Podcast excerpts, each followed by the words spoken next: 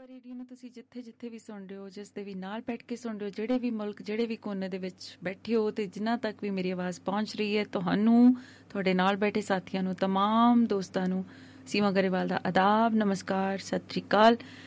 ਕੀ ਨੇ ਤੁਹਾਡੇ ਹਾਲਚਾਲ ਜਨਾਬ, ਕੈਸੇ ਨੇ ਅਹਿਵਾਲ? ਤੁਸੀਂ ਕਰਦੇ ਤਾਂ ਪਏ ਹੋ ਨਾ ਕਮਾਲ, ਤੇ ਆ ਜਾਓ ਫਿਰ ਮੇਰੇ ਨਾਲ ਕਰੀਏ ਦਿਲ ਦੀਆਂ ਗੱਲਾਂ।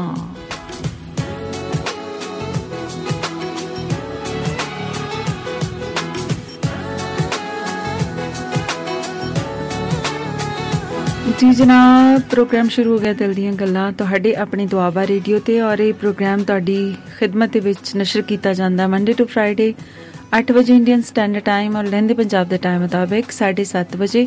ਮੰਡੇ ਟੂ ਫਰਾਈਡੇ ਰੋਜ਼ ਵੰਨਗੀ ਅਲੱਗ ਹੁੰਦੀ, ਪ੍ਰੋਗਰਾਮ ਦੀ ਰੰਗ ਅਲੱਗ ਹੁੰਦਾ ਔਰ ਰੋਜ਼ ਉਸ ਰੰਗ ਦੇ ਮੁਤਾਬਿਕ ਤੁਹਾਡੀਆਂ ਕਾਲਸ ਹੁੰਦੀਆਂ, ਮੇਰੀਆਂ ਗੱਲਾਂ ਹੁੰਦੀਆਂ ਔਰ ਆਪਣੀਆਂ ਸਾਂਝੀਆਂ ਗੱਲਾਂ, ਬਣਾਤੀਆਂ ਗੱਲਾਂ, ਮਹਿਕਦੀਆਂ ਗੱਲਾਂ, ਸੋਹਣੀਆਂ ਗੱਲਾਂ, ਖੂਬਸੂਰਤ ਗੱਲਾਂ ਹੁੰਦੀਆਂ ਨੇ।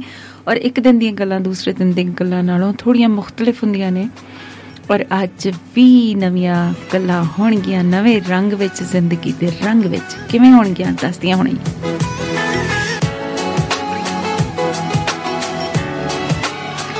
ਜੀ ਜਨਾਬ, ਤੁਹਾਨੂੰ ਪਤਾ ਹੈ ਨਾ ਕਿ ਮੰਗਲਵਾਰ ਦਾ ਦਿਨ ਮਖਸੂਸ ਹੁੰਦਾ ਜੀ ਅਦਬ ਦੇ ਰੰਗ ਵਾਸਤੇ, ਯਾਨੀ ਕਿ ਅਦਬੀ ਰੰਗਤ ਇਸ ਸੈਗਮੈਂਟ ਦਾ ਨਾਮ ਹੁੰਦਾ।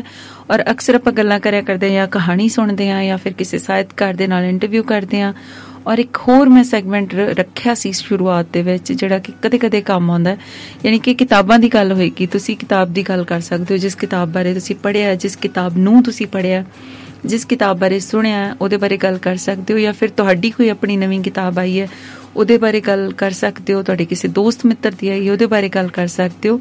ਤੇ ਅੱਜ ਮੇਰੇ ਦੋਸਤਾਂ ਮਿੱਤਰਾਂ ਦੀ ਕਿਤਾਬ ਆਈ ਹੈ ਤੇ ਫਿਰ ਮੈਂ ਉਹਨਾਂ ਦੀਆਂ ਗੱਲਾਂ ਕਰਾਂਗੀ। ਇੱਥੇ ਮੇਰੇ ਕੋਲ ਗੈਸਟ ਹਾਜ਼ਰ ਹੋਣਗੇ ਲਾਈਵ ਪ੍ਰੋਗਰਾਮ ਦੇ ਵਿੱਚ, ਔਰ ਕਿਤਾਬ ਦਾ ਨਾਮ ਹੈ ਜੀ ਜ਼ਿੰਦਗੀ ਦੇ ਰੰਗ। ਬਹੁਤ ਬਹੁਤ ਬਹੁਤ ਖਾਸ ਕਿਤਾਬ ਹੈ, ਔਰ ਜਿਨ੍ਹਾਂ ਲੋਕਾਂ ਨੇ ਇਸ ਕਿਤਾਬ ਦੀ ਸਿਰਜਣਾ ਕੀਤੀ ਉਹ ਵੀ ਬਹੁਤ ਬਹੁਤ ਬਹੁਤ ਖਾਸ ਨੇ। ਦੱਸਾਂਗੀ ਨਾ ਕਿਵੇਂ ਖਾਸ ਨੇ।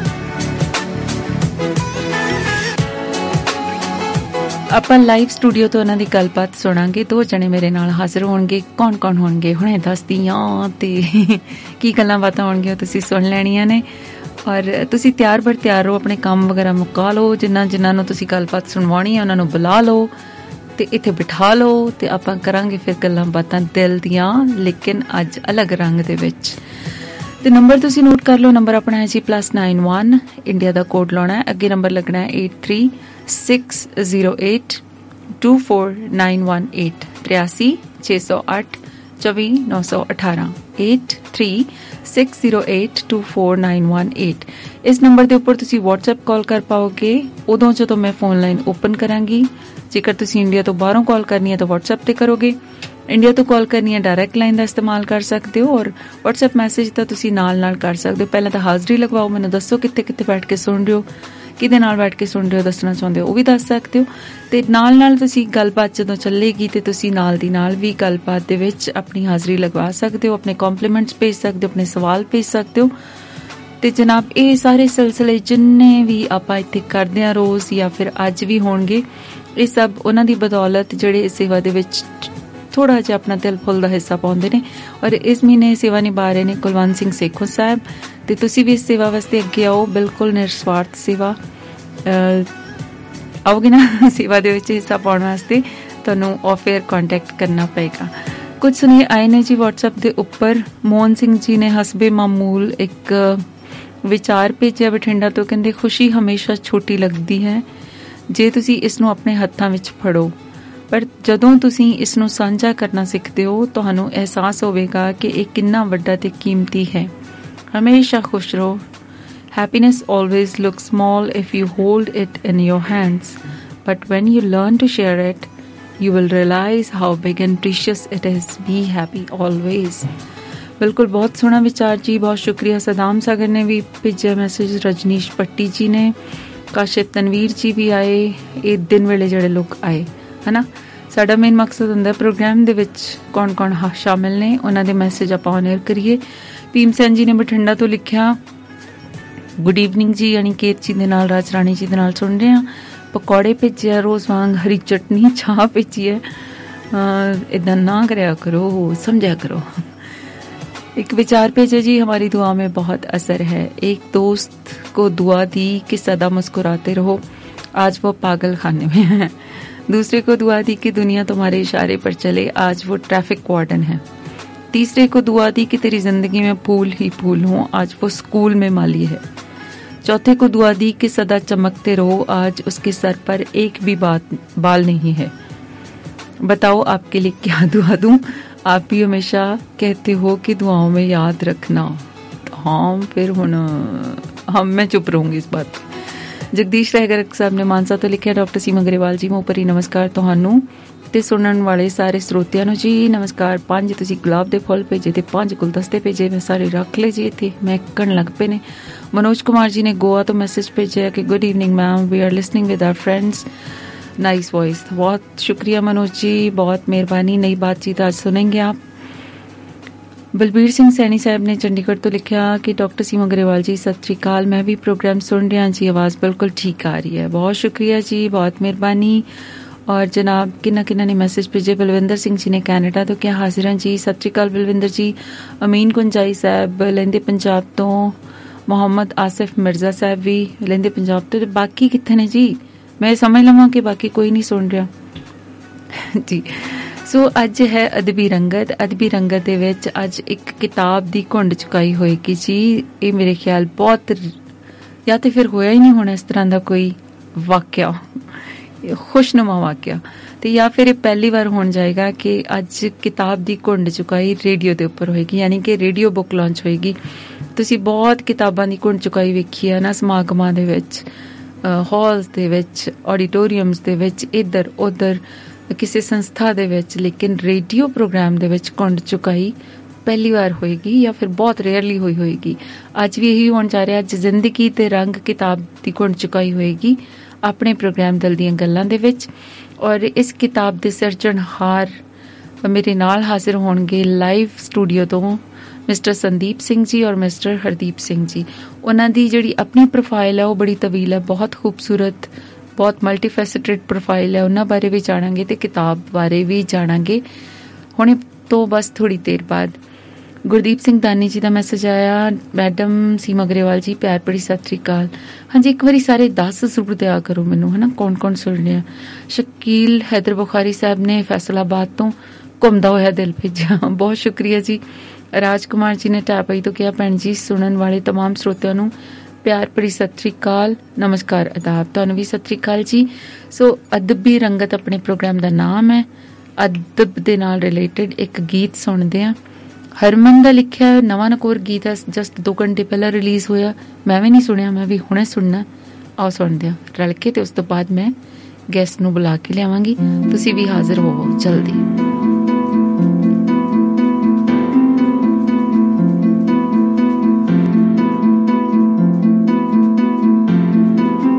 चंद पदार्थ जोड़ के टूट गए सौ विश्वास, उरले पार बेचैनियां, परले पार आकाश।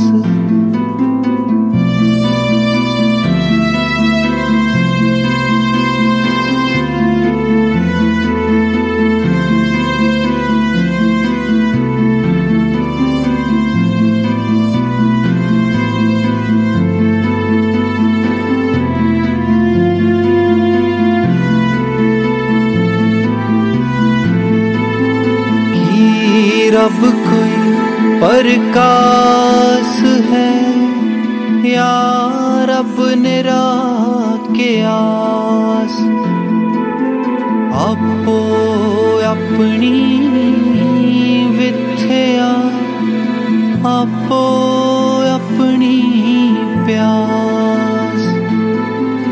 मेरे लई जो तथ है तेरे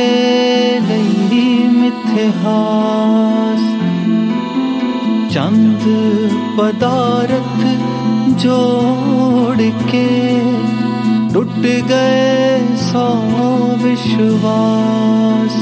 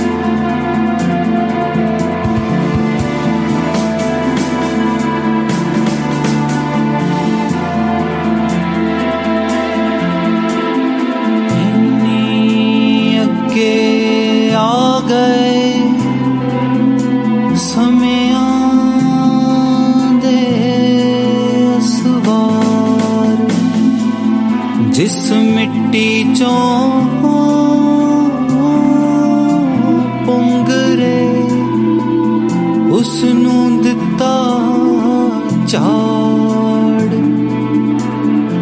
ਨਾ ਦੁਨੀਆਂ ਦੀ ਆਬਰੂ, ਨਾ ਸ਼ਬਦਾਂ ਦਾ ਸਤਿਕਾਰ।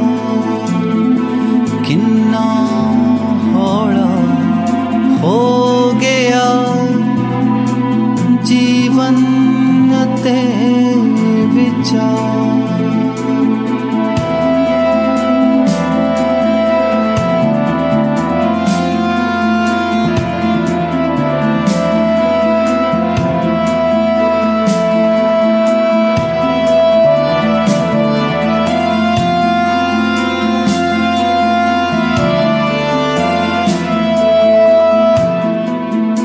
ਆਪਣੇ ਸਿਰਜੇ ਬਹੁਤ ਮਹੀਨ ਜਾਲ ਵਿੱਚ ਕੈਦ ਹੋ ਗਿਆ ਹਾਂ।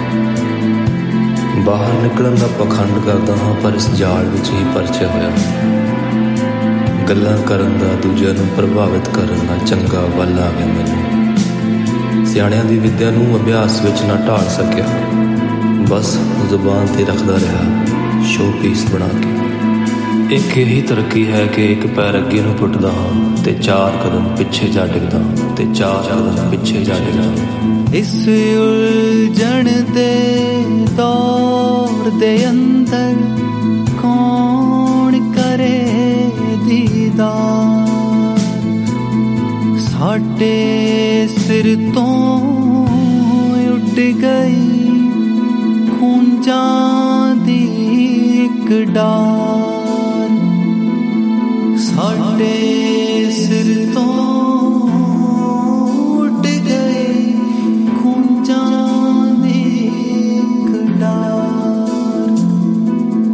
ਚੰਦ ਪਦਾਰਥ ਜੋੜ ਕੇ ਟੁੱਟ ਗਏ ਸੋ ਵਿਸ਼ਵਾਸ। ਉਰਲੇ ਪਾਰ ਬੇਚੈਨੀਆਂ, ਪਰਲੇ ਪਾਰ ਆਕਾਸ।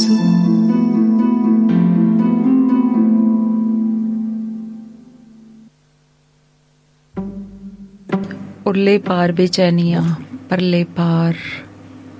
ਹੁਣੇ ਬਸ ਆਪਣੇ ਗੈਸਟ ਹੋਣਗੇ, ਬੇਚੈਨੀਆਂ ਵੀ ਰਾਹਤ ਪਾ ਲੈਣਗੇ ਜਦੋਂ ਆਨਰ ਹੋਣਗੇ। ਜੀ ਜਨਾਬ, ਇੱਕ ਵਾਰੀ ਫੇਰ ਦੱਸਦੇ ਹਾਂ ਕਿ ਆਪਣਾ ਪ੍ਰੋਗਰਾਮ ਚੱਲ ਰਿਹਾ ਦਿਲ ਦੀਆਂ ਗੱਲਾਂ। ਮੈਂ ਤੁਹਾਡੇ ਨਾਲ ਤੁਹਾਡੀ ਦੋਸਤ ਸੀਮਾ ਗਰੇਵਾਲ, ਔਰ ਇਹ ਪ੍ਰੋਗਰਾਮ ਹੁੰਦਾ ਮੰਡੇ ਟੂ ਫਰਾਈਡੇ ਅੱਠ ਵਜੇ ਇੰਡੀਅਨ ਸਟੈਂਡਰਡ ਟਾਈਮ, ਔਰ ਲਹਿੰਦੇ ਪੰਜਾਬ ਦੇ ਟਾਈਮ ਮੁਤਾਬਿਕ ਸਾਢੇ ਸੱਤ ਵਜੇ ਮੰਡੇ ਟੂ ਫਰਾਈਡੇ। ਰੋਜ਼ ਪ੍ਰੋਗਰਾਮ ਦਾ ਰੰਗ ਅਲੱਗ ਹੁੰਦਾ ਹੈ, ਵੰਨਗੀ ਅਲੱਗ ਹੁੰਦੀ ਹੈ, ਔਰ ਉਸੇ ਮੁਤਾਬਿਕ ਆਪਣੇ ਪ੍ਰੋਗਰਾਮ ਦੇ ਵਿੱਚ ਜਿਹੜਾ ਮੰਜ਼ਰ ਸਿਰਜਿਆ ਜਾਂਦਾ, ਤੁਹਾਡੀ ਗੱਲਬਾਤ ਹੁੰਦੀ ਹੈ। ਅੱਜ ਅਦਬ ਦਾ ਰੰਗ, ਅਦਬੀ ਰੰਗਤ ਦੇ ਨਾਮ ਹੁੰਦਾ ਮੰਗਲਵਾਰ ਦਾ ਦਿਨ, ਔਰ ਅੱਜ ਅਸਾਂ ਨੇ ਅਦਬ ਨੂੰ ਇੰਜੋਏ ਕਰਨਾ ਹੈ ਇੱਕ ਕਿਤਾਬ ਦੀ ਕੁੰਡ ਚੁਕਾਈ ਕਰਕੇ। ਕਿਤਾਬ ਦਾ ਨਾਮ ਹੀ ਹੈ ਜ਼ਿੰਦਗੀ ਦੇ ਰੰਗ, ਔਰ ਕਿਹੜੇ ਕਿਹੜੇ ਰੰਗ ਇਹ ਕਿਤਾਬ ਆਪਣੇ ਪ੍ਰੋਗਰਾਮ ਦੇ ਵਿੱਚ ਵਿਖੇਰ ਕੇ ਜਾਏਗੀ। ਇੱਕ ਨਵੀਂ ਸ਼ੁਰੂਆਤ ਦਾ ਤੁਸੀਂ ਗੱਜ ਵੱਜ ਕੇ ਸਭ ਨੇ ਹਿੱਸਾ ਬਣਨਾ, ਇਹੋ ਮੈਨੂੰ ਉਮੀਦ ਹੈ ਜੀ। ਕੁਲਜੀਤ ਸਿੰਘ ਸੇਖੋਂ ਜੀ ਵੀ ਮੋਗਾ ਤੋਂ ਹਾਜ਼ਰ ਹੋ ਗਏ ਨੇ, ਸਤਿ ਸ਼੍ਰੀ ਅਕਾਲ ਕਹਿ ਰਹੇ ਨੇ। ਬਾਕੀ ਕਿੱਥੇ ਸੱਜਣ ਨੇ ਸਾਰੇ ਆਪਣੇ, ਦਵਿੰਦਰ ਕੌਰ ਧਾਲੀਵਾਲ ਸਾਹਿਬਾ, ਲਿਆਕਤ ਗੋ ਸਾਹਿਬ, ਬਲਰਾਜ ਬਾਸੀ ਜੀ, ਜਿਹੜੇ ਮਤਲਬ ਰੈਗੂਲਰ ਲਿਸਨਰ, ਕਮਲ ਪੰਕਜ ਜੀ, ਔਰ ਬਾਕੀ ਸਾਰੇ ਦੋਸਤ ਜਿਹੜੇ ਮੈਨੂੰ ਪਤਾ ਹੈ ਕਿ ਅਦਬ ਨੂੰ ਇੰਜੋਏ ਕਰਨਗੇ, ਉਹਨਾਂ ਨੂੰ ਜ਼ਰੂਰ ਬੁਲਾ ਕੇ ਲਿਓ ਜੇ ਨਹੀਂ ਹੈਗੇ। ਜ਼ੁਲਫਿਕਾਰ ਅਲੀ ਮਲਿਕ ਜੀ, ਕਿਉਂਕਿ ਤੁਹਾਡੀ ਗੱਲਬਾਤ ਹੌਸਲਾ ਵਧਾਏਗੀ ਇੱਕ ਤੇ ਉਸ ਕੋਸ਼ਿਸ਼ ਦਾ ਜਿਹੜੀ ਆਪਾਂ ਆਵਾਜ਼ ਦੀ ਦੁਨੀਆ ਦੇ ਜ਼ਰੀਏ ਅੱਜ ਕਰਨ ਲੱਗੇ ਹਾਂ। ਮੈਂ ਫਿਰ ਦੁਹਰਾਵਾਂਗੀ ਕਿ ਜਾਂ ਤਾਂ ਬਹੁਤ ਰੇਅਰਲੀ ਹੋਇਆ ਹੋਏਗਾ ਜਾਂ ਫਿਰ ਪਹਿਲੀ ਵਾਰੀ ਹੋ ਰਿਹਾ ਹੋਏਗਾ ਕਿਸੇ ਰੇਡੀਓ ਪ੍ਰੋਗਰਾਮ ਦੇ ਵਿੱਚ ਕਿਤਾਬ ਦੀ ਕੁੰਡ ਚੁਕਾਈ ਹੋ ਰਹੀ ਹੈ ਜੀ। ਕਿਤਾਬ ਨੂੰ ਲਾਂਚ ਕੀਤਾ ਜਾ ਰਿਹਾ, ਔਰ ਜਿਹੜੇ ਕਿਤਾਬ ਦੇ ਸਿਰਜਣਹਾਰ ਹੈ ਉਹਨਾਂ ਦਾ ਹੌਸਲਾ ਵਧੇਗਾ ਜੇਕਰ ਤੁਸੀਂ ਗੱਜ ਵੱਜ ਕੇ ਪ੍ਰੋਗਰਾਮ ਦਾ ਹਿੱਸਾ ਬਣੋਗੇ। ਜਦੋਂ ਕਾਲਸ ਕਰਨੀਆਂ ਕਾਲਸ ਕਰੋਗੇ, ਮੈਸੇਜਸ ਕਰੋਗੇ, ਨਾਲ ਨਾਲ ਦੱਸੋਗੇ ਕਿ ਤੁਹਾਨੂੰ ਕਿਵੇਂ ਦੀ ਲੱਗ ਰਹੀ ਹੈ ਛੋਟੀ ਜਿਹੀ ਕੋਸ਼ਿਸ਼। ਕਿ ਜੇਕਰ ਤੁਸੀਂ ਗੱਲਬਾਤ ਕਰੋਗੇ, ਕਰਨੀ ਚਾਹੀਦੀ ਹੈ ਤੁਹਾਨੂੰ ਗੱਲਬਾਤ, ਕਿਉਂਕਿ ਸ਼ਾਇਰ ਲੋਕ ਵੀ ਕਹਿੰਦੇ ਨੇ ਕੋਈ ਬਾਤ ਕਰੋ ਪਹਿਲੀ ਧੂਪ ਨਜ਼ਾਰੋਂ ਪਰ। ਔਰ ਅੱਜ ਦੀ ਕਿਤਾਬ ਦੇ ਬਾਰੇ ਜਦੋਂ ਤੁਹਾਨੂੰ ਪਤਾ ਲੱਗੇਗਾ, ਇਹੋ ਹੀ ਲੱਗੇਗਾ ਕਿ ਸੋਨਾ ਬਣ ਕੇ ਉਹ ਜਿਹੜੇ ਅੱਖਰ ਕਲਾਕਾਰੀ ਬਿਖਰ ਗਈ ਹੈ ਫਿਜ਼ਾਵਾਂ ਦੇ ਵਿੱਚ, ਪੰਨਿਆਂ ਦੇ ਉੱਪਰ, ਔਰ ਪੰਨਿਆਂ ਦੇ ਜ਼ਰੀਏ ਸਾਡੀਆਂ ਨਜ਼ਰਾਂ ਦੇ ਵਿੱਚ, ਸਾਡੇ ਜ਼ਿਹਨ ਦੇ ਵਿੱਚ ਇੱਕ ਖਾਸ ਮਕਾਮ ਬਣੇ ਬਣਾਏਗੀ ਇਹ ਕਿਤਾਬ ਜੀ। ਕਿਤਾਬ ਦਾ ਨਾਮ ਹੈ ਜ਼ਿੰਦਗੀ ਦੇ ਰੰਗ। ਹੁਣ ਇਹ ਕਿਤਾਬ ਬਹੁਤ ਖਾਸ ਹੈ। ਤੁਸੀਂ ਵੀ ਸੋਚੋਗੇ ਕਿ ਐਸੀ ਕਿਹੜੀ ਗੱਲ ਹੈ ਕਿ ਕਿਤਾਬ ਨੂੰ ਅਸੀਂ ਇੰਟਰੋਡਿਊਸ ਕਰਾ ਰਹੇ ਹਾਂ ਰੇਡੀਓ ਦੇ ਜ਼ਰੀਏ। ਕਿਤਾਬ ਹੈ ਬਹੁਤ ਖਾਸ, ਬੜੀ ਵਿਲੱਖਣ ਕਿਤਾਬ ਹੈ। ਇਸ ਲਈ ਮੈਂ ਡਿਸਾਈਡ ਕੀਤਾ ਹੈ ਕਿ ਇਸ ਕਿਤਾਬ ਨੂੰ ਅੱਜ ਆਪਣੇ ਪ੍ਰੋਗਰਾਮ ਦਾ ਬਹੁਤ ਖਾਸ ਹਿੱਸਾ ਬਣਾਵਾਂਗੇ। ਜਗਦੀਸ਼ ਰਾਏ ਗਰਗ ਸਾਹਿਬ ਕਹਿੰਦੇ, ਨਵੀਂ ਕਿਤਾਬ ਦੀ ਘੁੰਡ ਚੁਕਾਈ ਦਾ ਇੰਤਜ਼ਾਰ ਹੈ ਜੀ, ਇਹ ਨਵੀਂ ਕੋਸ਼ਿਸ਼ ਹੈ, ਸਲਾਮ ਹੈ। ਔਰ ਕਲੈਪਿੰਗ ਵੀ ਕੀਤੀ ਤੁਸੀਂ, ਬਹੁਤ ਸ਼ੁਕਰੀਆ। ਸ਼ਕੀਲ ਹੈਦਰ ਬੁਖਾਰੀ ਸਾਹਿਬ ਨੂੰ ਹਰਮਨ ਦਾ ਗੀਤ ਬਹੁਤ ਪਸੰਦ ਆਇਆ, ਉਮੀਦ ਹੈ ਕੋਸ਼ਿਸ਼ ਵੀ ਉਹਨਾਂ ਨੂੰ ਪਸੰਦ ਆਏਗੀ।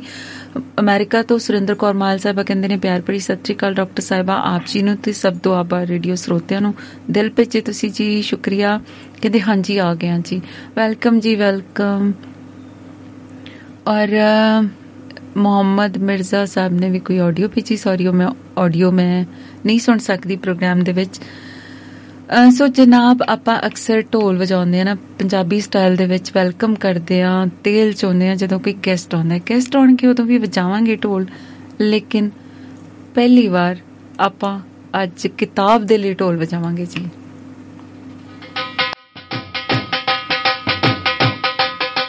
ਬੱਲੇ ਬੱਲੇ ਹੋ ਗਈ, ਕਿਤਾਬ ਆ ਗਈ ਸਾਡੇ ਵਿਹੜੇ ਤੇ ਅੱਜ ਅਸੀਂ ਇਸ ਕਿਤਾਬ ਦੇ ਵੈਲਕਮ ਵਾਸਤੇ ਇੱਥੇ ਢੋਲ ਵਜਾਇਆ, ਤੇਲ ਚੋਇਆ। ਸੋ ਆਓ ਰਲ ਕੇ ਕਰਦੇ ਹਾਂ ਇਸ ਕਿਤਾਬ ਦਾ ਵੈਲਕਮ, ਜਿਸ ਦਾ ਨਾਮ ਹੈ ਜ਼ਿੰਦਗੀ ਦੇ ਰੰਗ। ਜ਼ਿੰਦਗੀ ਦੇ ਰੰਗ ਕਿਤਾਬ ਦਾ ਨਾਮ ਹੈ ਔਰ ਕਿਤਾਬ ਦਾ ਸਰਵਰਕ ਬਹੁਤ ਹੀ ਖੂਬਸੂਰਤ ਹੈ।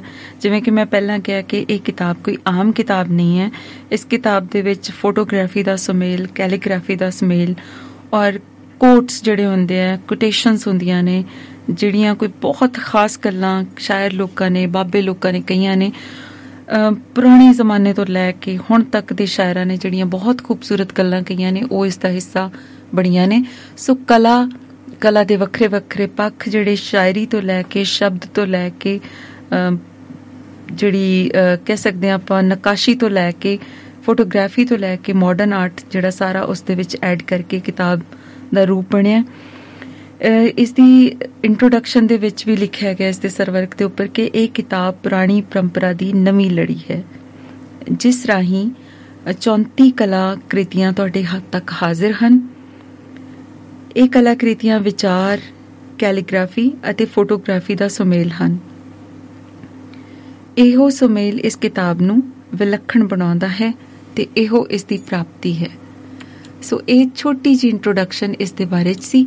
ਇਸ ਕਿਤਾਬ ਨੂੰ ਰਚਿਆ ਹੈ ਜੀ ਸੰਦੀਪ ਸਿੰਘ ਜੀ ਨੇ ਔਰ ਹਰਦੀਪ ਸਿੰਘ ਜੀ ਨੇ। ਸੰਦੀਪ ਸਿੰਘ ਜੀ ਦੀ ਖਾਸ ਤੌਰ ਤੇ, ਨੁਮਾਇਆ ਤੌਰ ਤੇ ਫੋਟੋਗ੍ਰਾਫੀ, ਹਰਦੀਪ ਸਿੰਘ ਜੀ ਦੀ ਕੈਲੀਗ੍ਰਾਫੀ ਇਸ ਦਾ ਹਿੱਸਾ ਹੈ। ਔਰ ਇੱਕ ਹੋਰ ਬਹੁਤ ਜ਼ਰੂਰੀ ਗੱਲ ਇਹ ਦੱਸਣੀ ਹੈ ਕਿ ਜਿਨ੍ਹਾਂ ਸੱਜਣਾ ਨੇ ਮੇਰੀ ਕਿਤਾਬ ਸੰਦਲੀ ਸਰਗੋਸ਼ੀਆਂ ਦੇਖੀ ਹੋਈ ਹੈ ਔਰ ਉਸ ਦੀ ਡਿਜ਼ਾਈਨਿੰਗ ਦੀ, ਉਹਦੀ ਕੈਲੀਗ੍ਰਾਫੀ ਦੀ ਔਰ ਜਿਹੜੀ ਫੋਟੋਗ੍ਰਾਫੀ ਉਹਦੇ ਵਿੱਚ ਸੀ ਉਸ ਦੀ ਤਾਰੀਫ ਕੀਤੀ ਹੈ, ਉਹ ਇਹ ਜਾਣ ਲੈਣ ਕਿ ਉਹ ਇਹਨਾਂ ਸੱਜਣਾਂ ਦੀ ਹੀ ਮਿਹਰਬਾਨੀ ਸੀ, ਸੰਦੀਪ ਸਿੰਘ ਜੀ ਔਰ ਹਰਦੀਪ ਸਿੰਘ ਜੀ ਦੀ। ਸੋ ਮੇਰੇ ਲਈ ਇਹ ਬਹੁਤ ਖਾਸ ਹੈ ਕਿਤਾਬ, ਇਹ ਲੋਕ ਬੜੇ ਖਾਸ ਨੇ, ਮੇਰੀ ਪਹਿਲੀ ਕਿਤਾਬ ਦਾ ਬਹੁਤ ਖਾਸ ਹਿੱਸਾ ਸਨ, ਕਿਉਂਕਿ ਇੱਕ ਟੀਮ ਵਰਕ ਸੀ ਇਸ ਕਿਤਾਬ ਦੇ ਵਿੱਚ ਔਰ ਟੀਮ ਵਰਕ ਹੀ ਇਸ ਕਿਤਾਬ ਦੇ ਵਿੱਚ ਹੈ। ਔਰ ਸੰਦੀਪ ਸਿੰਘ ਜੀ ਨੇ ਤੇ ਹਰਦੀਪ ਸਿੰਘ ਜੀ ਨੇ ਸ਼ੁਰੂਆਤੀ ਕੁਝ ਸ਼ਬਦ ਲਿਖੇ ਨੇ, ਉਹ ਵੀ ਮੈਂ ਪੜ੍ਹ ਕੇ ਜ਼ਰੂਰ ਸੁਣਾਉਂਦੀ ਹਾਂ। ਇੱਕ ਟਾਈਟਲ ਲਿਖਿਆ ਕਿ ਯਾਰਾਂ ਅਸਾਂ ਨੂੰ ਆਣ ਸਵਾਲ ਕੀਤਾ, ਇਸ਼ਕ ਹੀਰ ਦਾ ਨਵਾਂ ਬਣਾਈਏ ਜੀ। ਬਾਬੇ ਵਾਰਿਸ ਸ਼ਾਹ ਦੀ ਇਹ ਗੱਲ ਪਤਾ ਨਹੀਂ ਸਾਡੀ ਕਿਤਾਬ ਦੇ ਨਾਲ ਕਿੰਜ ਜੁੜ ਗਈ। ਅਸੀਂ ਦੋਵੇਂ ਦੋਸਤ ਅਲੱਗ-ਅਲੱਗ ਕਈ ਵਰਿਆਂ ਤੋਂ ਆਪੋ ਆਪਣੇ ਕਾਰਜਾਂ ਦੇ ਵਿੱਚ ਰੁੱਝੇ ਹੋਏ ਸਾਂ। ਇੱਕ ਦਿਨ ਅਸਾਂ ਇਹ ਸਲਾਹ ਕੀਤੀ ਕਿ ਕਿਉਂ ਨਾ ਇੱਕ ਸਾਂਝੀ ਕਿਤਾਬ ਦੀ ਰਚਨਾ ਕੀਤੀ ਜਾਵੇ ਜੋ ਪੁਰਾਣੀ ਪਰੰਪਰਾ ਦੀ ਨਵੀਂ ਲੜੀ ਹੋਵੇ ਤੇ ਨਾਲ ਦੀ ਨਾਲ ਨਵੀਂ ਪੀੜ੍ਹੀ ਲਈ ਇੱਕ ਤੋਹਫਾ ਵੀ ਹੋਵੇ। ਇੱਕ ਐਸਾ ਬਿਰਖ ਲਾਈਏ ਜਿਸ ਦੀਆਂ ਜੜ੍ਹਾਂ ਜ਼ਮੀਨ 'ਚ ਤੇ ਫੈਲਾਅ ਅਸਮਾਨੀ ਹੋਵੇ। ਅਸੀਂ ਸੋਚਿਆ ਕਿ ਕਿਉਂ ਨਾ ਤਸਵੀਰਾਂ ਤੇ ਲਿਪੀ ਚਿੱਤਰਕਾਰੀ ਦੇ ਸੁਮੇਲ ਨਾਲ ਵਿਚਾਰ ਵੀ ਜੋੜ ਲਈਏ। ਤਿੰਨ ਮੋਤੀ ਇੱਕ ਧਾਗਾ ਰਚਨਾਵਾਂ ਦੀ ਚੋਣ ਕਰਨ ਲੱਗਿਆ, ਫਿਰ ਬਾਬੇ ਵਾਰਿਸ ਸ਼ਾਹ ਹੋਰੀ ਯਾਦ ਆਏ। ਜਿਹੜਾ ਵਤਨ ਤੇ ਜ਼ਾਤ ਵੱਲ ਧਿਆਨ ਰੱਖੇ ਦੁਨੀਆਦਾਰ ਹੈ, ਉਹ ਦਰਵੇਸ਼ ਕਿਹਾ।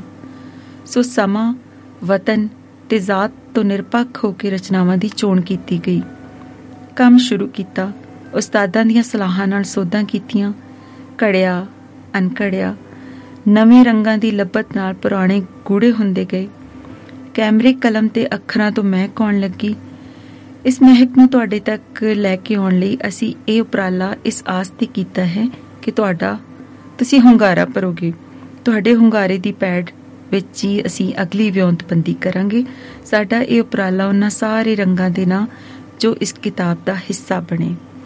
ਬਹੁਤ ਖੂਬਸੂਰਤ ਇਹ ਵਿਚਾਰ ਤੇ ਬਹੁਤ ਖੂਬਸੂਰਤ ਇਹ ਸ਼ਖਸੀਅਤਾਂ, ਤੇ ਆਓ ਫਿਰ ਗੱਜ ਵੱਜ ਕੇ ਢੋਲ ਵਜਾ ਕੇ ਇਹਨਾਂ ਦਾ ਵੀ ਕਰੀਏ ਸਵਾਗਤ ਆਪਣੇ ਪ੍ਰੋਗਰਾਮ ਦਿਲ ਦੀਆਂ ਗੱਲਾਂ ਦੇ ਅਦਬੀ ਰੰਗ ਸੈਗਮੈਂਟ ਦੇ ਵਿੱਚ। ਜੀ ਜੀ ਆਨੋ, ਵੈਲਕਮ, ਖੁਸ਼ ਆਮਦੀਦ ਦੁਆਬਾ ਰੇਡੀਓ ਦੇ ਪ੍ਰੋਗਰਾਮ ਦਿਲ ਦੀਆਂ ਗੱਲਾਂ ਦੇ ਸੈਗਮੈਂਟ ਅਦਬੀ ਰੰਗਤ ਦੇ ਵਿੱਚ। ਸੰਦੀਪ ਸਿੰਘ ਜੀ, ਤੁਹਾਡਾ ਬਹੁਤ ਬਹੁਤ ਸਵਾਗਤ, ਸਤਿ ਸ਼੍ਰੀ ਅਕਾਲ। ਸਤਿ ਸ਼੍ਰੀ ਅਕਾਲ ਜੀ, ਬਹੁਤ ਸ਼ੁਕਰੀਆ ਸੀਮਾ ਜੀ, ਅਸੀਂ ਤੁਹਾਡੇ ਬੜੇ ਸ਼ੁਕਰਗੁਜ਼ਾਰ ਹਾਂ ਕਿ ਤੁਸੀਂ ਸਾਨੂੰ ਇਸ ਬੁੱਕ ਲਾਂਚ ਲਈ ਇੱਥੇ ਸੱਦਿਆ, ਅਸੀਂ ਤੁਹਾਡਾ ਦਿਲੋਂ ਸ਼ੁਕਰੀਆ ਕਰਦੇ ਹਾਂ। ਹਰਦੀਪ ਸਿੰਘ ਜੀ, ਤੁਹਾਡਾ ਵੀ ਬਹੁਤ ਬਹੁਤ ਸਵਾਗਤ, ਸਤਿ ਸ਼੍ਰੀ ਅਕਾਲ। ਤੁਹਾਡਾ ਬਹੁਤ ਬਹੁਤ ਧੰਨਵਾਦ ਜੀ, ਤੁਹਾਡਾ ਤੁਸੀਂ ਸਾਨੂੰ ਮੌਕਾ ਦਿੱਤਾ ਜੀ। ਪਹਿਲੀ ਵਾਰੀ ਮੈਨੂੰ ਤਾਂ ਇਹੋ ਹੀ ਲੱਗ ਰਿਹਾ ਕਿ ਪਹਿਲੀ ਵਾਰੀ ਹੋ ਰਿਹਾ ਕਿ ਇੱਕ ਰੇਡੀਓ ਚੈਨਲ ਦੇ ਉੱਤੇ ਕਿਤਾਬ ਲਾਂਚ ਦਾ ਮਤਲਬ ਤੁਸੀਂ ਕੰਮ ਸ਼ੁਰੂ ਜਿਹੜਾ ਮੌਕਾ ਸਾਨੂੰ ਦਿੱਤਾ ਵਾ, ਬਹੁਤ ਬਹੁਤ ਤੁਹਾਡਾ ਧੰਨਵਾਦ ਜੀ।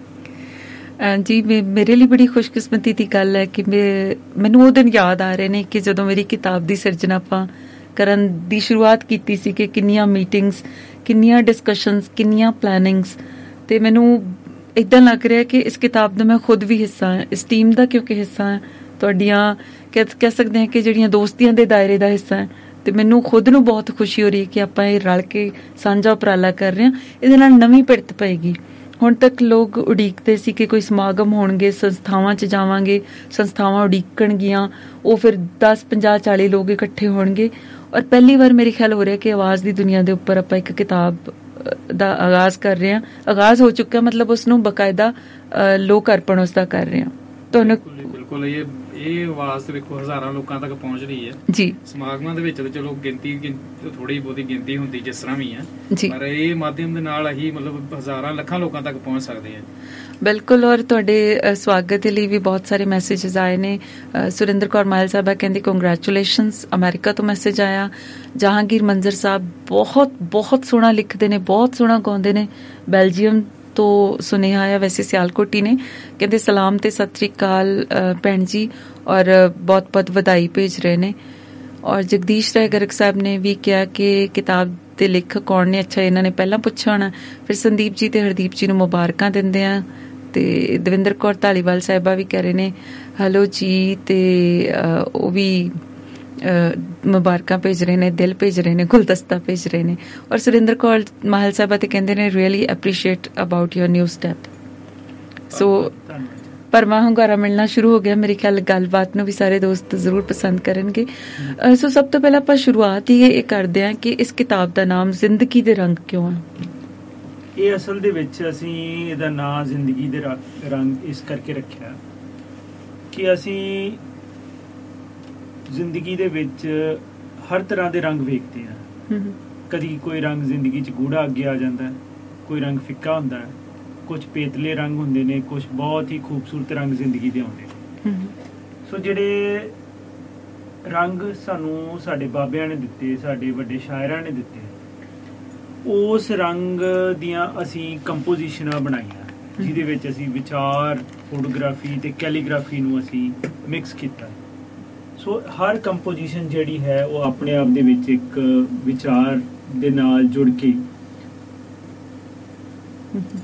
ਜੀ ਜੁੜ ਕੇ ਸਾਡੇ ਤੱਕ ਪਹੁੰਚ ਰਹੀ ਹੈ। ਇਸ ਲਈ ਵੱਖ-ਵੱਖ ਰੰਗ ਨੇ, ਚੌਂਤੀ ਰੰਗ ਨੇ, ਜਿਹੜੇ ਕਿ ਅਸੀਂ ਇਸ ਕਿਤਾਬ 'ਚ ਲਿਆਉਣ ਦੀ ਕੋਸ਼ਿਸ਼ ਕੀਤੀ, ਔਰ ਇਸ ਤਰ੍ਹਾਂ ਇਹ ਰੰਗ ਤੁਹਾਡੇ ਤੱਕ ਕਿਤਾਬ ਰਾਹੀਂ ਪਹੁੰਚ ਸਕਦੇ ਨੇ। ਸੋ ਮੇਰੇ ਖਿਆਲ 'ਚ ਥੋੜ੍ਹੀ ਜਿਹੀ ਮਾਈਕ ਦੀ ਪਹਿਲਾਂ ਦਿੱਕਤ ਸੀ, ਆਪਾਂ ਉਹ ਗੱਲਬਾਤ ਜ਼ਰਾ ਦੁਬਾਰਾ ਦੋਸਤਾਂ ਤੱਕ ਪਹੁੰਚਾ ਲਈਏ। ਤੁਸੀਂ ਵੀ ਬਾਕਾਇਦਾ ਤੌਰ 'ਤੇ ਮੁਖਾਤਬ ਹੋ ਲਓ ਹੁਣ ਇੱਕ ਵਾਰੀ ਫਿਰ ਸਰੋਤਿਆਂ ਨੂੰ, ਅਤੇ ਆਪਣਾ ਇਹ ਜਿਹੜਾ ਆਪਾਂ ਸਟੈਪ ਚੁੱਕ ਰਹੇ ਹਾਂ ਕਿ ਪਹਿਲੀ ਵਾਰ ਕਿਤਾਬ ਔਨ ਏਅਰ ਰੇਡੀਓ ਦੇ ਉੱਪਰ ਲਾਂਚ ਹੋ ਰਹੀ ਹੈ, ਤੁਹਾਡੇ ਅਹਿਸਾਸਾਤ ਕੀ ਨੇ ਉਹਨਾਂ ਬਾਰੇ, ਉਹਦੇ ਬਾਰੇ ਇੱਕ ਇੱਕ ਵਾਕ ਵਿੱਚ ਦੁਬਾਰਾ ਗੱਲ ਕਰ ਲਓ, ਕਿਉਂਕਿ ਆਈ ਥਿੰਕ ਕਿ ਪਹਿਲੇ ਆਵਾਜ਼ ਘੱਟ ਜਾ ਰਹੀ ਸੀ। ਨਹੀਂ, ਬੜਾ ਵਧੀਆ ਉਪਰਾਲਾ ਜੀ ਤੁਹਾਡੇ ਰੇਡੀਓ ਵੱਲੋਂ, ਦੁਆਬਾ ਰੇਡੀਓ ਵੱਲੋਂ, ਤੁਹਾਡਾ ਸੀਮਾ ਗਰੇਵਾਲ ਜੀ, ਤੁਹਾਡਾ ਬਹੁਤ ਬਹੁਤ ਧੰਨਵਾਦ, ਤੁਸੀਂ ਸਾਨੂੰ ਮੌਕਾ ਦਿੱਤਾ। ਕਿ ਮੇਰੀ ਸਮਝ ਦੇ ਮੁਤਾਬਕ ਤਾਂ ਪਹਿਲੀ ਵਾਰੀ ਮੈਨੂੰ ਲੱਗਦਾ ਕਿ ਹੋ ਰਿਹਾ ਕਿ ਇੱਕ ਰੇਡੀਓ ਚੈਨਲ ਦੇ ਉੱਤੇ ਬੁੱਕ ਲਾਂਚ ਹੋ ਰਹੀ ਹੈ, ਅਤੇ ਇਹ ਬੜਾ ਵਧੀਆ ਉਪਰਾਲਾ। ਆਉਣ ਵਾਲੇ ਹੋਰ ਵੀ ਕਈ ਸੱਜਣ ਇਸ ਉਪਰਾਲੇ ਦੇ ਉੱਤੇ ਆਪਣਾ ਬਿਲਕੁਲ ਜ਼ਰੂਰ ਇਸ ਬਾਰੇ ਸੋਚਣਗੇ ਕਿ ਅਸੀਂ ਰੇਡੀਓ ਚੈਨਲ ਦੇ ਥਰੂ ਵੀ ਬੁੱਕ ਲਾਂਚ ਕਰ ਸਕਦੇ ਹਾਂ। ਜੀ ਜੀ, ਤੇ ਬਹੁਤ ਬਹੁਤ ਤੁਹਾਡਾ ਧੰਨਵਾਦ, ਦੁਆਬਾ ਰੇਡੀਓ ਦਾ ਵੀ ਬਹੁਤ ਬਹੁਤ ਧੰਨਵਾਦ ਸਾਨੂੰ ਇੱਥੇ ਆਪਣੇ ਪ੍ਰੋਗਰਾਮ ਦੇ ਵਿੱਚ ਮੌਕਾ ਦੇਣ ਦਾ। ਬਿਲਕੁਲ, ਕਿਉਂਕਿ ਜਦੋਂ ਸੰਸਥਾਵਾਂ ਦੇ ਵਿੱਚ ਜਾਂ ਕਿਸੇ ਐਸੇ ਸਮਾਗਮ ਦੇ ਵਿੱਚ ਬੁੱਕ ਲਾਂਚ ਹੁੰਦੀ ਹੈ ਤਾਂ ਉਹ ਜਿਹੜੇ ਚਾਲੀ ਪੰਜਾਹ ਸੱਠ ਲੋਕ ਹੁੰਦੇ ਆ ਬੇਸਿਕਲੀ ਉਹ ਖੁਦ ਸਾਹਿਤਕਾਰ ਹੁੰਦੇ ਨੇ, ਕਿਉਂਕਿ ਤੁਸੀਂ ਉਹਨਾਂ ਦੇ ਸਮਾਗਮ ਤੇ ਜਾਣਾ, ਉਹ ਤੁਹਾਡੇ ਸਮਾਗਮ ਤੇ ਆਏ ਹੁੰਦੇ ਨੇ। ਬਹੁਤ ਘੱਟ ਪਾਠਕ ਵਰਗ ਹੁੰਦਾ, ਜਾਂ ਫਿਰ ਪਾਠਕ ਵਰਗ ਹੁੰਦਾ ਤਾਂ ਉਹ ਲੋਕ ਹੁੰਦੇ ਜਿਹੜੇ ਬਹੁਤ ਰੈਗੂਲਰ ਐਵਿਡ ਰੀਡਰਸ ਨੇ। ਜਦੋਂ ਰੇਡੀਓ ਤੇ ਉਹ ਗੱਲ ਜਾ ਰਹੀ ਹੈ ਤਾਂ ਹਰ ਦਾਇਰੇ ਦਾ, ਹਰ ਫੀਲਡ ਦਾ ਇਨਸਾਨ ਉਸਨੂੰ ਸੁਣ ਰਿਹਾ। ਕੋਈ ਘਰਾਂ 'ਚ ਕੰਮ ਕਰ ਰਿਹਾ, ਕੋਈ ਫੈਕਟਰੀ 'ਚ ਕੰਮ ਕਰ ਰਿਹਾ, ਕੋਈ ਡਰਾਈਵਿੰਗ ਕਰ ਰਿਹਾ, ਉਹਦੇ ਤੱਕ ਉਹ ਤੁਸੀਂ ਆਪਣੀ ਕਿਤਾਬ ਦੀ ਗੱਲ ਅਪੜ ਅਪੜਦੀ ਕਰਦੇ ਹੋ। ਫਿਰ ਫਿਰ ਜੇ ਉਹਨਾਂ ਨੂੰ ਪਸੰਦ ਆਉਂਦੀ ਹੈ ਤਾਂ ਕੋਸ਼ਿਸ਼ ਵੀ ਕਰਦੇ ਨੇ ਕਿ ਕਿਸ ਤਰੀਕੇ ਨਾਲ ਅਸੀਂ ਇਸ ਨੂੰ ਲੈ ਕੇ ਪੜ੍ਹ ਸਕਦੇ ਹਾਂ ਜਾਂ ਆਪਣੇ ਸਰਮਾਏ ਦਾ ਹਿੱਸਾ ਬਣਾ ਸਕਦੇ ਹਾਂ। ਸੋ ਮੈਨੂੰ ਲੱਗਦਾ ਹੈ ਕਿ ਇਹ ਸ਼ੁਰੂਆਤ ਵੀ ਬਹੁਤ ਵਧੀਆ ਰਹੀ, ਬਹੁਤ ਵਧੀਆ ਉਪਰਾਲਾ ਜੀ। ਦੇਖੋ ਜੀ, ਕਿਤਾਬ ਦਾ ਪਾਠਕ ਨਾਲ ਸਿੱਧਾ ਰਿਸ਼ਤਾ ਹੈ। ਬਿਲਕੁਲ, ਤੇ ਜੇ ਅਸੀਂ ਆਵਾਜ਼ ਦੀ ਦੁਨੀਆ ਰਾਹੀਂ ਪਾਠਕ ਤੱਕ ਪਹੁੰਚ ਸਕਦੇ ਹਾਂ ਤੇ ਅਸੀਂ ਕਿਤਾਬ ਨੂੰ ਉਹਨਾਂ ਤੱਕ ਪਹੁੰਚਾਉਣ ਪਹੁੰਚਾ ਵੀ ਸਕਦੇ ਹਾਂ। ਪਾਠਕ ਜਿਹੜਾ ਹੈਗਾ ਉਹ ਕਿਤਾਬ ਨੂੰ ਲੱਭਣ ਦੀ ਕੋਸ਼ਿਸ਼ ਕਰੇਗਾ, ਉਹਦੇ ਉਹਦੇ ਨਾਲ ਆਪਣਾ ਰਿਸ਼ਤਾ ਬਣਾਏਗਾ। ਸੋ ਇਹ ਆਪਣੇ ਆਪ ਦੇ ਵਿੱਚ ਇੱਕ ਇਸ ਕਿਤਾਬ ਦੀ ਜਿਹੜੀ ਆਵਾਜ਼ ਦੀ ਦੁਨੀਆ ਹੈਗੀ ਹੈ ਉਹਦੇ ਨਾਲ ਸਾਡੇ ਤੱਕ ਪਹੁੰਚੇ, ਸਾਡੀ ਗੱਲ ਪਹੁੰਚੇਗੀ, ਇਹ ਵੱਡੀ ਗੱਲ ਹੈ ਜੀ। ਦੇਖੋ, ਜ਼ਿੰਦਗੀ ਦੇ ਰੰਗ ਨੂੰ ਪਸੰਦ, ਨਾਮ ਨੂੰ ਵੀ ਪਸੰਦ ਕੀਤਾ ਜਾ ਰਿਹਾ। ਜਹਾਂਗੀਰ ਮੰਜ਼ਰ ਸਾਹਿਬ ਨੇ ਕਿਹਾ ਕਿ ਮਾਸ਼ਾਅੱਲਾ ਜ਼ਿੰਦਗੀ ਦੇ ਰੰਗ ਬਹੁਤ ਵਧੀਆ ਕਿਤਾਬ ਦੀ ਗੱਲ ਹੋ ਰਹੀ ਹੈ। ਕੁਲਵੰਤ ਸਿੰਘ ਸੇਖੋਂ ਨੇ ਕਿਹਾ ਕਿ ਤੁਹਾਡੀ ਆਵਾਜ਼ ਠੀਕ ਹੈ ਪਰ ਵੀਰਾਂ ਦੀ ਆਵਾਜ਼ ਘੱਟ ਆ ਰਹੀ ਹੈ। ਹੁਣ ਮੇਰੇ ਖਿਆਲ ਤੁਹਾਡੀ ਸ਼ਿਕਾਇਤ ਦੂਰ ਹੋ ਗਈ ਹੋਏਗੀ ਜੀ, ਹੁਣ ਉਹਨਾਂ ਦੇ ਮਾਈਕਸ ਔਨ ਨੇ, ਤੇ ਮੈਨੂੰ ਜ਼ਰੂਰ ਫੀਡਬੈਕ ਦੱਸੋ ਕਿ ਹੁਣ ਆਵਾਜ਼ ਕਿਸ ਤਰ੍ਹਾਂ ਦੀ ਆ ਰਹੀ ਹੈ। ਦਵਿੰਦਰ ਕੌਰ ਧਾਲੀਵਾਲ ਸਾਹਿਬਾਂ ਨੇ ਵੀ ਵੈਲਕਮ ਕਿਹਾ ਜੀ, ਔਰ ਜਗਦੀਸ਼ ਰਾਏ ਗਰਗ ਸਾਹਿਬ ਤੇ ਕਾਲੇ ਪੈ ਗਏ ਨੇ, ਕਹਿੰਦੇ ਕਿਤਾਬ ਕਿੱਥੋਂ ਮਿਲੇਗੀ। ਸੋ ਗੱਲਬਾਤ ਦੇ ਰਹੀ ਆਪਾਂ ਜ਼ਰੂਰ ਦੱਸਾਂਗੇ ਕਿਤਾਬ ਕਦੋਂ ਮਿਲੇਗੀ, ਕਿੱਥੋਂ ਮਿਲੇਗੀ, ਤੇ ਇਹਦੇ ਵਿੱਚ ਐਸਾ ਕੀ ਖਾਸ ਹੈ। ਹੁਣ ਆਪਾਂ ਜਿਵੇਂ ਹੁੰਦਾ ਨਾ ਕਿ ਟੀਵੀ ਪ੍ਰੋਗਰਾਮ ਚੱਲ ਰਿਹਾ ਜਾਂ ਕੋਈ ਆਪਾਂ ਸੋਸ਼ਲ ਸਾਈਟ ਤੇ ਲਾਈਵ ਹੋਇਆ ਤਾਂ ਆਪਾਂ ਕਿਤਾਬ ਨੂੰ ਦਿਖਾ ਸਕਦੇ ਹਾਂ, ਪਰ ਇੱਥੇ ਅਸੀਂ ਜੋ ਵੀ ਕਿਤਾਬ ਬਾਰੇ ਗੱਲ ਕਰਨੀ ਆ ਉਹ ਅਸੀਂ ਆਵਾਜ਼ ਦੇ ਰਾਹੀਂ ਉਹਨਾਂ ਨੂੰ ਦਿਖਾਉਣ ਦੀ ਕੋਸ਼ਿਸ਼ ਕਰਨੀ ਹੈ। ਸੋ ਸਭ ਤੋਂ ਪਹਿਲਾਂ ਆਪਾਂ ਇਸ ਦੇ ਸਾਈਜ਼ ਤੋਂ ਹੀ ਗੱਲ ਕਰਦੇ ਹਾਂ ਕਿ ਕਿਤਾਬ ਨੋਰਮਲ ਸਾਈਜ਼ ਦੀ ਨਹੀਂ ਹੈ। ਸੋ ਇਸ ਦਾ ਸਾਈਜ਼ ਆਪਾਂ ਕਿਸ ਤਰ੍ਹਾਂ ਐਕਸਪਲੇਨ ਕਰਾਂਗੇ ਉਹਨਾਂ ਲੋਕਾਂ ਨੂੰ ਜਿਹੜੇ ਕਿ ਸਾਨੂੰ ਦੇਖ ਨਹੀਂ ਸਕਦੇ। ਅਸੀਂ ਜੇ ਮਿਊਜ਼ੀਅਮਸ ਦੇ ਵਿੱਚ ਜਾਂ ਪੁਰਾਣੀਆਂ ਕਿਤਾਬਾਂ ਨੂੰ, ਪੋਥੀਆਂ ਨੂੰ ਦੇਖਿਆ ਹੋਵੇ, ਉਹਨਾਂ ਦੇ ਵਿੱਚ ਤੁਸੀਂ ਦੇਖਿਆ ਹੋਵੇਗਾ ਕਿ ਇੱਕ ਜਿਹੜੀ ਪੁਰਾਣੀਆਂ ਪੋਥੀਆਂ ਹੁੰਦੀਆਂ ਸੀਗੀਆਂ ਉਹਨਾਂ ਦੇ ਵਿੱਚ ਕੁਝ ਵਿਚਾਰ ਲਿਖੇ ਹੁੰਦੇ ਸੀਗੇ, ਤੇ ਨਾਲ ਇੱਕ ਮਨੀਏਚਰ ਆਰਟਿਸਟ ਨੇ ਇੱਕ ਛੋਟੀ ਜਿਹੀ ਮਨੀਏਚਰ ਪੇਂਟਿੰਗ ਬਣਾਈ ਹੁੰਦੀ ਸੀ। ਇਹ ਜਿਹੜਾ ਵਿਚਾਰ ਸਾਡੇ ਮਨ 'ਚ ਆਇਆ ਕਿ ਪੁਰਾਣੀ ਪਰੰਪਰਾ ਦੇ ਵਿੱਚ ਇਹ ਇਸ ਤਰ੍ਹਾਂ ਹੁੰਦਾ ਸੀਗਾ। ਜੀ ਜੀ, ਅਸੀਂ ਉਸ ਪਰੰਪਰਾ ਨੂੰ ਨਵੀਂ ਪੀੜ੍ਹੀ ਤੱਕ ਲਿਆਉਣ ਲਈ ਉਸ ਮਨੀਏਚਰ ਪੇਂਟਿੰਗ ਨੂੰ ਰਿਪਲੇਸ ਕੀਤਾ ਫੋਟੋਗ੍ਰਾਫ ਨਾਲ, ਤੇ ਵਿਚਾਰ ਅਸੀਂ ਵੱਡੇ ਬਜ਼ੁਰਗਾਂ ਦੇ ਲਏ, ਉਸਤਾਦਾਂ ਦੇ ਲਏ, ਸ਼ਾਇਰਾਂ ਦੇ ਲਏ, ਤੇ ਉਹਨੂੰ ਕੈਲੀਗ੍ਰਾਫੀ ਕੀਤਾ ਹਰਦੀਪ ਜੀ ਨੇ। ਜੀ, ਸੋ ਇਹ ਇੱਕ ਤਰ੍ਹਾਂ ਦਾ ਤਿੰਨਾਂ ਚੀਜ਼ਾਂ ਦਾ ਸੁਮੇਲ ਹੈ, ਕੈਲੀਗ੍ਰਾਫੀ, ਫੋਟੋਗ੍ਰਾਫੀ ਤੇ ਕੋਟ, ਵਿਚਾਰ, ਅੱਖਰਕਾਰੀ ਤੇ ਤਸਵੀਰਾਂ ਜੋ ਕਿ ਕੈਮਰੇ ਨਾਲ ਖਿੱਚੀਆਂ ਹੋਈਆਂ। ਜੀ, ਸੋ ਪੁਰਾਣੇ ਵੇਲਿਆਂ ਦੇ ਵਿੱਚ ਇੱਕ ਮਨੀਏਚਰ ਪੇਂਟਿੰਗ ਹੁੰਦੀ ਸੀਗੀ, ਸੋ ਵਿਚਾਰ ਹੁੰਦੇ ਸੀਗੇ, ਕੋਈ ਲਿਖਤ ਹੁੰਦੀ ਸੀਗੀ, ਤੇ ਲਾਗੇ ਕਿਸੇ ਪੇਂਟਰ ਨੇ ਇੱਕ ਸਕੈਚ ਬਣਾਇਆ ਹੁੰਦਾ ਸੀ।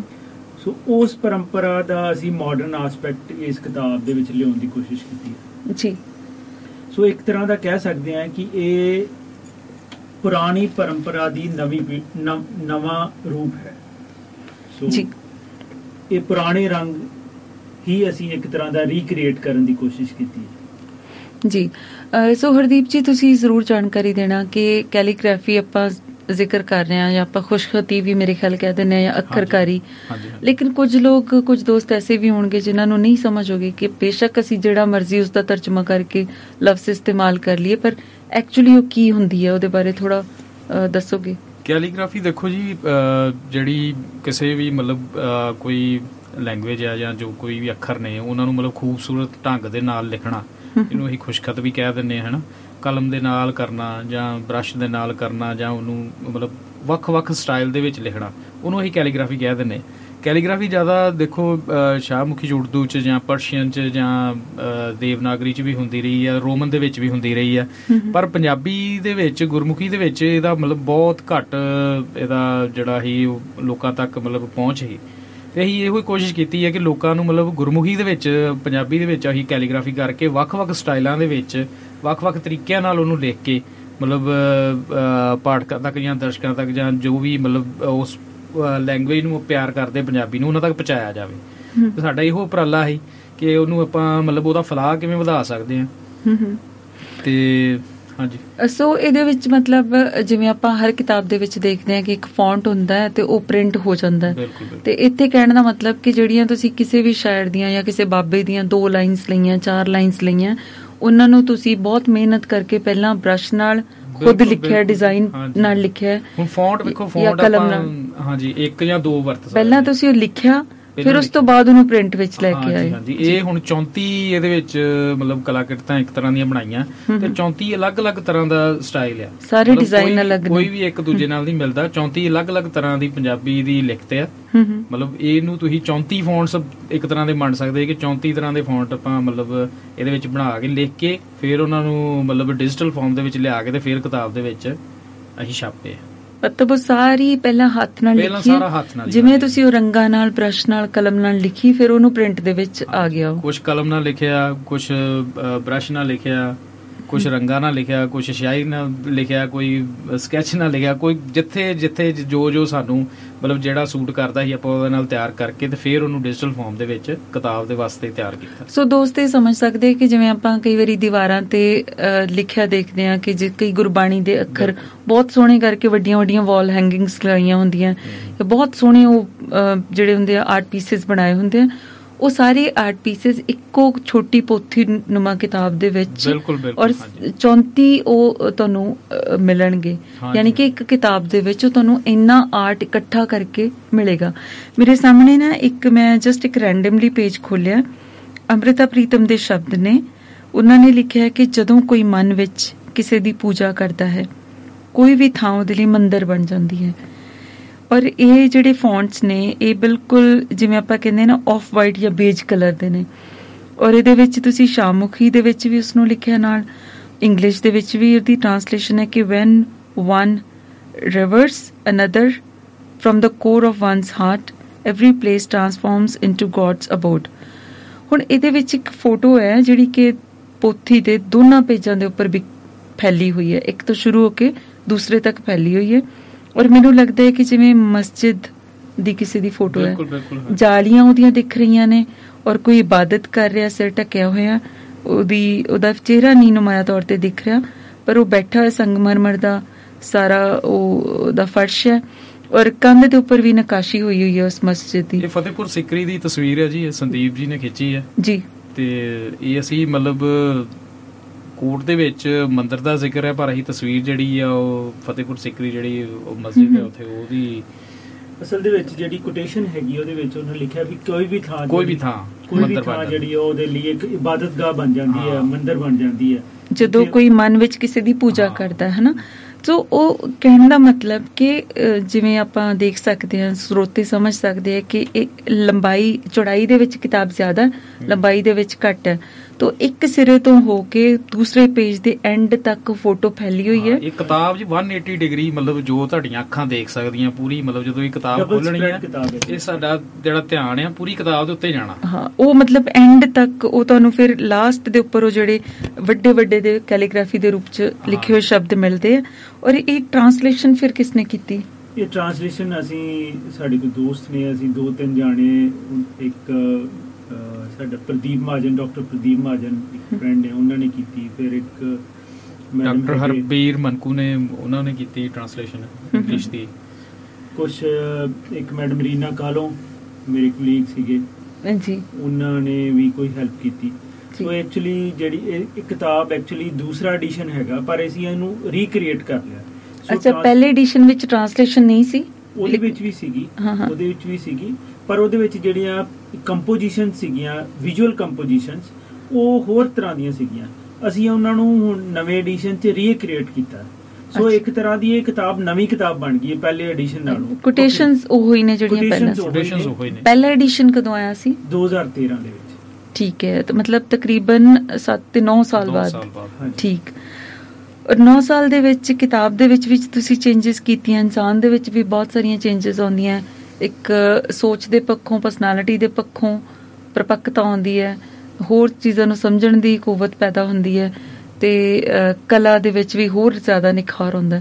ਤੁਸੀਂ ਕਿੰਨਾ ਕੁ ਇਹਨਾਂ ਸੱਤ ਸਾਲਾਂ ਦੇ ਵਿੱਚ, ਨੌ ਸਾਲਾਂ ਦੇ ਵਿੱਚ ਆਪਣੇ ਆਪ ਦੇ ਵਿੱਚ as writers, as creators, as artist ਮਹਿਸੂਸ ਕੀਤਾ? ਦੇਖੋ ਜੀ, ਅਸੀਂ ਜਿਹੜੀ ਪਹਿਲੀ ਜਦੋਂ ਕਿਤਾਬ ਕੀਤੀ ਸੀਗੀ ਉਦੋਂ ਸਾਨੂੰ ਲੱਗਦਾ ਸੀਗਾ ਕਿ ਇਹ ਬੜੀ ਵਧੀਆ ਕਿਤਾਬ ਬਣ ਗਈ ਹੈ, ਪਰ ਅਸੀਂ ਸਮੇਂ ਦੇ ਨਾਲ ਨਾਲ ਇਹਦੀਆਂ ਕੰਪੋਜੀਸ਼ਨਸ ਬਾਰੇ ਸੋਚਦੇ ਰਹੇ। ਅਤੇ ਇਹਦੇ ਵਿੱਚ ਤੁਸੀਂ ਜੇ ਤੁਹਾਡੇ ਕੋਲ ਕਿਸੇ ਸੱਜਣ ਕੋਲ ਪੁਰਾਣਾ ਐਡੀਸ਼ਨ ਹੋਵੇ ਅਤੇ ਨਵੇਂ ਐਡੀਸ਼ਨ ਦੇ ਨਾਲ ਉਹ ਜੇ ਕੰਪੇਅਰ ਕਰੇ ਤਾਂ ਬਹੁਤ ਡਿਫਰੈਂਸ ਹੈ।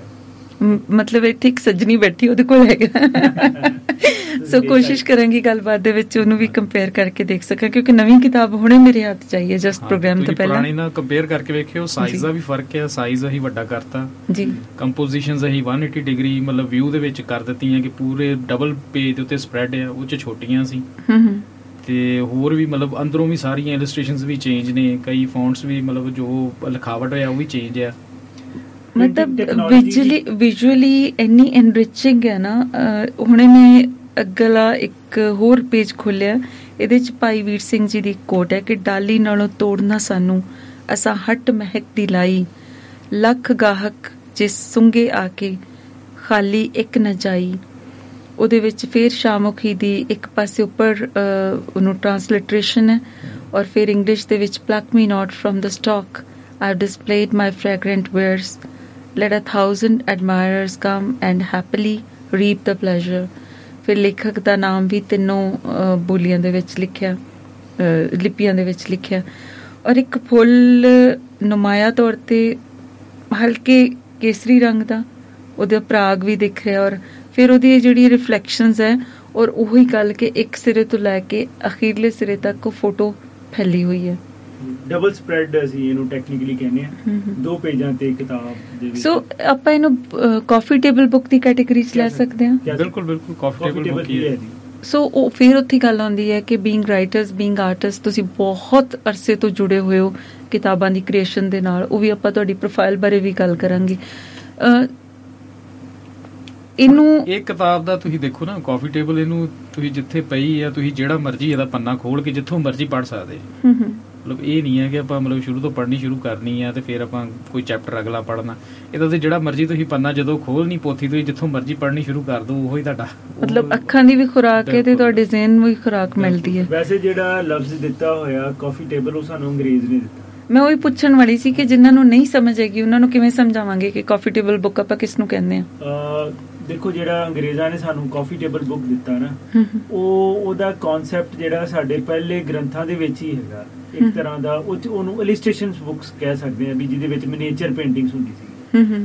ਸੋ ਕਾਫੀ ਟੇਬਲ ਤੇ ਇੱਕ ਕਹਿ ਸਕਦੇ ਹਾਂ ਕਿ ਸਾਨੂੰ ਇੱਕ ਤਰ੍ਹਾਂ ਦਾ ਮਤਲਬ ਅੰਗਰੇਜ਼ਾਂ ਨੇ ਸਾਨੂੰ ਇੱਕ ਕਨਸੈਪਟ ਦਿੱਤਾ ਹੈ, ਅਸਲ 'ਚ ਇਹ ਕਨਸੈਪਟ ਸਾਡੇ ਕੋਲ ਉਸ ਤੋਂ ਵੀ ਪਹਿਲਾਂ ਦਾ ਹੈਗਾ। ਸੋ ਮਤਲਬ ਕਿਤਾਬ ਜਿਹੜੀ ਹੈਗੀ ਆ, ਤੁਸੀਂ ਕਿਤੇ ਪਈ ਹੋਵੇ ਟੇਬਲ ਤੇ, ਕੋਈ ਕਾਫੀ ਇੰਜੋਏ ਕਰ ਰਿਹਾ ਉਹ ਨਾਲ ਦੇਖ ਲਈ, ਥੋੜਾ ਚਿਰ ਜਿੰਨਾ ਚਿਰ ਕਾਫੀ ਪੀਤੀ ਉਹਨਾਂ ਚਿਰ ਕਿਤਾਬ ਦੇਖ ਲਈ, ਫਿਰ ਉਹਦੇ ਵਿੱਚ ਰੂਟੀਨ ਚ ਪੜਨ ਦੇ ਨਾਲ ਉਹ ਕਦੀ ਕਦਾਈ ਇੰਜੋਏ ਕਰ ਵੀ ਸਕਦੇ ਆ। ਮਤਲਬ ਇਹ ਜਸਟ ਐਵੇਂ ਹੈ ਕਿ ਜਿਵੇਂ ਆਪਾਂ ਘਰ ਦੇ ਵਿੱਚ ਕੋਈ ਬਹੁਤ ਪ੍ਰੀਸ਼ੀਅਸ ਆਰਟ ਪੀਸ ਲੈ ਕੇ ਆਉਂਦੇ ਆ, ਇਹ ਆਰਟ ਪੀਸਿਸ ਹੁੰਦੇ ਨੇ ਤੇ ਤੁਸੀਂ ਇਹਨੂੰ ਆਪਣੇ ਡਰਾਇੰਗ ਰੂਮ ਚ ਰੱਖ ਸਕਦੇ ਹੋ, ਆਉਂਦਾ ਜਾਂਦਾ ਵੇਖੇਗਾ, ਤੁਸੀਂ ਖੁਦ ਚ ਕਦੇ ਚੁੱਕ ਕੇ ਆਪਣਾ ਇੰਜੋਏ ਕਰਦੇ ਹੋ, ਬੈਠਦੇ ਹੋ, ਤੇ ਇੱਕ ਅਸੈਟ ਹੈ। ਦੂਸਰੀ ਤਰਫ ਇਹ ਮੇਰੇ ਖਿਆਲ ਕਿ ਜੇ ਤੁਸੀਂ ਗਿਫਟ ਕਰਨਾ ਹੈ ਕਿਸੇ ਨੂੰ ਤੇ ਬਹੁਤ ਵਧੀਆ ਕਾਫੀ ਟੇਬਲ ਬੁੱਕਸ ਗਿਫਟ ਲਈ ਬਹੁਤ ਅੱਛੀ ਆਪਸ਼ਨ। ਦੋ ਹਜ਼ਾਰ ਤੇਰਾਂ ਦੇ ਵਿੱਚ ਪਾਤਰ ਸਾਹਿਬ ਨੇ ਮੈਨੂੰ ਮੇਰੇ ਕੋਲ ਕਿਤਾਬ ਫੜੀ ਤੇ ਉਹਦੇ ਉੱਤੇ ਲਿਖ ਦਿੱਤਾ ਸੀ ਵੀ ਸੰਦੀਪ ਇਹ ਕਿਤਾਬ ਦੂਜੇ ਸੱਜਣਾਂ ਨੂੰ ਉਪਹਾਰ ਦੇ ਵਜੋਂ ਦੇਣ ਲਈ ਬਣੀ ਹੈ, ਤੇ ਇਹ ਕਹਿੰਦੇ ਮੈਂ ਆਪਣੇ ਦੋਸਤਾਂ ਨੂੰ ਵੀ ਕਹਾਂਗਾ ਕਿ ਇਹ ਕਿਤਾਬ ਖਰੀਦ ਕੇ ਦੋਸਤਾਂ ਨੂੰ ਉਪਹਾਰ ਦਿੱਤੀ ਜਾਵੇ ਤਾਂ ਜੋ ਇਹ ਉਹਨਾਂ ਦੇ ਨਾਲ ਜ਼ਿੰਦਗੀ 'ਚ ਸ਼ਾਇਦ ਕੋਈ ਰੰਗ ਉਹਨਾਂ 'ਚ ਭਰੇ ਜਾ ਸਕੇ। ਕਿਆ ਬਾਤ, ਕਿਆ ਬਾਤ। ਅਤੇ ਇਹਦੀ ਇੰਸਪੀਰੇਸ਼ਨ ਕਿੱਥੋਂ ਮਿਲੀ ਕਿ ਇਸ ਤਰ੍ਹਾਂ ਦਾ ਕੋਈ ਕੰਮ ਕੀਤਾ ਜਾਵੇ? ਇਹ ਦੇਖੋ ਜੀ, ਇਹ ਤੇ ਆਪਾਂ ਉਹ ਹੀ ਤੁਹਾਨੂੰ ਜਿਸ ਤਰ੍ਹਾਂ ਦੱਸਿਆ ਕਿ ਪੁਰਾਣੀਆਂ ਪੋਥੀਆਂ ਜਿਸ ਤਰ੍ਹਾਂ ਆਪਾਂ ਦੇਖਦੇ ਹਾਂ, ਅਤੇ ਹੁਣ ਦੇਖੋ ਸੰਦੀਪ ਜੀ ਜਿਹੜੇ ਆ ਉਹ ਫੋਟੋਗ੍ਰਾਫੀ ਮਾਹਰ ਆ, ਅਤੇ ਮੈਂ ਚਲੋ ਥੋੜ੍ਹਾ ਬਹੁਤਾ ਲਿਖ ਲੈਂਦਾ ਜੋ ਵੀ ਕਰਦਾ ਕੈਲੀਗ੍ਰਾਫੀ ਦਾ, ਅਤੇ ਇਹੋ ਸੋਚਿਆ ਸੀ ਕਿ ਇਕੱਠੇ ਹੋ ਕੇ ਇੱਕ ਕਿਤਾਬ ਦਾ ਮਤਲਬ ਕੀਤਾ ਜਾਵੇ। ਅਤੇ ਪੁਰਾਣੀਆਂ ਪੋਥੀਆਂ ਵੀ ਅਸੀਂ ਕਾਫੀ ਮਤਲਬ ਦੇਖੀਆਂ, ਉਹਨਾਂ ਨੂੰ ਵਾਚਿਆ, ਅਤੇ ਜੋ ਉਹਨਾਂ ਦੇ ਵਿੱਚ ਸੀ ਕਿ ਜਿਵੇਂ ਇੱਕ ਲਿਖਤ ਹੁੰਦੀ ਸੀ, ਇੱਕ ਨਾਲ ਪੇਂਟਿੰਗ ਬਣੀ ਹੁੰਦੀ ਸੀ, ਅਤੇ ਅਸੀਂ ਇਹ ਸੋਚਿਆ ਕਿ ਇਹਨੂੰ ਅਸੀਂ ਨਵੇਂ ਤਰੀਕੇ ਨਾਲ, ਟੈਕਨੋਲੋਜੀ ਸਾਡੇ ਕੋਲ ਹੈਗੀ, ਪ੍ਰਿੰਟਿੰਗ ਹੈਗੀ ਆ, ਤੇ ਆਪਾਂ ਇਹਨੂੰ ਨਵੇਂ ਤਰੀਕੇ ਨਾਲ ਬਣਾਇਆ ਜਾਵੇ। ਬਸ ਉਸੇ ਸਿਲਸਿਲੇ ਦੇ ਵਿੱਚ ਫਿਰ ਉਹ ਕਈ ਮਤਲਬ ਸਾਡੇ ਉਸਤਾਦ ਹੀ ਉਹਨਾਂ ਨਾਲ ਸਲਾਹਾਂ ਵੀ ਕੀਤੀਆਂ ਕਿ ਆਪਾਂ ਕਰੀਏ ਕਿਸ ਤਰ੍ਹਾਂ ਕਰੀਏ। ਕਿਸੇ ਨੇ ਸਾਨੂੰ ਮਤਲਬ ਡੀਮੋਰਲਾਈਜ਼ ਨਹੀਂ ਕੀਤਾ, ਹਰ ਕਿਸੇ ਹੌਸਲਾ ਹੀ ਦਿੱਤਾ ਕਿ ਨਹੀਂ ਕਰੋ, ਬਹੁਤ ਸੋਹਣਾ ਉਪਰਾਲਾ। ਤੇ ਉਹ ਬਸ ਉਹ ਕਰਦੇ ਕਰਦੇ ਤੁਹਾਡੇ ਸਾਹਮਣੇ ਆ ਗਏ। ਔਰ ਸਿਰਫ ਕਿਤਾਬਾਂ ਹੀ ਨਹੀਂ, ਜੇ ਆਪਾਂ ਦੇਖੀਏ ਕਿ ਪੁਰਾਣੀਆਂ ਮਸਜਿਦਾਂ ਜਾਂ ਗੁਰਦੁਆਰੇ, ਈਵਨ ਆਪਾਂ ਦਰਬਾਰ ਸਾਹਿਬ 'ਚ ਦੇਖੀਏ ਕਿੰਨੀ ਨਕਾਸ਼ੀ ਹੋਈ ਹੈ, ਔਰ ਉੱਥੇ ਪੇਂਟਿੰਗਸ ਵੀ ਬਣੀਆਂ ਹੁੰਦੀਆਂ, ਉਹਦੇ 'ਚ ਸ਼ਬਦ ਵੀ ਬਹੁਤ ਸੋਹਣੀ ਖੁਸ਼ਖਤੀ ਦੇ ਵਿੱਚ ਲਿਖੇ ਹੁੰਦੇ ਆ, ਤੇ ਉਹੀ ਚੀਜ਼ ਇੱਕ ਤਰੀਕੇ ਨਾਲ ਉੱਥੇ ਵੀ ਤੁਹਾਨੂੰ ਡਿਸਪਲੇਡ ਮਿਲਦੀ ਹੈ ਨਾ। ਉੱਥੇ ਵੀ ਹਾਂਜੀ ਬਣੀਆਂ ਹੁੰਦੀਆਂ ਜੀ, ਪੇਂਟਿੰਗਸ ਵੀ ਬਣੀਆਂ। ਗੱਲ ਕੀਤੀ ਹੈ ਦਰਬਾਰ ਸਾਹਿਬ ਦੇ ਨਕਾਸ਼ੀ ਦੀ, ਤੇ ਮੈਂ ਸ਼ੇਅਰ ਕਰਾਂਗਾ ਕਿ ਦਰਬਾਰ ਸਾਹਿਬ ਦੇ ਵਿੱਚ ਜਿਹੜੀ ਨਕਾਸ਼ੀ ਹੋਈ ਹੋਈ ਹੈ ਉਹ ਹਰਦੀਪ ਦੇ ਪੁਰਖਿਆਂ ਵੱਲੋਂ ਕੀਤੀ ਗਈ ਹੈ। ਸੋ ਇਹ ਉਸ ਫੈਮਿਲੀ ਨੂੰ ਬਿਲੋਂਗ ਕਰਦੇ ਨੇ ਜਿੱਥੇ ਜਿਨ੍ਹਾਂ ਨੇ ਦਰਬਾਰ ਸਾਹਿਬ ਦੇ ਵਿੱਚ ਨਿਕਾਸ਼ੀ ਕੀਤੀ ਸੀ। ਤੁਸੀਂ ਮੇਰੇ ਦਿਲ ਦੀ ਗੱਲ ਪਕੜ ਲਈ। ਮੈਂ ਇਸ ਗੱਲ ਤੇ ਆਉਣਾ ਹੀ ਚਾਹੁੰਦੀ ਸੀ ਕਿ ਸਾਡੇ ਵਿੱਚ ਇੱਕ ਐਸੀ ਸ਼ਖਸੀਅਤ ਮੌਜੂਦ ਹੈ ਕਿ ਜਿਹੜੇ ਉਹਨਾਂ ਉਸ ਖਾਨਦਾਨ ਦਾ ਚਿਰਾਗ ਨੇ। ਪਹਿਲਾਂ ਆਪਾਂ ਉਹਨਾਂ ਸ਼ਖਸੀਅਤਾਂ ਦੇ ਨਾਮ ਤੇ ਜ਼ਰੂਰ ਇੰਜੋਏ ਕਰ ਲਈ ਇਸ ਮੂਮੈਂਟ ਨੂੰ। ਜੀ ਹਰਦੀਪ ਜੀ, ਜ਼ਰੂਰ ਇਸ ਬਾਰੇ ਦੱਸੋ ਕਿ ਤੁਸੀਂ ਇਸ ਦੇ ਨਾਲ ਕਿਵੇਂ ਜੁੜੇ, ਔਰ ਤੁਹਾਡੇ ਪਰਿਵਾਰ ਦੇ ਵਿੱਚ ਜਿਵੇਂ ਸੰਦੀਪ ਜੀ ਨੇ ਜ਼ਿਕਰ ਕੀਤਾ ਕਿ ਕੌਣ ਉਹ ਲੋਕ ਸਨ ਜਿਨ੍ਹਾਂ ਦਾ ਨਾਮ ਦਰਬਾਰ ਸਾਹਿਬ ਦੀ ਨਕਾਸ਼ੀ ਦੇ ਨਾਲ ਜੁੜਿਆ ਸੀ? ਅੱਜ ਮੇਰੇ ਜਿਹੜੇ ਪੜਦਾਦਾ ਜੀ ਭਾਈ ਗਿਆਨ ਸਿੰਘ ਜੀ ਨਕਾਸ਼, ਉਹ ਹਰਮੰਦਰ ਸਾਹਿਬ, ਉਹਨਾਂ ਨੇ ਬੱਤੀ ਵਰੇ ਉੱਥੇ ਹਰਮੰਦਰ ਸਾਹਿਬ ਦੀਆਂ ਦੀਵਾਰਾਂ ਸ਼ਿੰਗਾਰਿਆ ਆਪਣੀ। ਬੱਤੀ ਵਰੇ? ਹਾਂਜੀ, ਬੱਤੀ ਸਾਲ ਉੱਥੇ ਮਤਲਬ ਹਰਿਮੰਦਰ ਸਾਹਿਬ ਦੀਆਂ ਜਿਹੜੀਆਂ ਵਾਲਸ ਦੇ ਉੱਤੇ ਫਰੈਸਕੋ ਕਰਦੇ ਰਹੇ। ਅਕਾਲ ਤਖ਼ਤ ਸਾਹਿਬ ਵੀ ਫਰੈਸਕੋ ਕੀਤੀ ਸੀ, ਬਾਬਾ ਟਾਲ ਸਾਹਿਬ ਵੀ ਉੱਥੇ ਫਰੈਸਕੋ ਕਰਦੇ ਰਹੇ, ਜਿੰਨੇ ਵੀ ਗੁਰਦੁਆਰੇ ਜੋ ਸੇਵਾ ਜਿੱਥੇ ਮਿਲੀ ਉੱਥੇ ਕਰਦੇ ਰਹੇ। ਬੱਤੀ ਵਰੇ ਉਹਨਾਂ ਨੇ ਉੱਥੇ ਕੰਮ ਕੀਤਾ ਹਰਿਮੰਦਰ ਸਾਹਿਬ ਵੀ। ਕਿਆ ਬਾਤ! ਇਹ ਕਿਹੜੇ ਸਾਲਾਂ ਦੀ ਗੱਲ ਹੋਏਗੀ? ਇਹ ਜਿਹੜਾ ਸਮਾਂ ਹੈਗਾ ਉੱਨੀ ਸੌ ਤੇ ਤੇਤੀ ਚ ਉਹਨਾਂ ਦੀ ਸ਼ਾਇਦ ਚੜ੍ਹਾਈ ਕਰਦੇ ਨੇ, ਉਸ ਤੋਂ ਪਹਿਲਾਂ ਦੀ ਗੱਲ ਹੈ ਜੀ। ਤੇ ਉਦੋਂ ਕਾਫੀ ਸਮਾਂ ਮਤਲਬ ਉੱਥੇ ਕੰਮ ਕਰਦੇ ਰਹੇ ਨੇ। ਫਿਰ ਉਸ ਤੋਂ ਬਾਅਦ ਜਿਹੜੇ ਮੇਰੇ ਗ੍ਰੈਂਡਫਾਦਰ ਦਾਦਾ ਜੀ ਭਾਈ ਆਪਣਾ ਜੀ ਐਸ ਸੋਹਣ ਸਿੰਘ ਜੀ, ਉਹਨਾਂ ਨੇ ਸਿੱਖ ਇਤਿਹਾਸ ਨਾਲ ਸੰਬੰਧਿਤ ਜਿੰਨੀਆਂ ਪੇਂਟਿੰਗਸ ਜਾਂ ਤਸਵੀਰਾਂ ਬਣਾਈਆਂ ਉਹ ਕੰਮ ਕਰਦੇ ਰਹੇ ਨੇ। ਤੇ ਫਾਦਰ ਸਾਹਿਬ ਵੀ ਮਤਲਬ ਚੰਗੇ ਫੋਟੋ ਜਰਨਲਿਸਟ ਕੰਮ ਐਜ਼ ਏ ਫੋਟੋ ਜਰਨਲਿਸਟ ਕੰਮ ਕਰਦੇ ਨੇ, ਸਰਦਾਰ ਸਤਪਾਲ ਦਾਨਸ਼ ਜੀ, ਤੇ ਉਹਨਾਂ ਦਾ ਵੀ ਕਾਫੀ ਕੰਮ ਦੁਨੀਆ ਦੇਖਦੀ ਹੈ ਜੀ। ਵਾਹ! ਔਰ ਤੁਹਾਡਾ ਜਿਹੜਾ ਪਰਿਵਾਰ ਹੈ ਉਹ ਜਲਿਆਂਵਾਲੇ ਬਾਗ ਦੀ ਕੁਰਬਾਨੀ ਦੇ ਨਾਲ ਵੀ ਜੁੜਿਆ ਹੈ। ਬਿਲਕੁਲ ਬਿਲਕੁਲ, ਮੇਰੇ ਦਾਦਾ ਜੀ ਦੇ ਵੱਡੇ ਬ੍ਰਦਰ ਉਹ ਉੱਨੀ ਸੌ ਉੱਨੀ 'ਚ ਉੱਥੇ ਸ਼ਹੀਦ ਹੋ ਗਏ ਸੀ, ਗੋਲੀ ਲੱਗ ਗਈ ਸੀ ਉਹਨਾਂ ਨੂੰ। ਉੱਥੇ ਜਲਸੇ 'ਚ ਗਏ ਸੀ ਜਲਿਆਂਵਾਲੇ ਬਾਗ, ਜਦੋਂ ਜਨਰਲ ਡਾਇਲ ਨੇ ਗੋਲੀਆਂ ਚਲਾਈਆਂ ਸੀ ਜੀ, ਤੇ ਉੱਥੇ ਉਹ ਸ਼ਹੀਦ ਹੋ ਗਏ ਸੀ ਜੀ। ਸੋ ਦੋਸਤੋ, ਤੁਸੀਂ ਜਾਣ ਸਕਦੇ ਹੋ ਕਿ ਮੇਰੀ ਕਿਤਾਬ ਕਿੰਨਾ ਲੋਕਾਂ ਦੇ ਨਾਲ ਜੁੜੀ ਹੋਈ ਹੈ। ਮੇਰੀ ਖੁਸ਼ਕਿਸਮਤੀ ਹੈ ਔਰ ਆਪਣੀ ਸਾਰਿਆਂ ਦੀ ਖੁਸ਼ਕਿਸਮਤੀ ਹੈ ਕਿ ਇਹ ਲੋਕਾਂ 'ਚ ਆਪਣੇ ਪ੍ਰੋਗਰਾਮ ਦਾ ਹਿੱਸਾ ਨੇ। ਔਰ ਥੋੜ੍ਹਾ ਜਿਹਾ ਸੰਦੀਪ ਜੀ ਤੋਂ ਵੀ ਪੁੱਛਦੇ ਹਾਂ, ਤੁਹਾਡੇ ਨਾਲ ਪਹਿਲਾਂ ਆਪਾਂ ਗੱਲਬਾਤ ਕਰ ਲਈਏ ਕਿ ਦੋਵੇਂ ਤੁਸੀਂ, ਮੈਂ ਦੇਖਿਆ ਕਿ ਬਹੁਤ ਚੰਗੇ ਰੀਡਰਸ ਵੀ ਹੋ, ਬਹੁਤ ਸੋਹਣਾ ਪੜ੍ਹਦੇ ਲਿਖਦੇ ਹੋ, ਵੈਰਾਇਟੀ ਕਹਿ ਸਕਦੇ ਹਾਂ ਕਿ ਤੁਹਾਡੇ ਮੁਤਾਲੇ ਦੇ ਵਿੱਚ ਬਹੁਤ ਜ਼ਿਆਦਾ ਵੈਰਾਇਟੀ ਹੈ ਕਿ ਤੁਸੀਂ ਬਹੁਤ ਚੀਜ਼ਾਂ ਨੂੰ ਬੜੇ ਸਲੀਕੇ ਨਾਲ, ਬੜੇ ਸੋਹਣੇ ਤਰੀਕੇ ਨਾਲ ਪੜ੍ਹਦੇ ਹੋ, ਸ਼ਾਇਦ ਤਾਂ ਹੀ ਤੁਹਾਡੀ ਕ੍ਰੀਏਸ਼ਨ ਦੇ ਵਿੱਚ ਆਉਂਦਾ। ਅਤੇ ਤੁਸੀਂ ਕਦੋਂ ਤੋਂ ਇਸ ਚੀਜ਼ ਨਾਲ ਜੁੜੇ ਕਿ ਸਾਹਿਤ ਨਾਲ? ਬੇਸਿਕਲੀ ਮੇਰਾ, ਮੈਂ ਤੇ ਮਤਲਬ ਬਚਪਨ ਦੇ ਵਿੱਚੋਂ ਹੀ ਮੈਨੂੰ ਸਾਹਿਤ ਦੇ ਨਾਲ ਮੈਨੂੰ ਸ਼ੌਂਕ ਪੈ ਗਿਆ ਸੀ। ਮੈਂ ਤੁਹਾਡੀ ਲਾਇਬ੍ਰੇਰੀ ਦੇਖੀ ਹੋਈ ਹੈ, ਮਤਲਬ ਉਹ ਵੀ ਪੜ੍ਹ ਪੜ੍ਹ ਕੇ ਜਿਵੇਂ ਕਹਿੰਦੇ ਨਾ ਬੁਰੀ ਹਾਲਤ ਕੀਤੀ ਹੋਈ ਹੁੰਦੀ ਹੈ, ਇੰਨੀਆਂ ਜ਼ਿਆਦਾ ਕਿਤਾਬਾਂ, ਔਰ ਜਿਹੜੀ ਮਰਜ਼ੀ ਕਿਤਾਬ ਦਾ ਜ਼ਿਕਰ ਕਰ ਲਓ ਉਹ ਤੁਸੀਂ ਪੜ੍ਹੀ ਹੁੰਦੀ ਹੈ ਨਾ, ਤੁਹਾਨੂੰ ਸਭ ਪਤਾ ਹੁੰਦਾ, ਸਭ ਲੇਖਕਾਂ ਦਾ ਪਤਾ ਹੁੰਦਾ। ਔਰ ਉਹ ਲੋਕ ਜਿਹੜੇ ਬੜੇ ਫਿਰ ਵੀ ਲੋ ਪ੍ਰੋਫਾਈਲ ਲੈ ਕੇ, ਕੋਈ ਦਿਖਾਵਾ ਨਹੀਂ, ਕਦੇ ਮੈਂ ਤੁਹਾਨੂੰ ਅੱਗੇ ਅੱਗੇ ਕਿਤੇ ਨਹੀਂ ਹੁੰਦੇ ਦੇਖਿਆ ਕਿ ਇੰਨਾ ਜਿਨ੍ਹਾਂ ਦਾ ਸੋਹਣਾ ਪ੍ਰੋਫਾਈਲ ਹੋਵੇ, ਵਰਕ ਪ੍ਰੋਫਾਈਲ ਹੋਵੇ, ਤੇ ਉਹ ਬਿਲਕੁਲ ਸ਼ੋਅ ਆਫ ਕਲਚਰ ਦਾ ਤੁਸੀਂ ਲੋਕ ਹਿੱਸਾ ਨਹੀਂ ਹੋ। ਨਹੀਂ, ਉਹ ਸ਼ੁਰੂ ਤੋਂ ਹੀ ਨਹੀਂ ਜੀ ਪਸੰਦ ਹੈਗਾ, ਬਸ ਕਿਤਾਬਾਂ ਦੇ ਨਾਲ ਇੱਕ ਜੁੜਤ ਬਣੀ ਹੋਈ ਹੈ। ਮੈਂ ਮਤਲਬ ਮੈਨੂੰ ਮੈਨੂੰ ਪੇਂਟਿੰਗਸ ਤੇ ਫੋਟੋਗ੍ਰਾਫੀ ਤੇ ਲਿਟਰੇਚਰ, ਇਹ ਸਾਰਾ ਕੁਝ ਇੱਕੋ ਜੁੜਿਆ ਜੁੜਿਆ ਹੀ ਲੱਗਦਾ ਹਮੇਸ਼ਾ ਹੀ, ਕਿਉਂਕਿ ਜਦੋਂ ਤੁਸੀਂ ਸਾਹਿਤ ਨਾਲ ਜੁੜਦੇ ਜੇ ਤੁਹਾਨੂੰ ਚੀਜ਼ਾਂ ਦੇਖਣ ਦੀ ਸਮਝ ਬਣਦੀ ਹੈ। ਸੋ ਮੈਂ ਫੋਟੋਗ੍ਰਾਫ ਜਿਹੜਾ ਫੋਟੋਗ੍ਰਾਫੀ ਕਰਦਾ, ਅਤੇ ਉਹ ਮੈਨੂੰ ਲੱਗਦਾ ਹੈਗਾ ਕਿ ਮੇਰੀ ਜਿਹੜੀ ਸਾਹਿਤ ਦੀ ਥੋੜ੍ਹੀ ਬਹੁਤੀ ਮੈਂ ਸਮਝ ਰੱਖਦਾ, ਉਹਦੇ 'ਚੋਂ ਨਿਕਲਦੀ ਹੈ। ਸੋ ਵਿਜ਼ੂਅਲ ਜਿਹੜਾ ਹੈਗਾ ਉਹ ਬੇਸਿਕਲੀ ਉਹਦੇ ਪਿੱਛੇ ਲਿਟਰੇਚਰ ਪਿਆ ਹੁੰਦਾ ਹਮੇਸ਼ਾ ਹੀ। ਸੋ ਜਿਹੜੀ ਇਹ ਕਿਤਾਬ ਹੈਗੀ ਹੈ, ਇਹ ਵਿਜ਼ੂਅਲ ਅਤੇ ਲਿਟਰੇਚਰ ਦਾ ਇੱਕ ਸੰਗਮ ਹੈ।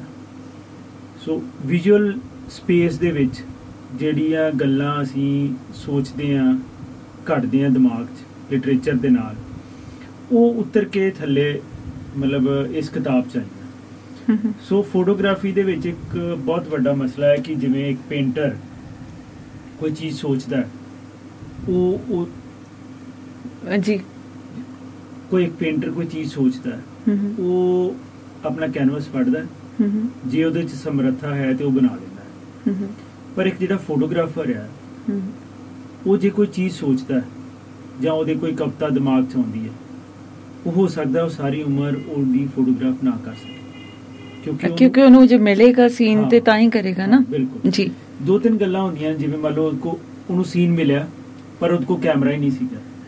ਸੋ ਇਹ ਸਾਰੀਆਂ ਚੀਜ਼ਾਂ ਆਪਸ ਦੇ ਵਿੱਚ ਕੁਦਰਤ ਸਹਾਈ ਹੋਵੇ ਤੇ ਗੱਲਾਂ ਬਣਦੀਆਂ। ਸੋ ਇਹ ਇਸ ਤਰ੍ਹਾਂ ਮੈਂ ਸੋਚਦਾ ਵੀ ਇਹ ਕੁਦਰਤ ਵੱਲੋਂ ਹੀ ਆਪੇ ਹੀ ਕੰਮ ਹੋ ਗਿਆ ਜੀ। ਤੇ ਤੁਸੀਂ ਗੱਲ ਕੀਤੀ ਕਿ ਮਤਲਬ ਜਿਸ ਤਰ੍ਹਾਂ ਕਿ ਤੁਸੀਂ ਮਤਲਬ ਬਹੁਤਾ ਅੱਗੇ ਜੇ ਨਹੀਂ ਆਉਂਦੇ ਹੈ ਨਾ ਲੋਕਾਂ ਦੇ, ਉਹ ਮੈਂ ਉਹ ਦੱਸਣ ਲੱਗਿਆ ਸਾਡੇ ਦੋਵਾਂ ਦਾ ਸੁਭਾਅ ਇਸ ਤਰ੍ਹਾਂ ਦਾ ਵਾ ਕਿ ਮਤਲਬ ਅਸੀਂ ਦੱਸਣ ਨਾਲੋਂ ਕਿ ਅਸੀਂ ਆਹ ਕੀਤਾ ਅਸੀਂ ਆਹ ਕੀਤਾ ਅਸੀਂ ਸਿੱਖਣ 'ਚ ਜ਼ਿਆਦਾ ਵਿਸ਼ਵਾਸ ਰੱਖਦੇ ਹਾਂ ਔਰ ਦੂਜੀ ਸਿੱਖੀ ਜਾਏ ਕੰਮ ਬੋਲਣਾ ਚਾਹੀਦਾ ਹੈ ਨਾ। ਤੁਹਾਡਾ ਉਹ ਲੋਕ ਦੱਸਣ ਨਾ ਕਿ ਤੁਸੀਂ ਆਹ ਕੰਮ ਕੀਤਾ, ਸਾਨੂੰ ਦੱਸਣ ਦੀ ਲੋੜ ਘੱਟ ਹੀ ਪਵੇ। ਪਰ ਦੂਜੇ ਪਾਸੇ ਦੇਖਿਆ ਜਾਵੇ ਅੱਜ ਕੱਲ੍ਹ ਮਾਰਕੀਟਿੰਗ ਦਾ ਜ਼ਮਾਨਾ ਹੈ, ਇਸੇ ਕਰਕੇ ਤੁਹਾਡੇ ਕੋਲ ਆਏ ਜੀ। ਇਹ ਤੁਸੀਂ ਸਾਨੂੰ ਮਸ਼ਹੂਰ ਕਰ ਦੇਣਾ ਹੁਣ ਦੇਖੋ ਜੀ। ਫੋਟੋਜ਼ ਦੀ ਆਪਾਂ ਗੱਲ ਪਹਿਲੇ ਮੁਕਾਈਏ ਕਿ ਤੁਸੀਂ ਕੋਈ ਸਿੱਖਿਆ ਕਿਤੋਂ ਜਾਂ ਫਿਰ ਤੁਹਾਡਾ ਇਹ ਅੰਦਰ ਦਾ ਆਰਟਿਸਟ ਹੀ ਸੀ? ਫਿਰ ਵੀ ਟੈਕਨੀਕਲੀ ਤਾਂ ਸਿੱਖਣਾ ਪੈਂਦਾ, ਕਿਸ ਤਰ੍ਹਾਂ ਦਾ ਕੈਮਰਾ, ਕਿਸ ਤਰ੍ਹਾਂ ਦਾ ਲੈਂਸ, ਕਿਸ ਤਰ੍ਹਾਂ ਦੀ ਸਾਰੀ ਚੀਜ਼। ਇਹ ਬੜੇ ਸਾਲਾਂ ਤੋਂ ਜੀ ਮੈਂ ਫੋਟੋਗ੍ਰਾਫੀ ਨਾਲ ਜੁੜਿਆ ਹੋਇਆ, ਮੈਂ ਟੀਚਿੰਗ ਵੀ ਫੋਟੋਗ੍ਰਾਫੀ ਹੀ ਕਰਦਾ। ਵਾਹ। ਸੋ ਇਹ ਓਵਰ ਦਾ ਟਾਈਮ ਮੈਂ ਦੋਸਤਾਂ ਤੋਂ ਸਿੱਖਣਾ ਸ਼ੁਰੂ ਕੀਤਾ, ਫਿਰ ਸੈਲਫ ਵੀ, ਫਿਰ ਹੌਲੀ ਹੌਲੀ ਬਸ ਅੱਗੇ ਚੱਲਦੇ ਗਏ ਕਿਉਂਕਿ ਮੇਰਾ ਪੈਸ਼ਨ ਸੀਗਾ। ਸੋ ਉਸ ਪੈਸ਼ਨ ਨੂੰ ਹੀ ਮੈਂ ਆਪਣੇ ਨਾਲ ਮਤਲਬ ਪ੍ਰੋਫੈਸ਼ਨ ਵੀ ਬਣਾ ਲਿਆ। ਸੋ ਫੋਟੋਗ੍ਰਾਫੀ ਮੈਂ ਟੀਚ ਕਰਦਾ ਬੱਚਿਆਂ ਨੂੰ। ਤੁਸੀਂ ਬੜੇ ਚੰਗੇ ਸਕੂਲ ਦੇ ਵਿੱਚ, ਤੁਸੀਂ ਸਕੂਲ ਦਾ ਨਾਮ ਸ਼ੇਅਰ ਕਰਨਾ ਚਾਹੋਗੇ ਤਾਂ ਕੋਈ? ਕੈਂਬਰਿਜ ਇੰਟਰਨੈਸ਼ਨਲ ਸਕੂਲ ਅੰਮ੍ਰਿਤਸਰ ਦੇ ਵਿੱਚ ਫੋਟੋਗ੍ਰਾਫੀ ਡਿਪਾਰਟਮੈਂਟ ਸੀ। ਸੋ ਮੈਂ ਉੱਥੋਂ ਦਾ ਹੈਡ ਆਫ ਡਿਪਾਰਟਮੈਂਟ। ਸੋ ਛੋਟੇ ਸ਼ਹਿਰਾਂ ਦੇ ਬਹੁਤ ਸਾਰੇ ਦੋਸਤਾਂ ਲਈ ਤੇ ਇਹ ਵੀ ਗੱਲ ਬੜੀ ਨਵੀਂ ਲੱਗੇਗੀ ਉਹਨਾਂ ਨੂੰ ਕਿ ਅੰਮ੍ਰਿਤਸਰ ਵਰਗੇ ਸ਼ਹਿਰ 'ਚ ਫੋਟੋਗ੍ਰਾਫੀ ਐਜ਼ ਸਬਜੈਕਟ ਸਕੂਲਸ ਦੇ ਵਿੱਚ ਚੱਲਦਾ ਔਰ ਉਹਨਾਂ ਦੇ ਲਈ ਬਕਾਇਦਾ ਸੋਹਣੇ ਟੀਚਰ ਸਾਹਿਤ ਨਾਲ ਰਿਲੇਟਡ ਟੀਚਰ ਵੀ ਹੈਗੇ ਨੇ।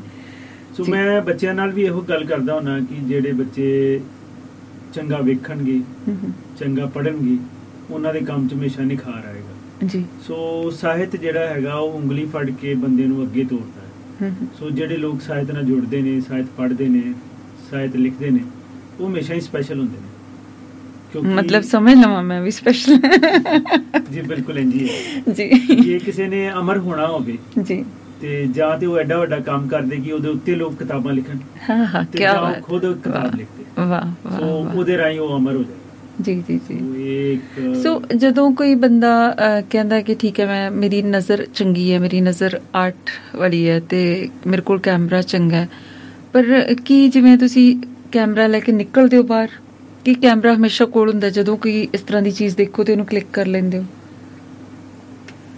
ਇਹ ਤੁਹਾਡਾ ਆਪਣਾ ਡਿਸੀਜਨ ਹੈਗਾ ਕਿ ਤੁਸੀਂ ਕਿਸ ਤਰ੍ਹਾਂ ਦੀ ਫੋਟੋਗ੍ਰਾਫੀ ਕਰਨੀ ਹੈ। ਤੁਸੀਂ ਲਾਈਫ ਕੈਪਚਰ ਕਰਨੀ ਹੈ, ਤੁਸੀਂ ਨੇਚਰ ਕੈਪਚਰ ਕਰਨੀ ਹੈ, ਫਿਰ ਉਸ ਹਿਸਾਬ ਨਾਲ ਤੁਹਾਨੂੰ ਆਪਣੀ ਜਿਹੜਾ ਮਾਈਂਡ ਹੈਗਾ ਉਹਨੂੰ ਟ੍ਰੇਨ ਕਰਨਾ ਪਏਗਾ। ਜੇ ਤੁਸੀਂ ਸੋਚਦੇ ਜੇ ਕਿ ਮੈਂ ਜਰਨਲਿਜ਼ਮ ਕਰਨੀ ਹੈ, ਫਿਰ ਤੁਹਾਡਾ ਮਾਈਂਡ ਸੈਟਅਪ ਹੋਰ ਤਰ੍ਹਾਂ ਦਾ ਹੋਏਗਾ, ਫਿਰ ਨੈਚੁਰਲੀ ਖਬਰਾਂ ਦੀ ਤਲਾਸ਼ ਕਰੋਗੇ। ਹਾਂ ਜੀ। ਜੇ ਤੁਸੀਂ ਸੋਚਦੇ ਜੇ ਕਿ ਮੈਂ ਆਰਕੀਟੈਕਚਰ ਸ਼ੂਟ ਕਰਨਾ ਔਰ ਆਰਕੀਟੈਕਚਰ ਵੀ ਕਿਸ ਤਰ੍ਹਾਂ ਦਾ ਸ਼ੂਟ ਕਰਨਾ, ਮੰਨ ਲਓ ਤੁਸੀਂ ਸੋਚਦੇ ਜੀ ਮੈਂ ਪੁਰਾਣੀਆਂ ਬਿਲਡਿੰਗ ਸ਼ੂਟ ਕਰਨੀਆਂ, ਜਾਂ ਕੋਈ ਸੋਚਦਾ ਜੀ ਮੈਂ ਬਿਲਕੁਲ modern painting, modern architecture shoot ਕਰਨਾ, ਫਿਰ ਉਹਨੂੰ ਉਸ ਤਰ੍ਹਾਂ ਦੀ ਤਲਾਸ਼ ਕਰਨੀ ਪਏਗੀ ਜੀ। ਪਰ ਇਹ ਡਿਸੀਜਨ ਜਿਹੜਾ ਹੈਗਾ ਇਹ ਇੱਕਦਮ ਨਹੀਂ ਲਿਆ ਜਾ ਸਕਦਾ। ਤੁਸੀਂ ਜਦੋਂ ਕੰਮ ਕਰਨਾ ਸ਼ੁਰੂ ਕਰਦੇ ਜੇ ਫਿਰ ਤੁਹਾਡਾ ਇੱਕ ਮਾਈਂਡ ਡਿਵੈਲਪ ਹੋਣ ਲੱਗਦਾ ਕਿ ਮੈਂ, ਮੈਨੂੰ ਇਹ ਰਸਤਾ ਪਸੰਦ ਹੈ, ਮੈਂ ਕੈਲੀਗ੍ਰਾਫੀ ਕਰਨੀ ਹੈ, ਮੈਨੂੰ ਇਸ ਤਰ੍ਹਾਂ ਦੀ ਕੈਲੀਗ੍ਰਾਫੀ ਕਰਨ ਦਾ ਦਾ ਮਜ਼ਾ ਆਏਗਾ। ਮੈਂ ਉਰਦੂ ਦੀ ਕਰਨੀ ਹੈ, ਮੈਂ ਫਾਰਸੀ ਦੀ ਕਰਨੀ ਹੈ, ਮੈਂ ਪੰਜਾਬੀ ਦੀ ਕਰਨੀ ਹੈ, ਪੰਜਾਬੀ 'ਚ ਸਪੈਸ਼ਲ ਗੁਰਮੁਖੀ ਦੀ ਕਰਨੀ ਹੈ ਕਿ ਸ਼ਾਹਮੁਖੀ ਦੀ ਕਰਨੀ ਹੈ। ਕੋਈ ਵੀ ਕਲਾ ਹੈਗੀ ਹੈ, ਤੁਸੀਂ ਕਵਿਤਾ ਲਿਖਦੇ ਜੀ, ਕਵਿਤਾ ਕਿਸ ਤਰ੍ਹਾਂ ਦੀ ਲਿਖਣੀ ਹੈ, ਮੈਂ ਉਹਨੂੰ ਲਿਰਿਕਲ ਲਿਖਣੀ ਹੈ ਕਿ ਫਰੀ ਵਰਸ ਲਿਖਣੀ ਹੈ, ਕਿ ਉਹਦੇ ਵਿੱਚ ਕਿਸ ਤਰ੍ਹਾਂ ਦਾ ਭਾਵ ਲਿਆਉਣਾ ਹੈਗਾ, ਗਜ਼ਲ ਲਿਖਣੀ ਹੈ ਕਿ ਨਜ਼ਮ ਲਿਖਣੀ ਹੈ, ਕਿ ਜਿਹੜਾ ਮੈਂ ਗੱਲ ਕਹਿਣੀ ਚਾਹੁੰਦੀ ਹਾਂ ਜਾਂ ਚਾਹੁੰਦਾ ਹਾਂ ਉਹ ਗਜ਼ਲ 'ਚ ਪੂਰੀ ਹੁੰਦੀ ਹੈ ਕਿ ਨਜ਼ਮ 'ਚ ਪੂਰੀ ਹੁੰਦੀ ਹੈ। ਸੋ ਇਹ ਕੰਮ ਕਰਕੇ ਹੀ ਸਮਝ ਆਉਂਦਾ ਹੈ ਕਿ ਅਸੀਂ ਜਿਹੜੀ ਦੁਨੀਆ 'ਚ ਵਿਚਰਦੇ ਹਾਂ, ਜਿਹੜੀ ਤੁਹਾਡੀ ਥਾਟ ਪ੍ਰੋਸੈਸ ਦੀ ਦੁਨੀਆ ਹੈਗੀ ਆ, ਉਹਦੇ 'ਚ ਕਿਹੜੀ ਗੱਲ ਕਿੱਥੇ ਕਹਿ ਜਾਣੀ ਹੈ। ਮਤਲਬ ਮੈਂ ਕਿਤੇ ਪੜ੍ਹਿਆ ਸੀ ਗਾਲਿਬ ਨੇ ਆਪਣੀ ਚਿੱਠੀ 'ਚ ਲਿਖਿਆ ਸੀਗਾ ਕਿ ਮੈਨੂੰ ਲੱਗਦਾ ਹੈਗਾ ਕਿ ਮੈਂ ਗਜ਼ਲ 'ਚ ਆਪਣੀ ਗੱਲ ਕਿਸੇ ਵੇਲੇ ਪੂਰੀ ਨਹੀਂ ਕਹਿ ਪਾਉਂਦਾ, ਇਸ ਲਈ ਮੈਂ ਕਦੀ ਕਦਾਈ ਨਜ਼ਮ ਕਹਿ ਦਿੰਦਾ। ਵਾਹ। ਸੋ ਇਹ ਡਿਸੀਜਨ ਹੈਗਾ ਉਸ ਵਿਜ਼ੂਅਲ ਆਰਟਿਸਟ ਦਾ ਜਾਂ ਉਸ ਲੇਖਕ ਦਾ ਕਿ ਉਹਨੇ ਆਪਣੀ ਗੱਲ ਕਹਿਣ ਲਈ ਕਿਸ ਤਰ੍ਹਾਂ ਦਾ ਮੀਡੀਅਮ ਤੇ ਕਿਸ ਤਰ੍ਹਾਂ ਦੀ ਚੁਆਇਸਿਸ ਕਰਨੀਆਂ ਹੈਗੀਆਂ। ਸੋ ਉਹ ਚੁਆਇਸ ਜਿਹੜੀ ਆ ਉਹ ਟਾਈਮ ਦੇ ਨਾਲ ਸਮਝ ਆਉਂਦੀ ਹੈ। ਤੇ ਬਜ਼ਾਤੇ ਖੁਦ ਤੁਹਾਡਾ ਇੰਟਰਸਟ ਕਿੱਧਰ ਜ਼ਿਆਦਾ ਹੁੰਦਾ ਹੈ, ਨੇਚਰ ਵਾਲੀ ਆ, ਫਿਰ ਇਨਸੀਡੈਂਸਿਸ ਵਾਲੀ ਆ, ਹਿਊਮਨ ਇਮੋਸ਼ਨਸ ਵਾਲੀ ਆ, ਕਿੱਧਰ? ਮੇਰਾ ਬਹੁਤਾ ਨੇਚਰ ਮੈਂ ਸ਼ੂਟ ਕਰਦਾ ਤੇ ਹਿਊਮਨ ਨੇਚਰ ਵੀ ਮੈਨੂੰ ਬੜਾ ਪਸੰਦ ਹੈ ਕਿਉਂਕਿ ਉਹ ਵੀ ਪਾਰਟ ਆਫ ਨੇਚਰ ਹੀ ਹੈ। ਸੋ ਇਹ ਮੇਰਾ ਬਹੁਤਾ ਬਹੁਤੀ ਤੌਰ ਤੇ ਮਤਲਬ ਨੇਚਰ ਮੈਂ ਮਤਲਬ ਮੈਨੂੰ ਇਹ ਪਸੰਦ ਹੈ। ਕਿਉਂਕਿ ਮੇਰੀ ਕਿਤਾਬ ਵਾਸਤੇ ਜਦੋਂ ਆਪਾਂ ਫੋਟੋਗ੍ਰਾਫੀ ਕਰਨ ਨਿਕਲੇ ਸੀ ਹੈ ਨਾ, ਅਤੇ ਅਮਲਦਾਸ ਦੇ ਬਹੁਤ ਜ਼ਿਆਦਾ ਦਰਖਤ ਸੀ, ਉੱਥੇ ਮੈਂ ਦੇਖਿਆ ਉੱਥੇ ਤੁਸੀਂ ਖੁੱਲ੍ਹੇ ਛੱਡ ਦਿੱਤਾ ਸੀ, ਮਤਲਬ ਇਹ ਨਹੀਂ ਸੀ ਕਿਹਾ ਕਿ ਐਵੇਂ ਪੋਜ਼ ਕਰੋ ਜਾਂ ਉਵੇਂ ਪੋਜ਼ ਕਰੋ। ਪੋਜ਼ ਕਰਾਉਣਾ ਤੇ ਮੈਨੂੰ ਵੈਸੇ ਉਹ ਜਸਟ ਮੈਨੂੰ ਯਾਦ ਹੈ ਕਿ ਮੈਂ ਉਹਨਾਂ ਚੀਜ਼ਾਂ ਨੂੰ ਦੇਖ ਰਹੀ ਸੀ, ਫੁੱਲਾਂ ਨਾਲ ਖੇਡ ਰਹੀ ਸੀ, ਅਤੇ ਉਹ ਤੁਸੀਂ ਕਦੋਂ ਕਲਿੱਕ ਕਰ ਲਈਆਂ, ਕਦੋਂ ਉਹਨੂੰ ਆਪਾਂ ਅਟੈਚ ਕੀਤਾ ਪੋਇਟਰੀ ਦੇ ਵਰਸਿਸ ਦੇ ਨਾਲ, ਕਦੋਂ ਹਰਦੀਪ ਹੋਰਾਂ ਨੇ ਉਹਦੇ ਉੱਪਰ ਬਹੁਤ ਸੋਹਣੀ ਕੈਲੀਗ੍ਰਾਫੀ ਕਰਕੇ ਉਹ ਪੇਂਟਿੰਗ ਵਾਟਰ ਪੇਂਟ ਕੀਤਾ, ਜਿਹੜਾ ਜੇ ਖਾਸ ਤੌਰ 'ਤੇ ਆਪਾਂ ਬੈਕ ਪੇਜ ਦੀ ਗੱਲ ਕਰੀਏ। ਸੋ ਉਹ ਬਹੁਤ ਖੂਬਸੂਰਤ ਗੱਲ ਸੀ, ਮੇਰੇ ਖਿਆਲ ਉਹ ਇਟ ਸੈਲਫ ਨਵੀਂ ਚੀਜ਼ ਸੀ ਹੈ ਨਾ। ਉਸ ਤੋਂ ਬਾਅਦ ਆਪਣੀ ਤੁਹਾਨੂੰ ਵੀ ਪਤਾ ਕਿ ਬਹੁਤ ਕਾਪੀ ਹੋਈ ਉਸ ਚੀਜ਼ ਦੀ, ਕਿਤਾਬ ਦੀ। ਪੋਜ਼ ਬਣਾਉਣੇ ਨਾ ਜ਼ਿਆਦਾਤਰ ਵਿਆਹਾਂ ਦੇ ਵਿੱਚ ਇਸ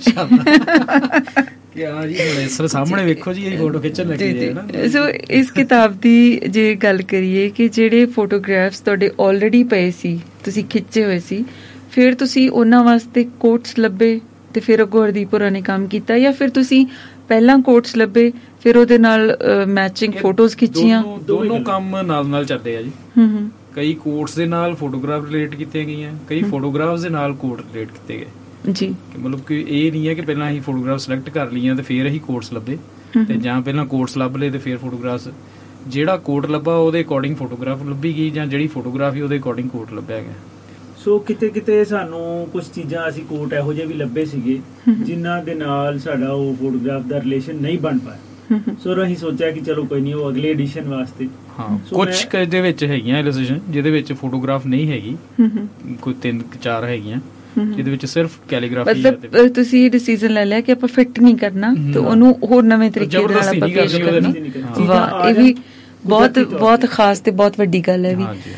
ਤੇ ਹਰਦੀਪ ਜੀ, ਜਦੋਂ ਹੁਣ ਕੋਟ ਤੁਸੀਂ ਡਿਸਾਈਡ ਕਰ ਲਿਆ, ਫੋਟੋਗ੍ਰਾਫ ਤੁਹਾਡੀ ਡਿਸਾਈਡ ਹੋ ਗਈ, ਉਸ ਤੋਂ ਬਾਅਦ ਜਿਹੜਾ ਤੁਸੀਂ ਕੈਲੀਗ੍ਰਾਫੀ ਦਾ ਫੌਂਟ ਆਪਣਾ ਬਣਾਉਂਦੇ ਹੋ, ਬੇਸ਼ੱਕ ਤੁਹਾਡਾ ਖੁਦ ਦਾ ਕ੍ਰੀਏਟਡ ਹੁੰਦਾ, ਹੈਂਡ ਰਿਟਨ ਹੁੰਦਾ, ਪਰ ਕੀ ਉਹ ਉਹਦਾ ਕੋਈ ਤਾਲੁਕ ਹੁੰਦਾ ਹੈ ਕਿ ਕਿਵੇਂ ਦੀ ਗੱਲ ਉਹਦੇ 'ਚ ਕਹਿਣ ਦੀ ਕੋਸ਼ਿਸ਼ ਕੀਤੀ ਹੈ, ਕਿਵੇਂ ਦਾ ਫੌਂਟ ਹੋਏਗਾ, ਜਾਂ ਫਿਰ ਜਨਰਲ ਤੁਹਾਡਾ ਆਰਟ ਹੋਏਗਾ? ਤਾਲੁਕ ਜ਼ਰੂਰ ਹੁੰਦਾ ਜੀ ਕਿ ਮਤਲਬ ਉਹ ਕੋਈ ਇਹੋ ਜਿਹਾ ਕੋਈ ਅਗਰੈਸਿਵ ਜਾਂ ਨਾ ਲੱਗੇ ਫੌਂਟ। ਜੇ ਸੌਫਟ ਜਾਂ ਕੋਟ ਆ ਤੇ ਅਗਰੈਸਿਵ ਜਾਂ ਫੌਂਟ ਕੋਈ ਤਿੱਖਾ ਜਾਂ ਨਾ ਬਣ ਜੇ, ਜਾਂ ਇਸ ਤਰ੍ਹਾਂ ਦਾ। ਮਤਲਬ ਇੱਕ ਇੱਕ ਕੋਟ ਨੂੰ ਇਹੀ ਕੈਲੀਗ੍ਰਾਫੀ ਕਰਨ ਵਾਸਤੇ ਚਾਰ ਚਾਰ ਪੰਜ ਪੰਜ ਅਲੱਗ ਅਲੱਗ ਤਰ੍ਹਾਂ ਲਿਖ ਕੇ ਵੇਖਿਆ, ਫਿਰ ਉਹਨਾਂ ਦੇ ਵਿੱਚੋਂ ਚੁਣਿਆ ਕਿ ਕਿਹੜਾ ਉਹਦੇ ਨਾਲ ਸੂਟ ਕਰਦਾ, ਫਿਰ ਉਹ ਲਾਇਆ। ਮਤਲਬ ਹੁਣ ਤੁਸੀਂ ਇਹ 'ਚ ਵੇਖੋਗੇ ਕਿ ਜੇ ਇੱਕ ਕੋਟ ਲਿਖਿਆ ਵਾ, ਉਹਨੂੰ ਇਹਨੂੰ ਇਹੋ ਤਰ੍ਹਾਂ ਨਹੀਂ ਲਿਖਿਆ ਗਿਆ, ਇਹਨੂੰ ਚਾਰ ਪੰਜ ਤਰੀਕਿਆਂ ਨਾਲ ਵੱਖ-ਵੱਖ ਲਿਖਿਆ ਗਿਆ ਇੱਕੋ ਕੋਟ ਨੂੰ। ਫਿਰ ਉਹਦੇ ਵਿੱਚੋਂ ਚੁਣਿਆ ਗਿਆ ਕਿ ਇੱਥੇ ਇਹੋ ਹੀ ਸੈੱਟ ਬਹਿੰਦਾ ਵਾ ਤੇ ਇਹੋ ਹੀ ਲਾਉਣਾ। ਵਾਹ, ਮਤਲਬ ਉਹ ਸਾਰਾ ਪੇਂਟ ਲੈ ਕੇ, ਬ੍ਰਸ਼ਸ ਲੈ ਕੇ, ਜਾਂ ਕਲਮ ਲੈ ਕੇ ਤੁਸੀਂ ਤਿੰਨ ਤਿੰਨ ਚਾਰ ਚਾਰ ਵਾਰੀ ਇੱਕ ਚੀਜ਼ ਨੂੰ ਲਿਖਿਆ, ਉਸ ਤੋਂ ਬਾਅਦ ਡਿਸਾਈਡ ਕੀਤਾ, ਉਹ ਵੀ ਆਪਣੀ ਕਿਤਾਬ ਦੇ ਲਈ। ਕਿਆ ਬਾਤ! ਉਹ ਵੀ ਇਹੀ ਦੋਵਾਂ ਨੇ ਡਿਸਾਈਡ ਕੀਤਾ। ਬੜੀਆਂ ਲੜਾਈਆਂ ਵੀ ਹੋਈਆਂ। ਮੈਂ ਉਹ ਤਾਂ ਉੱਥੇ ਦਾ ਲੈ ਆਉਣਾ ਸੀ ਕਿ ਤੁਸੀਂ ਕਦੋਂ ਤੋਂ ਮਿਲੇ ਤੇ ਹੁਣ ਤੁਹਾਡਾ ਇੱਕ ਕਹਿੰਦੇ ਨਾ ਇੱਕ ਪੁਆਇੰਟ ਆਫ ਵਿਊ ਕਿੱਦਾਂ ਬਣਦਾ, ਲੜਾਈਆਂ ਕਿੰਨੀਆਂ ਹੁੰਦੀਆਂ। ਇਹ ਪੁਆਇੰਟ ਆਫ ਵਿਊ ਕਿਸੇ ਵੇਲੇ ਇੰਨਾ ਜ਼ਿਆਦਾ ਮਤਲਬ ਔਖਾ ਹੋ ਜਾਂਦਾ ਸੀ ਕਿ ਮਤਲਬ ਇਹ ਸੋਚ ਜਾਂਦੇ ਕਿ ਨਹੀਂ, ਇਹ ਕੰਪੋਜੀਸ਼ਨ ਲੈਣੀ ਨਹੀਂ। ਫਿਰ ਹਾਰ ਕੇ ਕਿਤੇ ਪੁਆਇੰਟ ਤੇ ਆਣ ਕੇ ਦੋਵਾਂ ਜਾਣਿਆਂ ਦਾ ਡਿਸੀਜਨ ਹੋ ਜਾਂਦਾ ਕਿ ਚਲੋ ਠੀਕ ਹੈ, ਹੁਣ ਬਣ ਗਈ। ਸੋ ਫਿਰ ਸਾਡੇ ਕੋਲ ਸਾਡਾ ਇੱਕ ਹੋਰ ਕ੍ਰਿਟਿਕ ਹੈਗਾ ਮਨੂ, ਉਹਨੂੰ ਵਿਖਾਇਆ ਜਾਂਦਾ। ਉਹ ਦੋਸਤਾਂ ਨੂੰ ਵੀ ਦੱਸਦੀ ਕਿ ਮਨੂ ਜੀ, ਮਨਦੀਪ ਸਿੰਘ ਮਨੂ ਜੀ ਬਹੁਤ ਐਕਲੇਮਡ ਡਿਜੀਟਲ ਆਰਟਿਸਟ ਨੇ, ਬਹੁਤ ਸਾਰੇ ਅਵਾਰਡਸ ਮਿਲ ਚੁੱਕੇ ਨੇ, ਉਹਨਾਂ ਦੀ ਇੰਡੀਵਿਜੂਅਲ ਇੰਟਰਵਿਊ ਵੀ ਕਿਸੇ ਦਿਨ ਆਪਾਂ ਕਰਾਂਗੇ। ਸੋ ਇਹ ਵੀ ਤੁਹਾਨੂੰ ਮਾਣ ਹਾਸਿਲ ਹੈ ਵੀ ਕਮ ਸੇ ਕਮ ਤੁਹਾਡਾ ਕ੍ਰਿਟਿਕ ਇੱਕ ਤੁਹਾਡੇ ਘਰ ਸੀ। ਬਿਲਕੁਲ ਜੀ ਸਰ, ਇਹ ਕੰਪੋਜੀਸ਼ਨਸ ਫਿਰ ਅਸੀਂ ਜਦੋਂ ਬਣਾ ਲਈਆਂ, ਅਸੀਂ ਇਹਦੀ ਇੱਕ ਸਲਾਈਡ ਸ਼ੋ ਮਤਲਬ ਇੱਕ ਪ੍ਰੈਜੈਂਟੇਸ਼ਨ ਫਿਰ ਅਸੀਂ ਸਿਧਾਰਥ ਜੀ ਨੂੰ ਵਿਖਾਈ। ਉਹਨਾਂ ਸਿਧਾਰਥ ਜੀ ਖੁਦ ਮਤਲਬ ਇੰਡੀਆ ਦੇ ਇੱਕ ਐਡਾ ਵੱਡਾ ਨਾਮ ਹੈ ਪੇਂਟਿੰਗ ਦੇ ਵਿੱਚ। ਨਹੀਂ, ਸਾਡੇ ਵਾਸਤੇ ਬੜੀ ਖੁਸ਼ਕਿਸਮਤੀ ਹੈ ਜੀ, ਉਹਨਾਂ ਨੇ ਵੇਖੋ ਆ ਸਾਡੀ ਕਿਤਾਬ ਵਾਸਤੇ ਪੂਰਾ ਇੱਕ ਆਰਟੀਕਲ ਲਿਖਿਆ। ਜੀ ਜੀ ਜੀ ਮੈਂ ਦੇਖ ਰਹੀ ਸੀ, ਬਿਲਕੁਲ ਦੋਸਤੋ ਵੀ ਪੜ੍ਹ ਸਕਦੇ ਨੇ। ਸਿਧਾਰਥ ਜੀ ਦਾ ਨਾਮ ਤੁਸੀਂ ਗੂਗਲ ਕਰ ਸਕਦੇ ਹੋ ਐਸ ਪੇਂਟਰ ਇੰਡੀਆ ਦੇ ਵਿੱਚ, ਔਰ ਵਰਲਡ ਲੈਵਲ ਤੇ ਉਹਨਾਂ ਦਾ ਕਿੰਨਾ ਵੱਡਾ ਨਾਮ ਹੈ।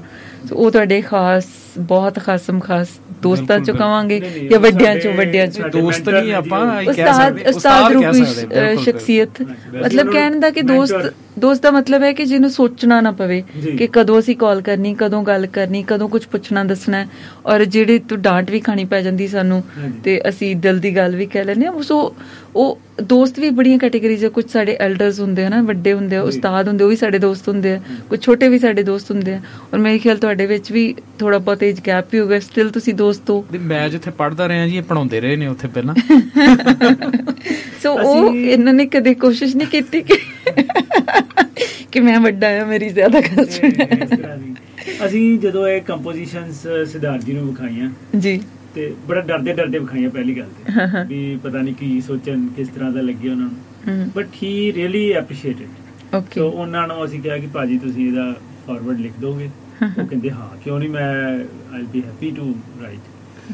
ਫਿਰ ਉਹਨਾਂ ਨੇ ਇਹਦੇ ਲਈ ਲਿਖਿਆ ਤੇ ਬੜਾ ਮਤਲਬ ਵਧੀਆ ਲੇਖ ਉਹਨਾਂ ਨੇ ਲਿਖਿਆ। ਉਹਦੇ ਵਿੱਚ ਮੈਂ ਤੁਹਾਨੂੰ ਇੱਕ ਗੱਲ ਦੱਸਦਾ, ਬੜੀ ਉਹਨਾਂ ਨੇ ਇੰਟਰਸਟਿੰਗ ਲਿਖੀ ਜਿਹੜੀ ਕਿ ਬਹੁਤ ਹੀ ਵਧੀਆ।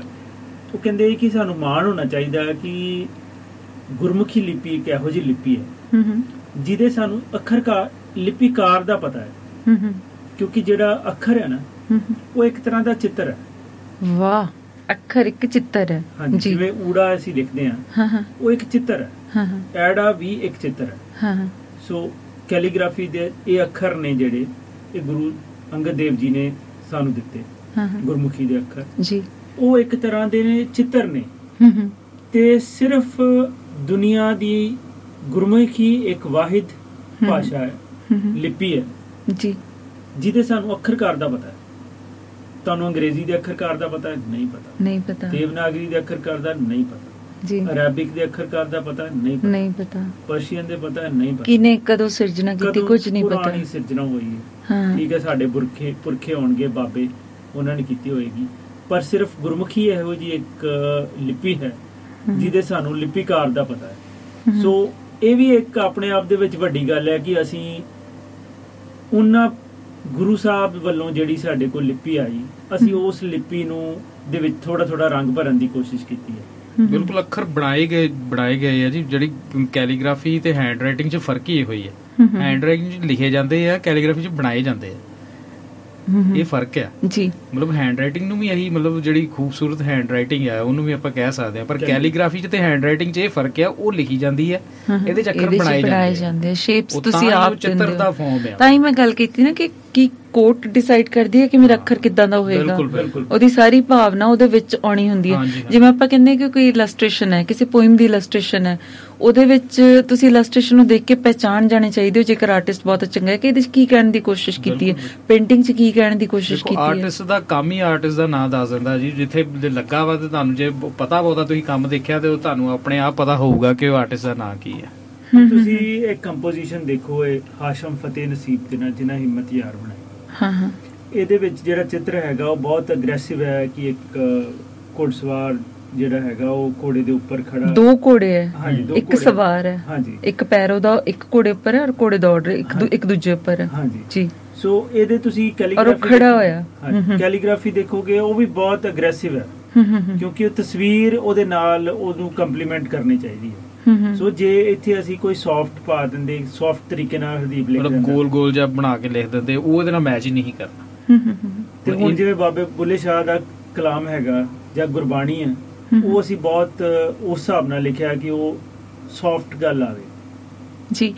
ਹੁਣ ਇਹਦੇ ਵਿੱਚ ਜੇ ਆਪਾਂ ਸਰੋਤਿਆਂ ਨੂੰ ਡਿਸਕ੍ਰਾਈਬ ਕਰਕੇ ਦੱਸੀਏ ਕਿ ਇੱਕ ਪੰਨੇ ਤੋਂ ਸ਼ੁਰੂ ਹੁੰਦੇ ਹੋ ਕਿ ਘੋੜੇ ਦੌੜ ਰਹੇ, ਉਹਨਾਂ ਦੀ ਪੁੱਛਾਂ ਵੀ ਹਵਾ 'ਚ ਲਹਿਰਾ ਰਹੀਆਂ ਨੇ, ਪੈਰ ਜਿਵੇਂ ਆਪਾਂ ਕਹਿੰਦੇ ਨਾ ਮੋਸ਼ਨ ਪਿਕਚਰ ਦੀ ਧੁੰਦਲੇ ਹੋ ਰਹੇ ਹੈ, ਪਿੱਛੇ ਪਬਲਿਕ ਹੈ ਉਹ ਧੁੰਦਲੀ ਹੈ, ਔਰ ਫੋਕਸ ਜਿਹੜਾ ਸਾਰਾ ਸਵਾਰ ਦੇ ਉੱਪਰ, ਉਹਦਾ ਹੱਥ ਉੱਪਰ ਖੜਾ ਹੋਇਆ, ਉਹ ਦੋਹਾਂ ਘੜਿਆਂ ਦੇ ਉੱਪਰ ਖੜਾ, ਉਹ ਲਗਾਮ ਉਹਦੇ ਹੱਥ ਵਿੱਚ, ਤੇ ਉਹ ਫਤਿਹ ਨੂੰ ਦਰਸਾਉਂਦਾ ਹੋਇਆ ਅੱਗੇ ਵਧ ਰਿਹਾ, ਘੋੜੇ ਦੌੜ ਰਹੇ ਨੇ।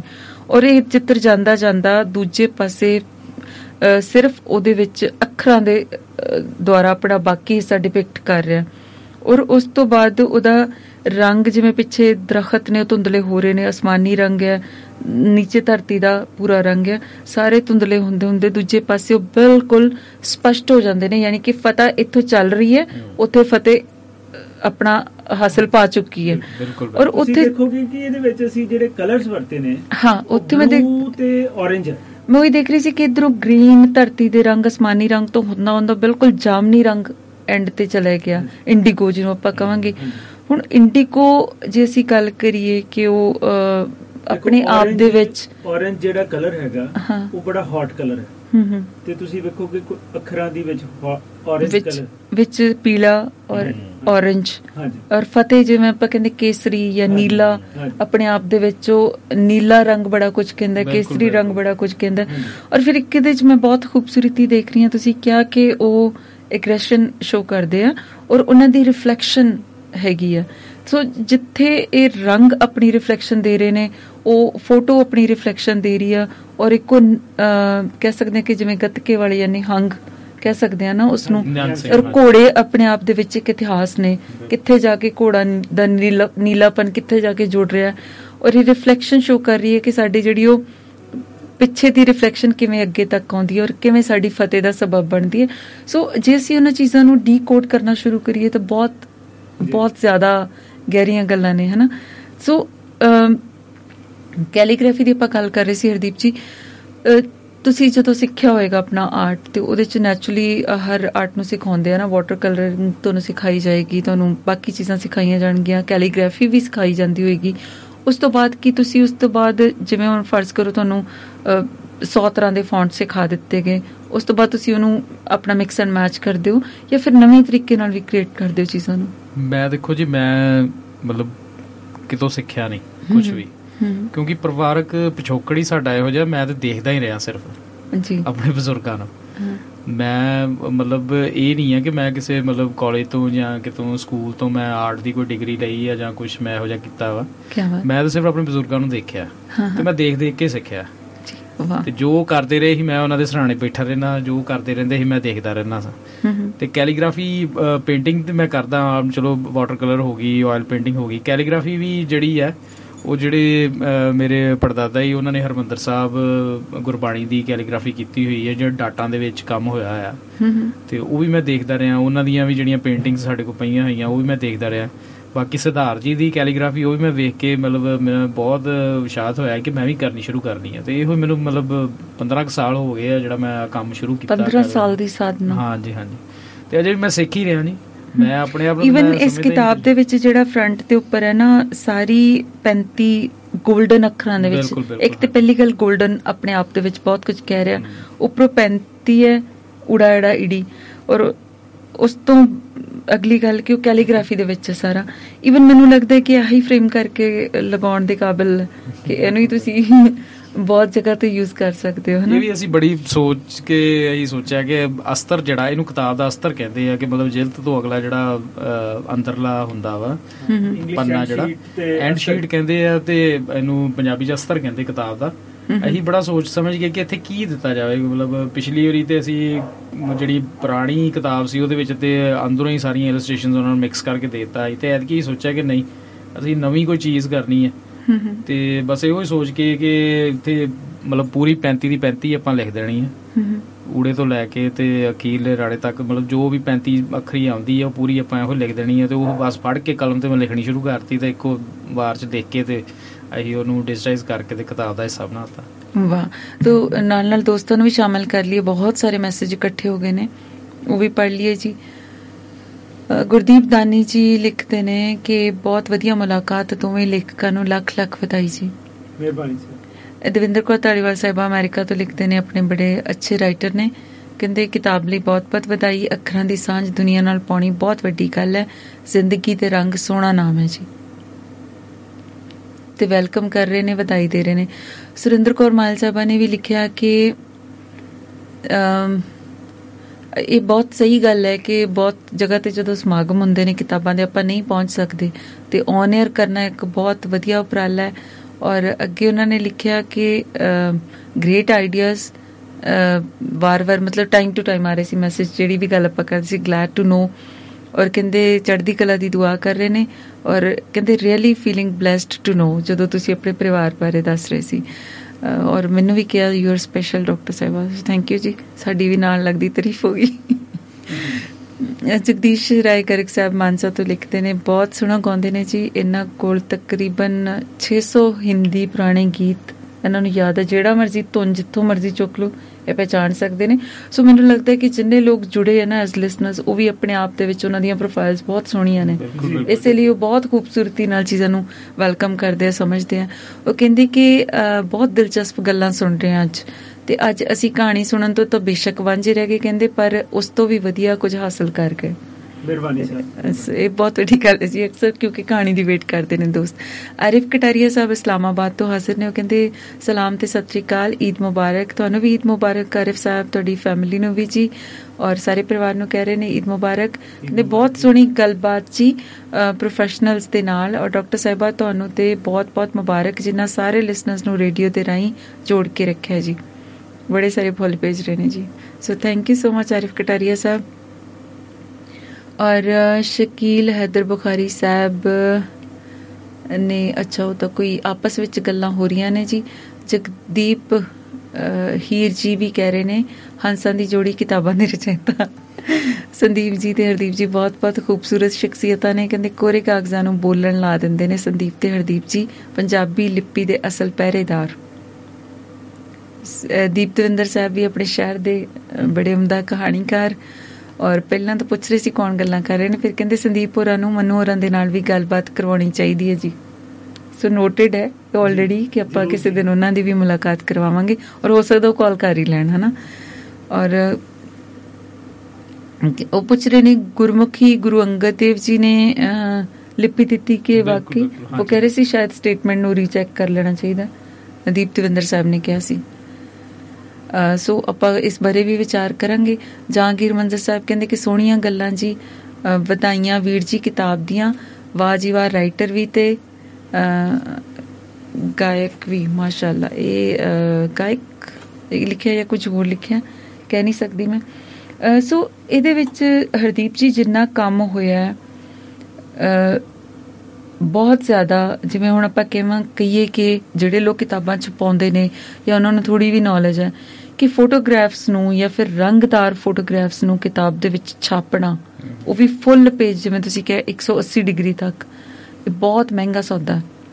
ਉਸ ਤੋਂ ਬਾਅਦ ਕੈਲੀਗ੍ਰਾਫੀ ਕਰਨਾ, ਕੈਲੀਗ੍ਰਾਫੀ ਨੂੰ ਛਾਪਣਾ, ਕਿਉਂਕਿ ਫੌਂਟ ਪ੍ਰਿੰਟਡ ਜਿਹੜੇ ਵੀ ਤੁਸੀਂ ਮਸ਼ੀਨ 'ਤੇ ਚਾੜੋਗੇ ਛਾਪ ਦੋਗੇ, ਇਸ ਚੀਜ਼ ਨੂੰ ਛਾਪਣਾ, ਉਹਦੇ ਵਿੱਚ ਮਰਜ ਕਰਕੇ ਜੋ ਵੀ ਤੁਸੀਂ ਡਿਜ਼ਾਈਨਿੰਗ 'ਤੇ ਵੀ ਬਹੁਤ ਟਾਈਮ ਲਾਇਆ ਹੋਏਗਾ ਡੈਫੀਨੇਟਲੀ, ਅਤੇ ਉਸ ਨੂੰ ਛਾਪਣਾ ਵੀ ਬਹੁਤ ਮਹਿੰਗਾ ਸੌਦਾ। ਪਹਿਲੀ ਗੱਲ ਤਾਂ ਇਹ ਕਿ ਤੁਹਾਨੂੰ ਕਿੰਨਾ ਕੁ ਤਰੱਦਦ ਕਰਨਾ ਪਿਆ ਕਿ ਪ੍ਰਿੰਟਰਸ ਨੂੰ ਕਨਵਿੰਸ ਕਰਨ ਲਈ ਕਿ ਇਸ ਤਰੀਕੇ ਦੀ ਸਾਨੂੰ ਚੀਜ਼ ਚਾਹੀਦੀ ਹੈ, ਉਸ ਤੋਂ ਬਾਅਦ ਕਿੰਨਾ ਕੁ ਬਜਟ ਇਨਵੋਲਡ ਹੈ, ਔਰ ਫਿਰ ਨੈਚੁਰਲੀ ਕਿਤਾਬ ਦੀ ਕੀਮਤ 'ਤੇ ਆ ਜਾਏਗੀ ਗੱਲ ਜੀ।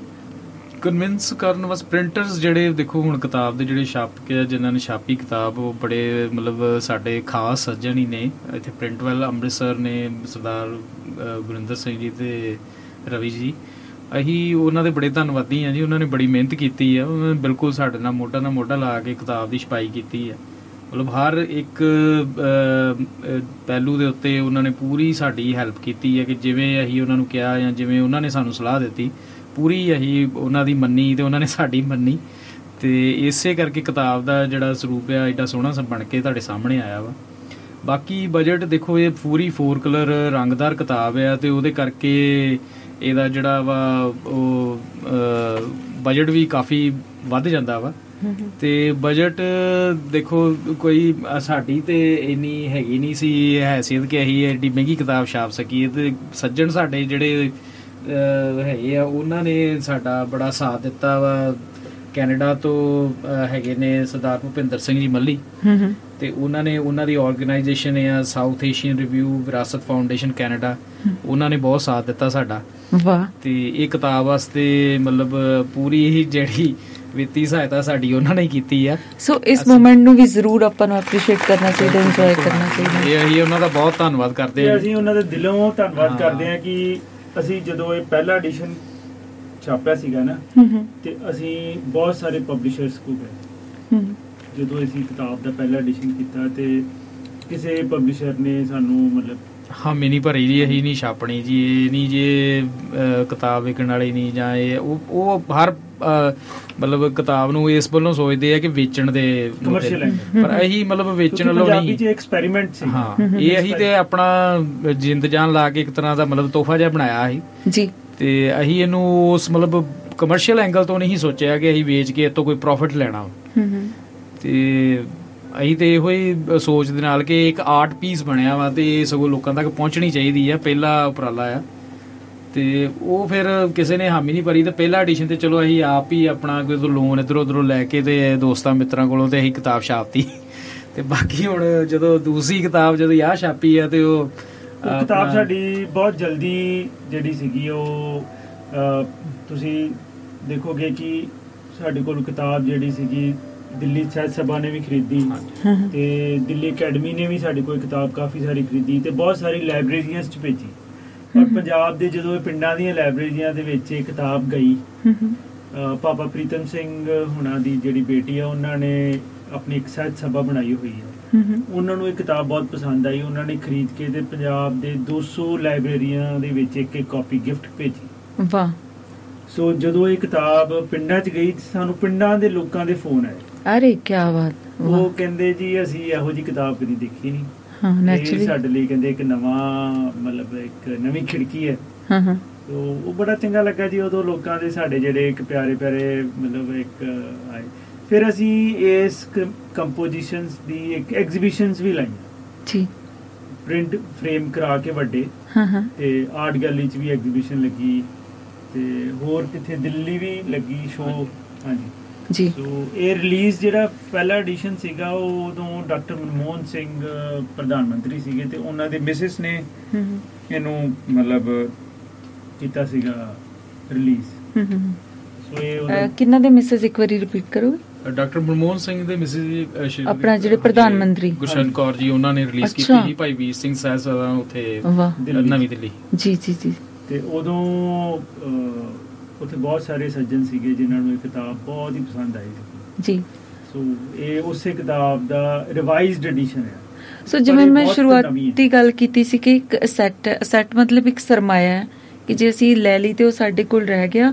ਉਹਦੇ 'ਚ ਬਹੁਤ ਸੋਹਣੇ ਕੋਟਸ, ਜਿਵੇਂ ਆਪਾਂ ਕਹੀਏ ਕਿ ਬਾਬਿਆਂ ਦੇ ਟਾਈਮ ਤੋਂ ਲੈ ਕੇ ਸਮਕਾਲੀ ਰਾਈਟਰਸ ਤੱਕ ਦੇ ਕੋਟ ਨੇ, ਹੈ ਨਾ। ਅਤੇ ਹੁਣ ਇੱਥੇ ਵੀ ਗੱਲ ਆ ਜਾਂਦੀ ਹੈ ਕਿ ਜਿਹੜੇ ਤਾਂ ਬਾਬੇ ਨੇ ਉਹਨਾਂ ਦਾ ਸਾਹਿਤ ਤਾਂ ਸਾਂਝਾ ਹੋ ਗਿਆ, ਬਾਬਾ ਬੁੱਲੇ ਸ਼ਾਹ ਨੇ ਜਾਂ ਅੰਮ੍ਰਿਤਾ ਪ੍ਰੀਤਮ ਜੀ, ਚਲੋ ਹੁਣ ਫੌਤ ਹੋਏ ਨੇ, ਪਰ ਇਮਰੋਜ਼ ਹੋਰਾਂ ਦੇ ਨਾਲ ਤੁਹਾਡੀ ਬੜੀ ਨਜ਼ਦੀਕੀ ਸਾਂਝ ਹੈ, ਉਹਨਾਂ ਦੇ ਆਪਾਂ ਮੰਨ ਸਕਦੇ ਹਾਂ ਕਿ ਹੁਣ ਜਿਹੜੇ ਸਮਕਾਲੀ ਰਾਈਟਰਸ ਨੇ ਉਹਨਾਂ ਤੋਂ ਤਾਂ ਪਰਮਿਸ਼ਨ ਲੈਣੀ ਪਈ ਹੋਏਗੀ ਉਹਨਾਂ ਦੇ ਕੋਟਸ ਲੈਣ ਦੀ। ਮੈਂ ਤੁਹਾਨੂੰ ਬੜੀ ਇੰਟਰਸਟਿੰਗ ਗੱਲ ਦੱਸਦਾ ਜੀ, ਅਸੀਂ ਇੱਥੇ ਨਵਤੇਜ ਭਾਰਤੀ ਉਹਨਾਂ ਦੀ ਕਵਿਤਾ ਨੂੰ ਇਹਦੇ ਵਿੱਚ ਅਸੀਂ ਸ਼ਾਮਿਲ ਕੀਤਾ ਜੀ, ਅਤੇ ਭਾਰਤੀ ਉਹਨਾਂ ਨੂੰ ਮੈਂ ਫੋਨ ਕੀਤਾ ਅਤੇ ਉਹਨਾਂ ਨੂੰ ਕਿਹਾ ਕਿ ਇਸ ਤਰ੍ਹਾਂ ਅਸੀਂ ਤੁਹਾਡੀ ਕੋਈ ਕਵਿਤਾ ਦੀ ਕੋਈ ਸਤਰਾਂ ਯੂਜ਼ ਕਰਨੀਆਂ ਚਾਹੁੰਦੇ ਹਾਂ। ਅਤੇ ਉਹਨਾਂ ਦਾ ਜਵਾਬ ਜਿਹੜਾ ਬੜਾ ਖੂਬਸੂਰਤ ਜਵਾਬ ਸੀਗਾ, ਉਹ ਕਹਿੰਦੇ ਕਿ ਸੰਦੀਪ ਇਹ ਕਵਿਤਾ ਹੁਣ ਛਪ ਚੁੱਕੀ ਹੈ, ਇਹ ਮੇਰੀ ਨਹੀਂ ਰਹੀ, ਇਹ ਪਾਠਕ ਦੀ ਹੈ, ਅਤੇ ਤੂੰ ਮੇਰਾ ਪਾਠਕ ਹੈ, ਅਤੇ ਇਸ ਕਵਿਤਾ ਹੁਣ ਤੇਰੀ ਹੈ, ਤੂੰ ਇਹਨੂੰ ਜਿਵੇਂ ਮਰਜ਼ੀ ਯੂਜ਼ ਕਰ, ਮੈਨੂੰ ਭਰੋਸਾ ਹੈ ਤੂੰ ਚੰਗੀ ਤਰ੍ਹਾਂ ਯੂਜ਼ ਕਰੇਗਾ। ਸੋ ਉਹਨਾਂ ਨੂੰ ਅਸੀਂ ਇਹ ਫਰੇਮ ਕਰਕੇ ਵੀ, ਉਹਨਾਂ ਦੇ ਬ੍ਰਦਰ ਇੱਥੇ ਆਏ ਸੀ ਜਮੇਰ ਰੋਟੇ ਜੀ, ਉਹਨਾਂ ਨੂੰ ਉਹਨਾਂ ਨੂੰ ਵੀ ਅਸੀਂ ਭੇਟ ਕੀਤੀ ਸੀਗੀ, and he was very happy. ਵਾਹ! ਸੋ ਕਿੰਨੇ ਕੁ ਸਮਕਾਲੀ ਰਾਈਟਰਸ ਨੇ ਜਾਂ ਕੁਛ ਅਰਸਾ ਪਹਿਲਾਂ ਵਾਲੇ ਆਪਾਂ ਕਹਿ ਸਕਦੇ ਹਾਂ, ਜਿਵੇਂ ਅਫਜ਼ਲ ਸ਼ਾਇਰ ਵੀ ਅਸੀਂ ਯੂਜ਼ ਕੀਤਾ, ਉਹਨਾਂ ਦੀ ਕਵਿਤਾ ਸਾਡਾ ਲਾਹੌਰ ਵਾਲਾ ਬੇਲੀ ਜੀ ਜੀ, ਫਿਰ ਪਾਸ਼ ਕਵਲਜੀਤ ਟੁੱਡੀ ਕੇ ਹੈਗੇ ਸੀਗੇ ਸਾਡੇ, ਇੱਕ ਉਹਨਾਂ ਦੀ ਵੀ ਡੈਥ ਹੋ ਗਈ ਪਿੱਛੇ ਜੇ, ਬੜੇ ਅੱਛੇ ਸ਼ਾਇਰ ਸੁਰਜੀਤ ਪਾਤਰ ਜੀ ਨੇ, ਪਾਤਰ ਜੀ ਨੇ ਅਮਰਜੀਤ ਚੰਦਨ ਜੀ ਨੇ। ਇੱਕ ਮੈਂ ਦੇਖ ਰਹੀ ਸੀ ਵੀ ਲਹਿੰਦੇ ਪੰਜਾਬ ਤੋਂ ਮੋਹਤਰਮਾ ਨੇ ਰਾਬੀਆ, ਨਹੀਂ ਇਹ ਬਹੁਤ ਪਹਿਲਾਂ ਹੋਏ ਨੇ ਜੀ। ਅੱਛਾ ਜੀ, ਬਹੁਤ ਰਾਬੀਆ ਬਸਰਾ ਰਾਬੀਆ ਬਸਰਾ ਇਹ ਬਹੁਤ ਸ਼ਾਇਦ ਬਾਰ੍ਹਵੀਂ ਸੈਂਚਰੀ ਦੀ ਸ਼ਾਇਰਾ ਸੀ। ਅੱਛਾ, ਫਿਰ ਮੈਨੂੰ ਇਸ ਚੀਜ਼ ਦੀ ਨੌਲੇਜ ਨਹੀਂ ਸੀ, ਮੈਂ ਮਾਫੀ ਚਾਹੁੰਦੀ ਹਾਂ ਜੀ। ਹਰਿੰਦਰ ਸਿੰਘ ਰੂਪ ਸਾਹਿਬ, ਹਾਂਜੀ ਇਹ ਇਹ ਵੀ ਸਾਡੇ ਕੋਲ ਕਾਫੀ ਪੁਰਾਣੇ ਸ਼ਾਇਰ।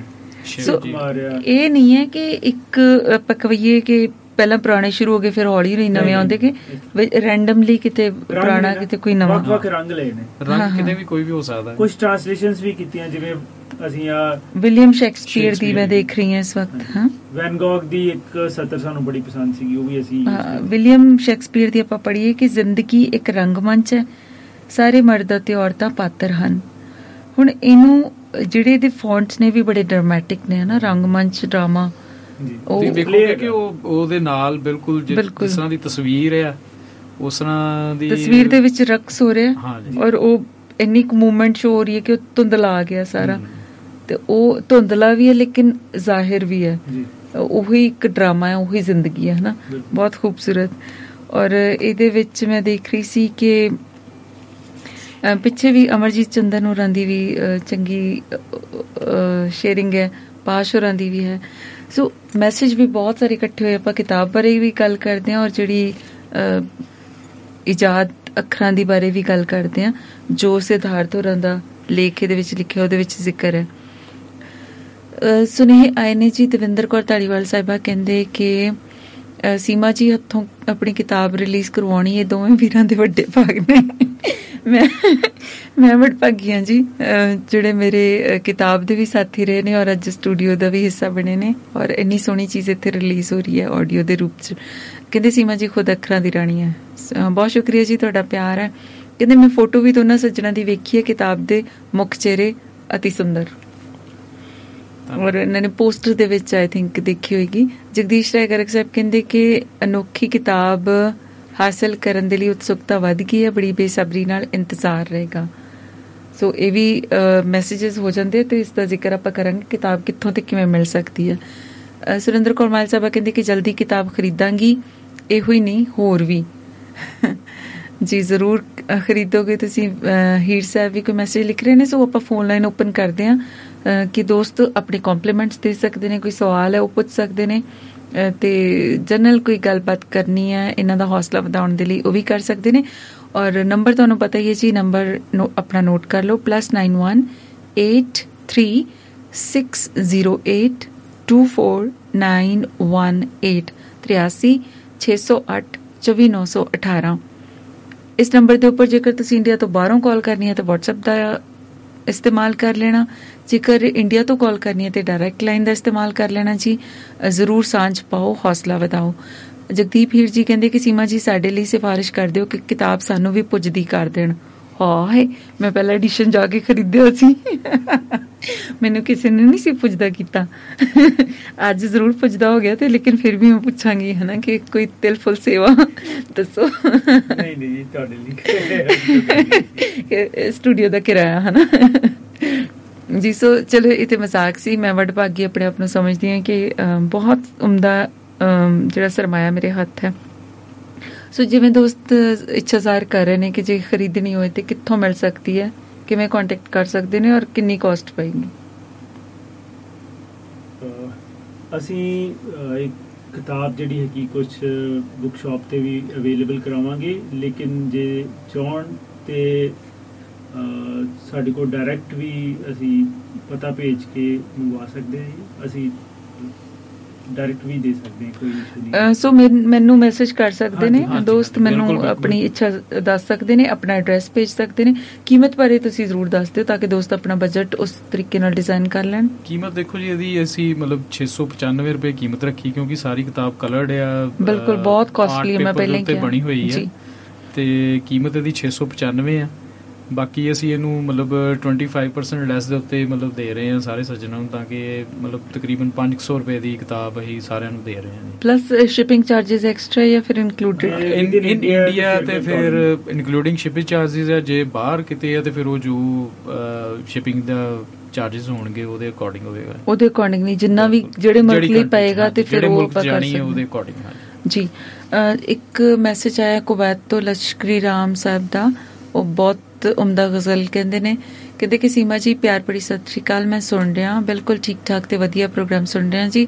ਜ਼ਿੰਦਗੀ ਤੇ ਰੰਗ ਬਹੁਤ ਹੀ ਸੋਹਣਾ ਨਾਮ ਹੈ, ਦੋਵੇਂ ਲੇਖਕਾਂ ਨੂੰ ਬਹੁਤ ਬਹੁਤ ਵਧਾਈਆਂ ਹੋਣ ਅਤੇ ਜਜ਼ਬਾਤ ਨੂੰ ਸਲੂਟ, ਜੁਗ ਜੁਗ ਜੀਓ। ਸ਼ਾਬਾਸ਼, ਗੁਰਮੁਖੀ ਲਿਪੀ ਬਾਰੇ ਬਹੁਤ ਵਧੀਆ ਚਰਚਾ, ਬਾ ਕਮਾਲ ਸੀਮਾ ਜੀ, ਅੱਜ ਦਾ ਪ੍ਰੋਗਰਾਮ ਯਾਦਗਾਰੀ ਬਣ ਗਿਆ। ਤੁਹਾਡੇ ਦਿਲ ਦਿਮਾਗ ਨੂੰ ਪ੍ਰਣਾਮ ਹੈ ਕਿ ਤੁਹਾਡੇ ਵਰਗੀਆਂ ਰੂਹਾਂ ਦੀ ਸਾਡੇ ਸਮਾਜ ਨੂੰ ਬਹੁਤ ਲੋੜ ਹੈ। ਨਿਵੇਕਲਾ ਕਦਮ ਬਹੁਤ ਹੀ ਵਧੀਆ, ਅੱਜ ਦੀ ਚਰਚਾ ਵਿੱਚੋਂ ਹੀ ਕਈ ਜ਼ਿੰਦਗੀ ਦੇ ਰੰਗ ਮਿਲ ਗਏ ਨੇ। ਕਾਰਨਾਂ ਨੂੰ ਸਲੂਟ ਹੈ, ਡਟੇ ਰਹੋ, ਹੋਰ ਤਰੱਕੀਆਂ ਬਹੁਤ ਕਰੋਗੇ ਤੁਸੀਂ ਜੀ। ਸ਼ਾਬਾਸ਼ ਸ਼ਾਬਾਸ਼ ਸ਼ਾਬਾਸ਼, ਬਹੁਤ ਮਿਹਰਬਾਨੀ ਸਰ, ਬਹੁਤ ਜ਼ਿਆਦਾ ਜੀ ਧੰਨਵਾਦ। ਸੋ ਸਾਡੇ ਐਲਡਰਸ ਨੇ ਜੀ, ਬਜ਼ੁਰਗ ਨੇ ਸਾਡੇ, ਤੇ ਇਹਨਾਂ ਦੀ ਗੱਲਬਾਤ ਬਹੁਤ ਅਹਿਮ ਹੈ, ਸਾਨੂੰ ਅਸ਼ੀਰਵਾਦ ਦਿੱਤਾ ਹੈ ਹਨਾ। ਸੋ ਜਿਹੜੇ ਦੋਸਤ ਜਿਵੇਂ ਇੱਛਾ ਜ਼ਾਹਿਰ ਕਰ ਰਹੇ ਨੇ ਬਾਹਰੋਂ ਵੀ ਉਹ ਮੰਗਵਾਉਣਾ ਚਾਹੁੰਦੇ ਨੇ, ਮੈਸੇਜ ਕਰ ਦੇਣਗੇ ਅਤੇ ਆਪਾਂ ਜ਼ਰੂਰ ਉਹਨਾਂ ਨੂੰ ਭੇਜ ਦਿਆਂਗੇ, ਐਡਰੈਸ ਮੈਨੂੰ ਦੇ ਦੇਣਗੇ, ਮੈਂ ਤੁਹਾਨੂੰ ਫਾਰਵਰਡ ਕਰ ਦਿਆਂਗੀ। ਇੱਕ ਚਰਚਾ ਹੋਈ ਸੀ ਕਿ ਅੱਖਰ ਦੀ ਸ਼ੁਰੂਆਤ ਕਿਵੇਂ ਹੋਈ ਗੁਰਮੁਖੀ ਅੱਖਰ ਦੀ ਤੇ ਗੁਰਮੁਖੀ ਲਿਪੀ ਦੀ। ਜੀ, ਸਿਧਾਰਥ ਹੋਰੀ ਜਿਸ ਤਰ੍ਹਾਂ ਕਿ ਬਹੁਤ ਪੜ੍ਹਨ ਲਿਖਣ ਵਾਲੇ ਲੋਕ ਨੇ, ਬਹੁਤ ਉਮਦਾ ਕਲਾਕਾਰ ਵੀ ਨੇ, ਉਹਨਾਂ ਨੇ ਇਸ ਦੇ ਵਿੱਚ ਆਪਣੇ ਲੇਖ ਦੇ ਵਿੱਚ ਜ਼ਿਕਰ ਕੀਤਾ ਹੈ ਕਿ ਬਾਬਾ ਨਾਨਕ ਨੇ ਬਿਆਲੀ ਸਾਲ ਚੌਂਕੂਟਾਂ ਦਾ ਭ੍ਰਮਣ ਕਰਕੇ ਕਰਤਾਰਪੁਰ ਵਸਾਇਆ। ਦੂਜੇ ਗੁਰੂ ਸ਼੍ਰੀ ਗੁਰੂ ਅੰਗਦ ਦੇਵ ਜੀ ਨੂੰ ਥਾਪਨਾ ਦੇ ਕੇ ਸ਼੍ਰੀ ਗੁਰੂ ਅੰਗਦ ਦੇਵ ਜੀ ਨੂੰ ਇੱਕ ਨਵੀਂ ਲਿਪੀ ਇਜਾਦ ਕਰਨ ਦੀ ਰਾਏ ਦਿੱਤੀ।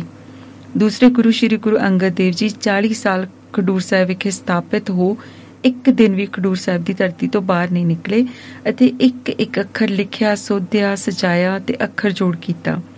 ਸ਼ਬਦ ਯੋਗ ਨੂੰ ਸ਼ਬਦ ਯੋਗ ਨੂੰ ਸੁਰਬੱਧ ਵਾਕ ਬਣਾਉਣ ਦੇ ਲਈ ਮੁਹਾਰਨੀ ਬਣਾਈ ਅਤੇ ਭਗਤੀ ਲਹਿਰ ਦੀ ਇੱਕ ਮਹਾਨ ਨਿਵੇਕਲੀ ਪ੍ਰਲਭਤ ਗੁਰਮੁਖੀ ਦੇ ਰੂਪ ਵਿੱਚ ਸੰਸਾਰ ਨੂੰ ਨਵੀਂ ਲਿਪੀ ਦਿੱਤੀ। ਦੇਖੋ, ਜਿਹੜਾ ਨਾਂ ਤੋਂ ਹੀ ਪਤਾ ਲੱਗਦਾ ਹੈਗਾ ਸ਼ਾਹਮੁਖੀ ਤੇ ਗੁਰਮੁਖੀ। ਸ਼ਾਹਮੁਖੀ ਜਿਹੜੀ ਕੋਟ ਲੈਂਗੁਏਜ ਸ਼ਾਹਾਂ ਦੇ ਮੂੰਹ ਚੋਂ ਨਿਕਲ ਰਹੀ, ਸ਼ਾਹ ਜਾਨੀ ਰਾਜੇ। ਗੁਰਮੁਖੀ ਜਿਹੜੇ ਗੁਰੂ ਸਾਹਿਬ ਦੇ ਮੁਖ ਚੋਂ ਨਿਕਲੀ ਜੀ। ਸੋ ਅਸੀਂ ਪੰਜਾਬੀਆਂ ਨੂੰ ਇਹ ਮਾਣ ਹੋਣਾ ਚਾਹੀਦਾ ਹੈ ਕਿ ਪੰਜਾਬੀ ਜਿਹੜੀ ਆ ਦੋ ਲਿਪੀਆਂ 'ਚ ਲਿਖੀ ਜਾਂਦੀ।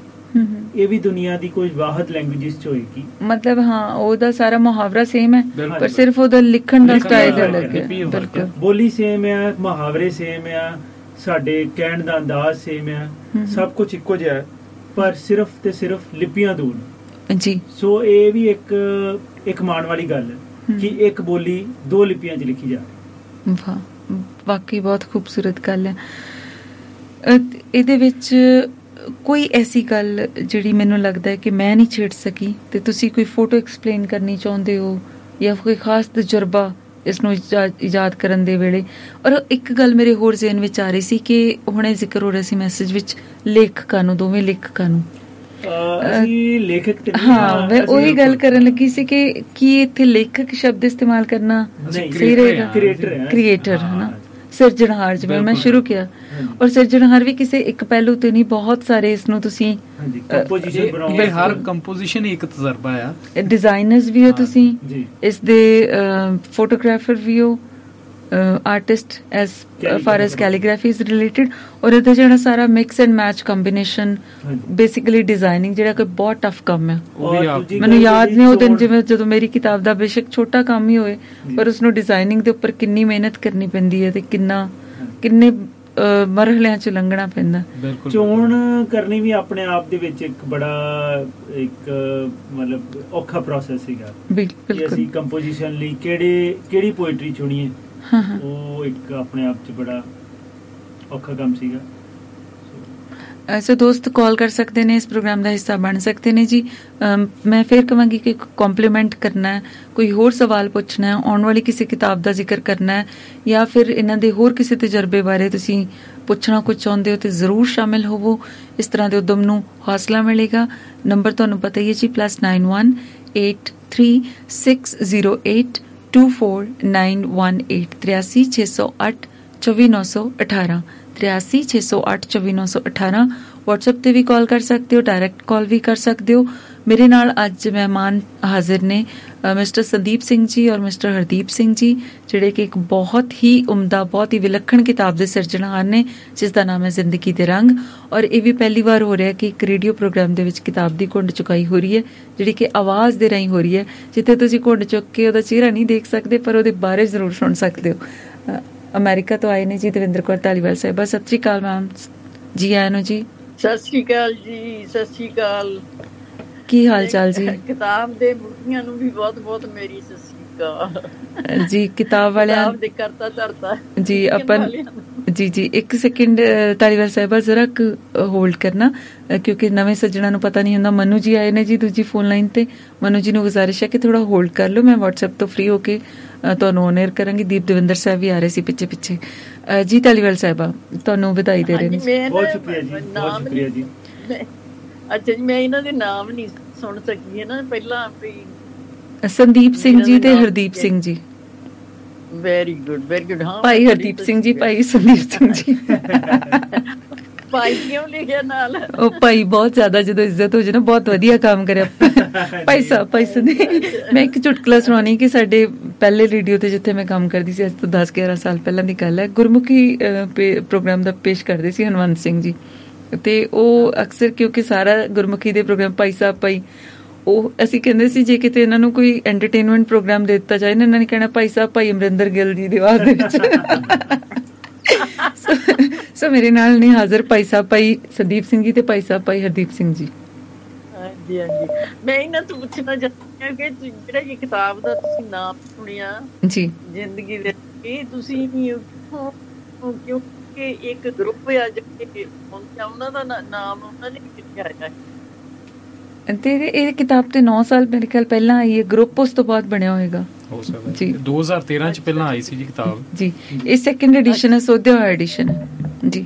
ਹੋ ਸਕਦਾ ਵੀ ਤੁਹਾਡੀ ਕਿਤਾਬ ਤੋਂ ਹੀ ਉਹਨਾਂ ਨੂੰ ਮਤਲਬ ਮਿਲਿਆ ਹੋਵੇ ਵੀ ਉਹ ਨਾਮ ਰੱਖਣਾ ਆਪਣੇ ਗਰੁੱਪ ਦਾ ਜੀ ਜੀ। ਹੋ ਸਕਦਾ ਜੀ, ਹੋ ਸਕਦਾ। ਤੇ ਕਿਵੇਂ ਲੱਗੀਆਂ ਤੁਹਾਨੂੰ ਗੱਲਾਂ ਬਾਤਾਂ ਜਾਂ ਕਿਤਾਬ ਬਾਰੇ ਸੁਣ ਕੇ ਕਿਵੇਂ ਲੱਗਿਆ ਕਿ ਕਿਤਾਬ ਕਿਵੇਂ ਦੀ ਹੋਏਗੀ? ਮੈਂ ਨਾ ਤੁਹਾਨੂੰ ਪਤਾ ਹੈ ਕਿ ਵੀ ਮੈਨੂੰ ਤਾਂ ਪੜ੍ਹਨ ਦਾ ਕਿੰਨਾ ਹੈਗਾ ਹੈ ਕਿ ਮੈਨੂੰ ਹੁੰਦਾ ਐਕਸਾਈਟਮੈਂਟ ਕਿ ਜਲਦੀ ਪੜ੍ਹਾਂ, ਤੇ ਹੁਣ ਮੇਰੇ ਹੱਥ 'ਚ ਤਾਂ ਹੈ ਨਹੀਂ, ਸੋ ਮੈਂ ਦੇਖ ਨਹੀਂ ਦੇਖ ਨਹੀਂ ਸਕਦੀ ਹੈ ਨਾ, ਮਤਲਬ ਸੁਣ ਨਹੀਂ ਸਕਦੀ ਤੁਹਾਡੇ ਤੋਂ ਗੱਲਾਂ ਬਾਤਾਂ ਜੀ। ਤੇ ਜਿੰਨੀਆਂ ਗੱਲਾਂ ਹੋਈਆਂ ਉਹਦੇ ਵਿੱਚ ਤਾਂ ਮੈਨੂੰ ਬੜਾ ਉਤਸ਼ਾਹ ਮਿਲ ਰਿਹਾ ਹੈ ਕਿ ਵਾਕਈ ਕਿ ਖੂਬਸੂਰਤ ਚੀਜ਼ ਬਣੀ ਹੋਣੀ ਹੈ, ਜਿਹੜੀ ਪ੍ਰਾਈਸ ਵੀ ਠੀਕ ਇਹਨਾਂ ਨੇ ਰੱਖੀ ਹੈ, ਬਹੁਤ ਅੱਛੀ ਹੈ, ਜਿਹੜੀ ਸਾਰੇ ਅਫੋਰਡ ਵੀ ਕਰ ਸਕਦੇ ਆ।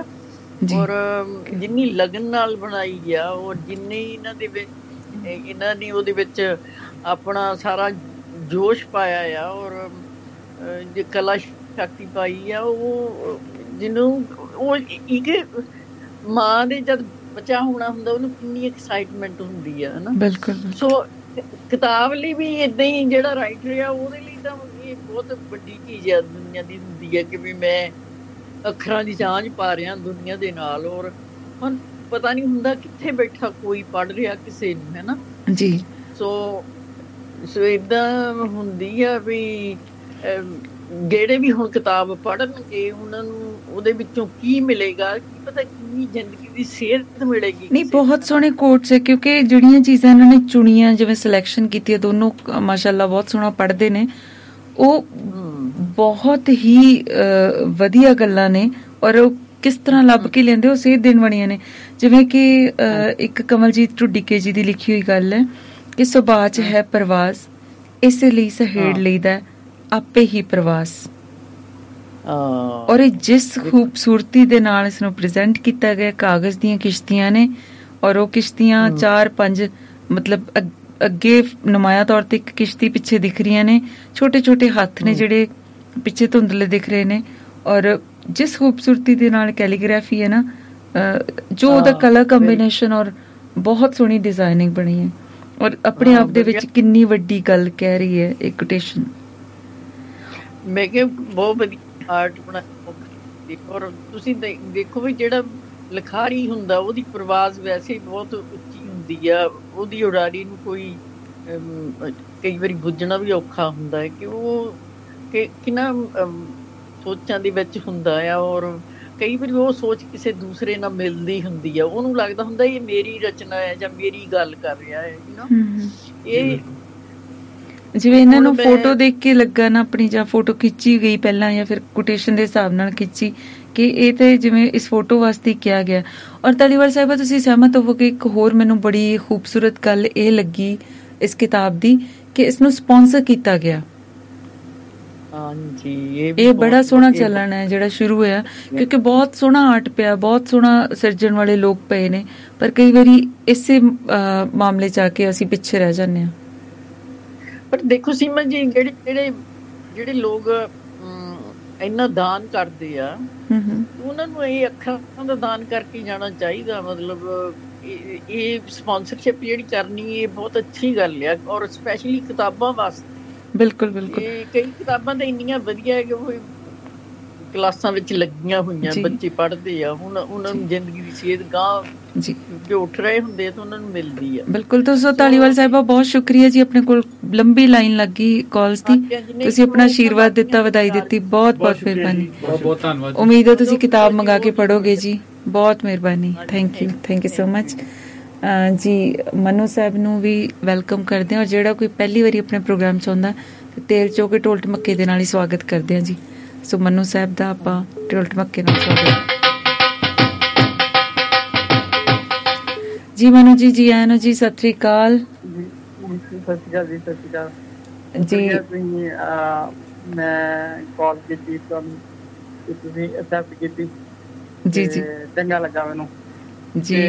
ਬੁੱਕ ਦੇ ਬਾਰੇ ਮੈਂ ਇਹ ਕਹਿਣਾ ਚਾਹਾਂਗਾ, ਬੜੀ ਸੋਹਣੀ ਕਿਤਾਬ ਹੈ ਜੀ ਜੀ। ਪਰਸਨਲੀ ਮੈਂ ਤੇ ਇਹਨੂੰ ਵੀ ਵਾਕਿਆ ਸਾਰਾ ਤੇ ਡਿਜ਼ਾਈਨ ਵੀ ਦੇਖੀਏ, ਸਾਰਾ ਕੁਛ ਦੇਖਿਆ ਜੀ, ਮੇਰੇ ਸਾਹਮਣੇ ਡਿਸਕਸ਼ਨਾਂ ਚੱਲਦੀਆਂ ਰਹਿੰਦੀਆਂ ਸੀ ਜੀ। ਮਨੂ ਜੀ ਤੁਹਾਡੇ ਆਰਟ ਬਾਰੇ ਵੀ ਅਸੀਂ ਜ਼ਿਕਰ ਕੀਤਾ ਤੇ ਇਹ ਵੀ ਕੀਤਾ ਕਿ ਤੁਸੀਂ ਬੜੇ ਵਧੀਆ ਕ੍ਰਿਟਿਕ ਹੋ। ਸੋ ਉਮੀਦ ਹੈ ਕਿ ਜਿਹੜੇ ਕੁਝ ਤੁਸੀਂ ਕਹਿ ਰਹੇ ਨਾ ਕਿ ਅੰਨਾ ਵੰਡੇ ਰਿਓੜੀਆਂ ਮੁੜ ਮੁੜ ਆਪਣਿਆਂ ਨੂੰ, ਇਹ ਤੇ ਨਹੀਂ ਕਿ ਕਿਤੇ ਆਪਣੇ ਭਾਈ ਸਾਹਿਬ ਨੇ ਤੇ ਇਸ ਲਈ ਆਪਾਂ ਨੂੰ ਹੁਣ ਕਰਨੀ ਪੈਣੀ ਤਾਰੀਫ, ਐਸਾ ਤੇ ਕੁਛ ਨਹੀਂ ਹੈ ਨਾ। ਨਹੀਂ ਨਹੀਂ ਨਹੀਂ, ਮੈਂ ਮੈਂ ਫੋਕੀ ਵਾਹ ਵਾਹ ਨਹੀਂ ਕਰਦਾ ਕਿਸੇ ਦੀ। ਸੁਣ ਲਓ ਸੰਦੀਪ ਜੀ, ਜਿਹੜਾ ਹੁੰਦਾ ਉਹਦੀ ਗੱਲ ਕਰੀ ਦੀ ਹੈ ਜੀ ਜੀ ਜੀ। ਬਹੁਤ ਸੋਹਣੀ ਕਿਤਾਬ ਹੈ ਔਰ ਮੈਂ ਤੇ ਇਹ ਦੋਨਾਂ ਨੂੰ ਵਧਾਈ ਦੇ ਪਾਤਰ ਹੈ। ਔਰ ਜਿਹੜਾ ਸਪਾਂਸਰ ਜਿਨ੍ਹਾਂ ਨੇ ਕੀਤੀ ਹੈ ਜੀ ਜੀ ਸਾਹਿਬ ਕੈਨੇਡਾ ਚ, ਉਹ ਉਹਨਾਂ ਨੂੰ ਬਹੁਤ ਵਧਾਈ ਹੈ। ਬਿਲਕੁਲ, ਅਸੀਂ ਜ਼ਿਕਰ ਕਰ ਰਹੇ ਸੀ ਕਿ ਬਹੁਤ ਵਧੀਆ ਉਦਮ ਹੈ ਜੀ।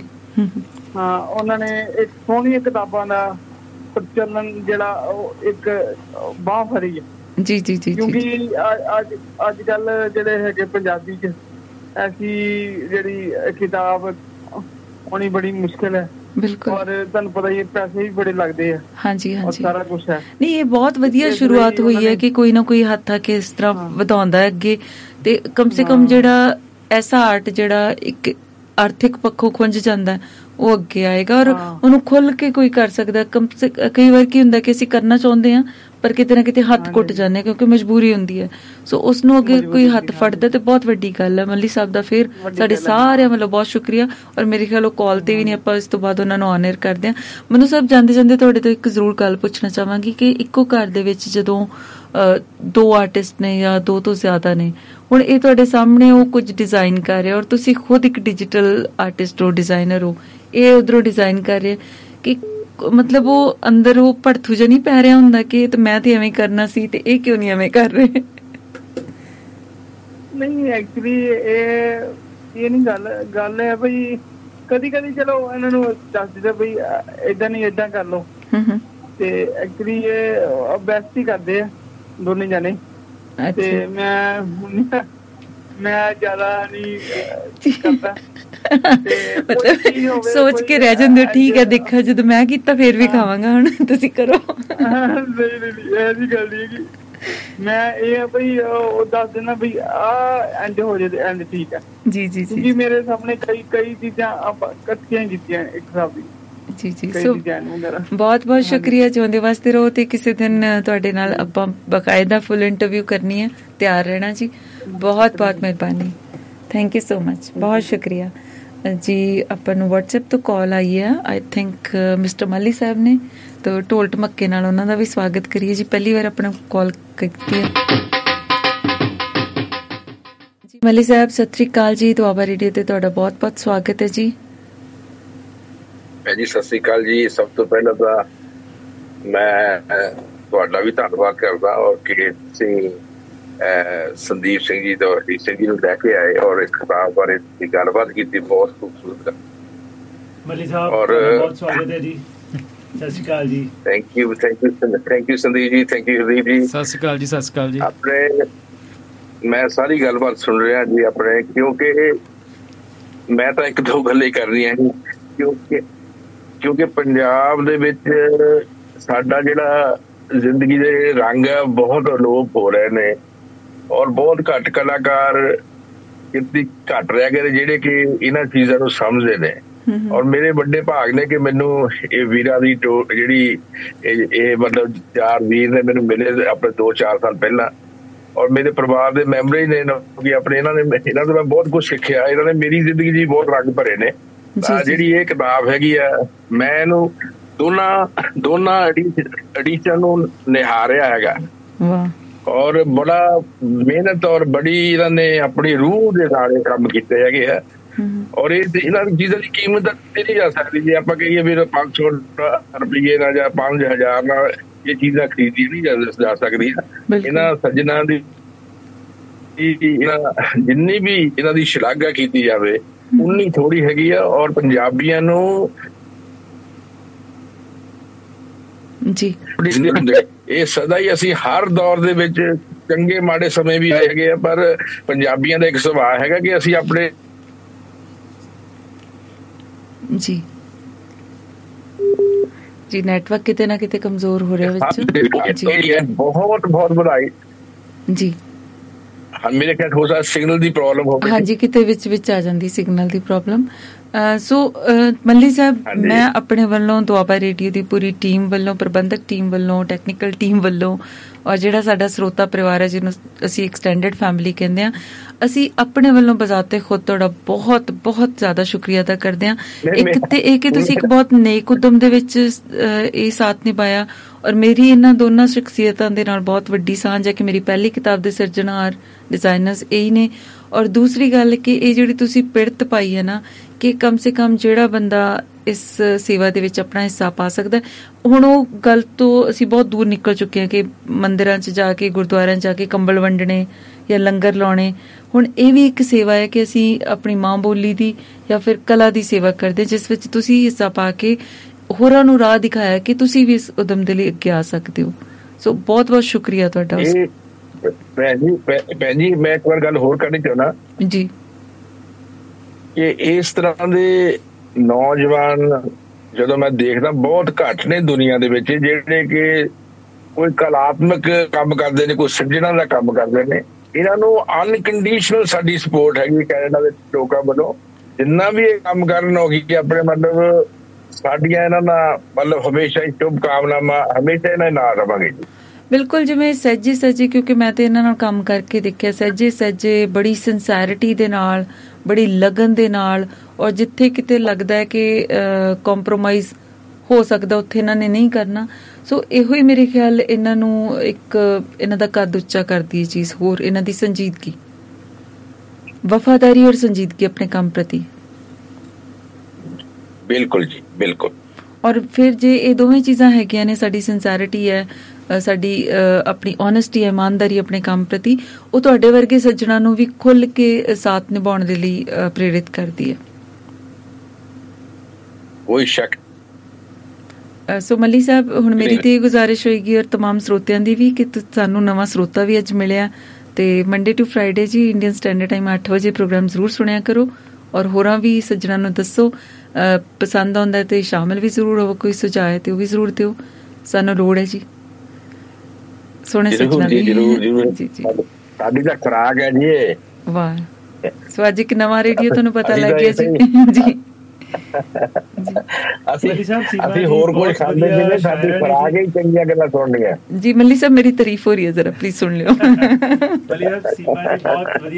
ਨੇ ਔਰ ਇਹਨਾਂ ਦੀ ਜਿਹੜਾ ਇੱਕ ਹੋਰ ਵੱਡੀ ਕੰਟਰੀਬਿਊਸ਼ਨ ਹੈ ਕਿ ਜਿਹੜੀਆਂ ਪੰਜਾਬੀ ਅਦਬ ਦੇ ਵਿੱਚ ਚੰਗੀਆਂ ਕਹਾਣੀਆਂ ਕਵਿਤਾਵਾਂ ਤੇ ਜਿਹੜੇ ਲੇਖ ਨੇ ਉਹ ਆਪਣੇ ਰੇਡੀਓ ਚੈਨਲ ਰਾਹੀਂ ਲੋਕਾਂ ਤੱਕ ਪਹੁੰਚਾਉਂਦੇ ਨੇ ਉਹਨਾਂ ਨੂੰ ਕਿਤਾਬਾਂ ਇੰਟਰੋਡਿਊਸ ਕਰਾਉਂਦੇ ਨੇ ਔਰ ਇਹ ਆਪਣੇ ਆਪ ਵਿੱਚ ਇੱਕ ਵੱਡੀ ਸੇਵਾ ਹੈ। ਸੋ ਮੈਂ ਇਹਨਾਂ ਦਾ ਵੀ ਤੁਹਾਡੇ ਵੱਲੋਂ ਸਾਡੇ ਵੱਲੋਂ ਸਭ ਦਾ ਸ਼ੁਕਰੀਆ ਕਰਦੇ ਹਾਂ ਕਿ ਇਹਨਾਂ ਨੇ ਇਹ ਕੰਮ ਕਰ ਰਹੇ ਨੇ ਜੀ। ਇਹ ਵੀ ਇੱਕ ਨੇਕ ਕੰਮ ਹੈ। ਸੰਦੀਪ ਜੀ ਸੰਦੀਪ ਜੀ ਇੱਕ ਮੇਰੀ ਵੀ ਮੇਰੀ ਵੀ ਇੱਕ ਆਪਣੇ ਗੁਜ਼ਾਰਿਸ਼ ਆ ਤੁਹਾਨੂੰ ਕਿ ਜਦੋਂ ਮੈਂ ਨੈਕਸਟ ਟਾਈਮ ਤੁਹਾਨੂੰ ਮਿਲਿਆ ਤਾਂ ਤੁਸੀਂ ਮੈਨੂੰ ਇਹਨਾਂ ਨਾਲ ਜ਼ਰੂਰ ਮਿਲਾਉਣਾ ਜੀ। ਜ਼ਰੂਰ ਜ਼ਰੂਰ ਜ਼ਰੂਰ ਸਰ ਮੈਂ ਸਰ ਆਪਣੀ ਕਿਤਾਬ ਸਪਾਂਸਰ ਕਰਵਾ ਲੈਣੀ ਤੁਹਾਡੇ ਕੋਲ। ਚਲੋ ਇਹ ਤਾਂ ਮੈਂ ਜਸਟ ਇੱਕ ਜਸਟ ਕਿਡਿੰਗ ਜੀ ਮਜ਼ਾਕ ਕਰੀ ਸੀ। ਇਹ ਜਾਤੀ ਸਪਾਂਸਰਸ਼ਿਪ ਨਹੀਂ, ਇਹ ਤਾਂ ਸਾਰੀ ਪੰਜਾਬ ਦੇ ਲੋਕਾਂ ਦੀ, ਸਮੂਹ ਲੋਕਾਂ ਦੀ ਸਪਾਂਸਰਸ਼ਿਪ ਹੈ। ਕੋਈ ਮੇਰੀ ਐਸ ਸੱਚ ਕੋਈ ਜਾਤੀ ਸਪਾਂਸਰਸ਼ਿਪ ਨਹੀਂ ਹੈ। ਜਿਵੇਂ ਬੱਚਿਆਂ ਵਾਂਗੂ ਹੁੰਦਾ ਨਾ ਕਿ ਮੈਂ ਵੀ ਝੁੰਗਾ ਲੈ ਲੈਣਾ ਜੀ, ਉਹ ਮੈਂ ਤੇ ਜਸਟ ਇੱਕ ਮਜ਼ਾਕ ਕਰ ਰਹੀ ਸੀ। ਦੇਖੋ ਜੀ, ਜਿਹੜੇ ਇਹਨਾਂ ਨੇ ਕੰਮ ਕੀਤਾ ਨਾ, ਜਿਵੇਂ ਆਪਾਂ ਪਹਿਲਾਂ ਵੀ ਕਿਹਾ, ਬੇਸ਼ੱਕ ਲੇਖਕ ਨਹੀਂ, ਇਹ ਸਿਰਜਣਹਾਰੀ ਦਾ ਕੰਮ ਹੈ ਔਰ ਇਹ ਹਮੇਸ਼ਾ ਲਈ ਇੱਕ ਸਰਮਾਇਆ ਬਣੇਗਾ ਜਿਸ ਦੇ ਕੋਲ ਵੀ ਹੈ। ਔਰ ਜਿਹੜਾ ਇੱਕ ਜ਼ਾਤੀ ਚੀਜ਼ਾਂ ਨੂੰ ਲਿਖਣਾ, ਉਹਨਾਂ ਨੂੰ ਪਬਲਿਸ਼ ਕਰਵਾਉਣਾ, ਪ੍ਰਿੰਟ ਕਰਵਾਉਣਾ, ਉਹ ਇਸ ਤੋਂ ਬਿਲਕੁਲ ਅਲੱਗ ਗੱਲ ਹੈ। ਸੋ ਉਹ ਅਸੀਂ ਸਾਰੇ ਸਮਝਦੇ ਹਾਂ, ਜਿਹੜੇ ਆਪਣੇ ਆਪ ਨੂੰ ਪੜ੍ਹੇ ਲਿਖੇ ਲੋਕ ਸਮਝਦੇ ਹਾਂ। ਸੋ ਮਲੀ ਸਾਹਿਬ, ਬਹੁਤ ਬਹੁਤ ਸ਼ੁਕਰੀਆ ਜੀ, ਤੁਸੀਂ ਹਾਜ਼ਰੀ ਲਗਵਾਈ ਤੇ ਉਮੀਦ ਰਹੇਗੀ ਕਿ ਤੁਸੀਂ ਅੱਗੇ ਤੋਂ ਵੀ ਸੁਣਦੇ ਰਹੋਗੇ, ਸ਼ਾਮਿਲ ਹੁੰਦੇ ਰਹੋਗੇ। ਬਹੁਤ ਮਿਹਰਬਾਨੀ ਜੀ, ਥੈਂਕ ਯੂ ਸੋ ਮਚ। ਮਿਹਰਬਾਨੀ ਜੀ। ਦੀਪ ਦਵਿੰਦਰ ਸਾਹਿਬ ਆਏ ਨੇ ਰੈਗੂਲਰ ਕਾਲ ਤੋਂ। ਜੀ ਆਇਆਂ ਨੂੰ ਜੀ ਦੀਪ ਦਵਿੰਦਰ ਸਾਹਿਬ, ਸਤਿ ਸ਼੍ਰੀ ਅਕਾਲ ਜੀ। ਸਤਿ ਸ਼੍ਰੀ ਅਕਾਲ ਸੀਮਾ ਮੈਮ ਜੀ, ਕੀ ਹਾਲ ਚਾਲ ਜੀ? ਜੀ ਬਿਲਕੁਲ, ਮੇਰੇ ਦੋਵੇਂ ਭਰਾਵਾਂ ਵਰਗੇ ਮਿੱਤਰ ਸੰਦੀਪ ਤੇ ਹਰਦੀਪ। ਅੰਮ੍ਰਿਤਸਰੀਆਂ ਦੀ ਮਹਿਫਲ ਲੱਗੀ ਹੈ ਜੀ ਅੱਜ ਤੇ। ਸਤਿ ਸ਼੍ਰੀ ਅਕਾਲ ਦੋਵਾਂ ਨੂੰ। ਸਤਿ ਸ਼੍ਰੀ ਅਕਾਲ ਭਾਜੀ, ਕੀ ਹਾਲ ਜੀ? ਸਤਿ ਸ਼੍ਰੀ ਅਕਾਲ ਜੀ। ਸਤਿ ਸ਼੍ਰੀ ਅਕਾਲ ਜੀ। ਹਾਂ ਬਿਲਕੁਲ ਠੀਕ ਜੀ, ਮੈਨੂੰ ਬੜੀ ਖੁਸ਼ੀ ਹੈ ਕਿਉਂਕਿ ਅੱਜ ਇੱਕ ਦੁਆਬਾ ਰੇਡੀਓ ਦਾ ਸਰੋਤਾ ਹੋਣ ਦੇ ਨਾਤੇ ਇੱਕ ਵੱਡੀ ਅਸੀਂ ਮੱਲ ਮਾਰੀ ਹੈ ਕਿ ਇੱਕ ਕਿਤਾਬ ਦੀ ਜੇ ਚਰਚਾ ਇੱਕ ਲਾਈਵ ਅਸੀਂ ਸੁਣ ਰਹੇ ਹਾਂ, ਬੜੀਆਂ ਚੰਗੀਆਂ ਗੱਲਾਂ ਦੇ ਨਾਲ ਸੁਣ ਰਹੇ ਹਾਂ। ਇਹ ਸਾਡੇ ਲਈ ਇੱਕ ਵੱਡੀ ਗੱਲ ਹੈ ਕਿ ਜਿੱਥੇ ਕਥਾ ਕਹਾਣੀਆਂ ਸੁਣਦੇ ਰਹੇ ਹਾਂ, ਨਜ਼ਮਾਂ ਸੁਣਦੇ ਰਹੇ ਹਾਂ, ਸਾਹਿਤ ਦੇ ਹੋਰ ਰੰਗ ਮਾਣਦੇ ਰਹੇ ਹਾਂ, ਅਤੇ ਅੱਜ ਇੱਕ ਕਿਤਾਬ ਦੇ ਨਾਲ ਵੀ ਸਾਂਝ ਪਾ ਕੇ ਤੇ ਸਾਨੂੰ ਇੱਕ ਵੱਡਮੁੱਲੀ ਜਾਣਕਾਰੀ ਵੀ ਦਿੱਤੀ ਹੈ ਅਤੇ ਇੱਕ ਤੋਹਫ਼ਾ ਵੀ ਜਿਹੜਾ ਵਾ ਉਹ ਸਾਡੇ ਸਾਰੇ ਸਰੋਤਿਆਂ ਨੂੰ, ਮੇਰੇ ਸਮੇਤ ਜਿਹੜਾ ਬਾਬਾ ਰੇਡੀਓ ਦੇ ਸਰੋਤਿਆਂ ਨੂੰ ਸਮਝਦਾ। ਜੀ ਜੀ ਸ਼ੁਕਰੀਆ ਜੀ, ਸ਼ੁਕਰੀਆ ਜੀ। ਸੰਦੀਪ ਜੀ ਜੀ, ਦੇਖੋ ਅਸੀਂ ਦੋਵੇਂ ਬੜੇ ਨਿੱਘੇ ਮਿੱਤਰ ਹਾਂ, ਅਸੀਂ ਤਿੰਨੇ ਜਾਣੇ ਜੀ, ਤੇ ਬਹੁਤ ਸਾਰੇ ਸਮਾਗਮਾਂ 'ਚ, ਬਹੁਤ ਸਾਰੀਆਂ ਮਹਿਫਲਾਂ 'ਚ, ਬਹੁਤ ਸਾਰੇ ਨਿੱਜੀ ਸਮਾਗਮਾਂ 'ਚ ਆਪਾਂ ਇਕੱਠੇ ਹੁੰਦੇ ਹਾਂ ਤੇ ਇੱਕ ਦਾਰ ਇੱਕ ਦੂਜੇ ਨੂੰ ਆਪਾਂ ਰੂਹਦਾਰੀ ਦੇ ਨਾਲ ਜਿਹੜਾ ਜਾਣਦੇ ਹਾਂ। ਮੈਂ ਨਿੱਜੀ ਤੌਰ ਦੇ ਉੱਤੇ ਇਹਨਾਂ ਨੂੰ, ਇਹਨਾਂ ਦੇ ਸਾਰੇ ਕੰਮ ਨੂੰ ਜਾਣਦਾ। ਮੈਂ ਉਸ ਸਾਰੇ ਦੁਹਰਾਓ ਤੋਂ ਬਚਦਿਆਂ ਜਿਹੜਾ ਸਾਰੇ ਸਾਡੇ ਸਰੋਤਿਆਂ ਨੇ, ਤੁਸੀਂ ਸਾਰਿਆਂ ਨੇ ਸਾਂਝੇ ਕੀਤੇ ਸਾਡੇ ਦੇ ਨਾਲ, ਮੈਂ ਇਹੋ ਹੀ ਗੱਲ ਕਹਾਂਗਾ ਕਿ ਇਹਨਾਂ ਦਾ ਜਿਹੜਾ ਵੀ ਕੰਮ ਹੁੰਦਾ ਉਹ ਮੀਲ ਪੱਥਰ ਹੁੰਦਾ ਬਾਬੇ ਨਜ਼ਮੀ ਦੀਆਂ ਉਹਨਾਂ ਚੌਂ ਲਾਈਨਾਂ ਦੇ ਨਾਲ ਕਿ ਮੰਜ਼ਿਲ ਦੇ ਮੱਥੇ ਦੇ ਉੱਤੇ ਹੈ ਤਖਤੀ ਲੱਗਦੀ ਉਹਨਾਂ ਦੀ, ਘਰੋਂ ਬਣਾ ਕੇ ਤੁਰਦੇ ਜਿਹੜੇ ਨਕਸ਼ਾ ਆਪਣੇ ਸਫ਼ਰਾਂ ਦਾ।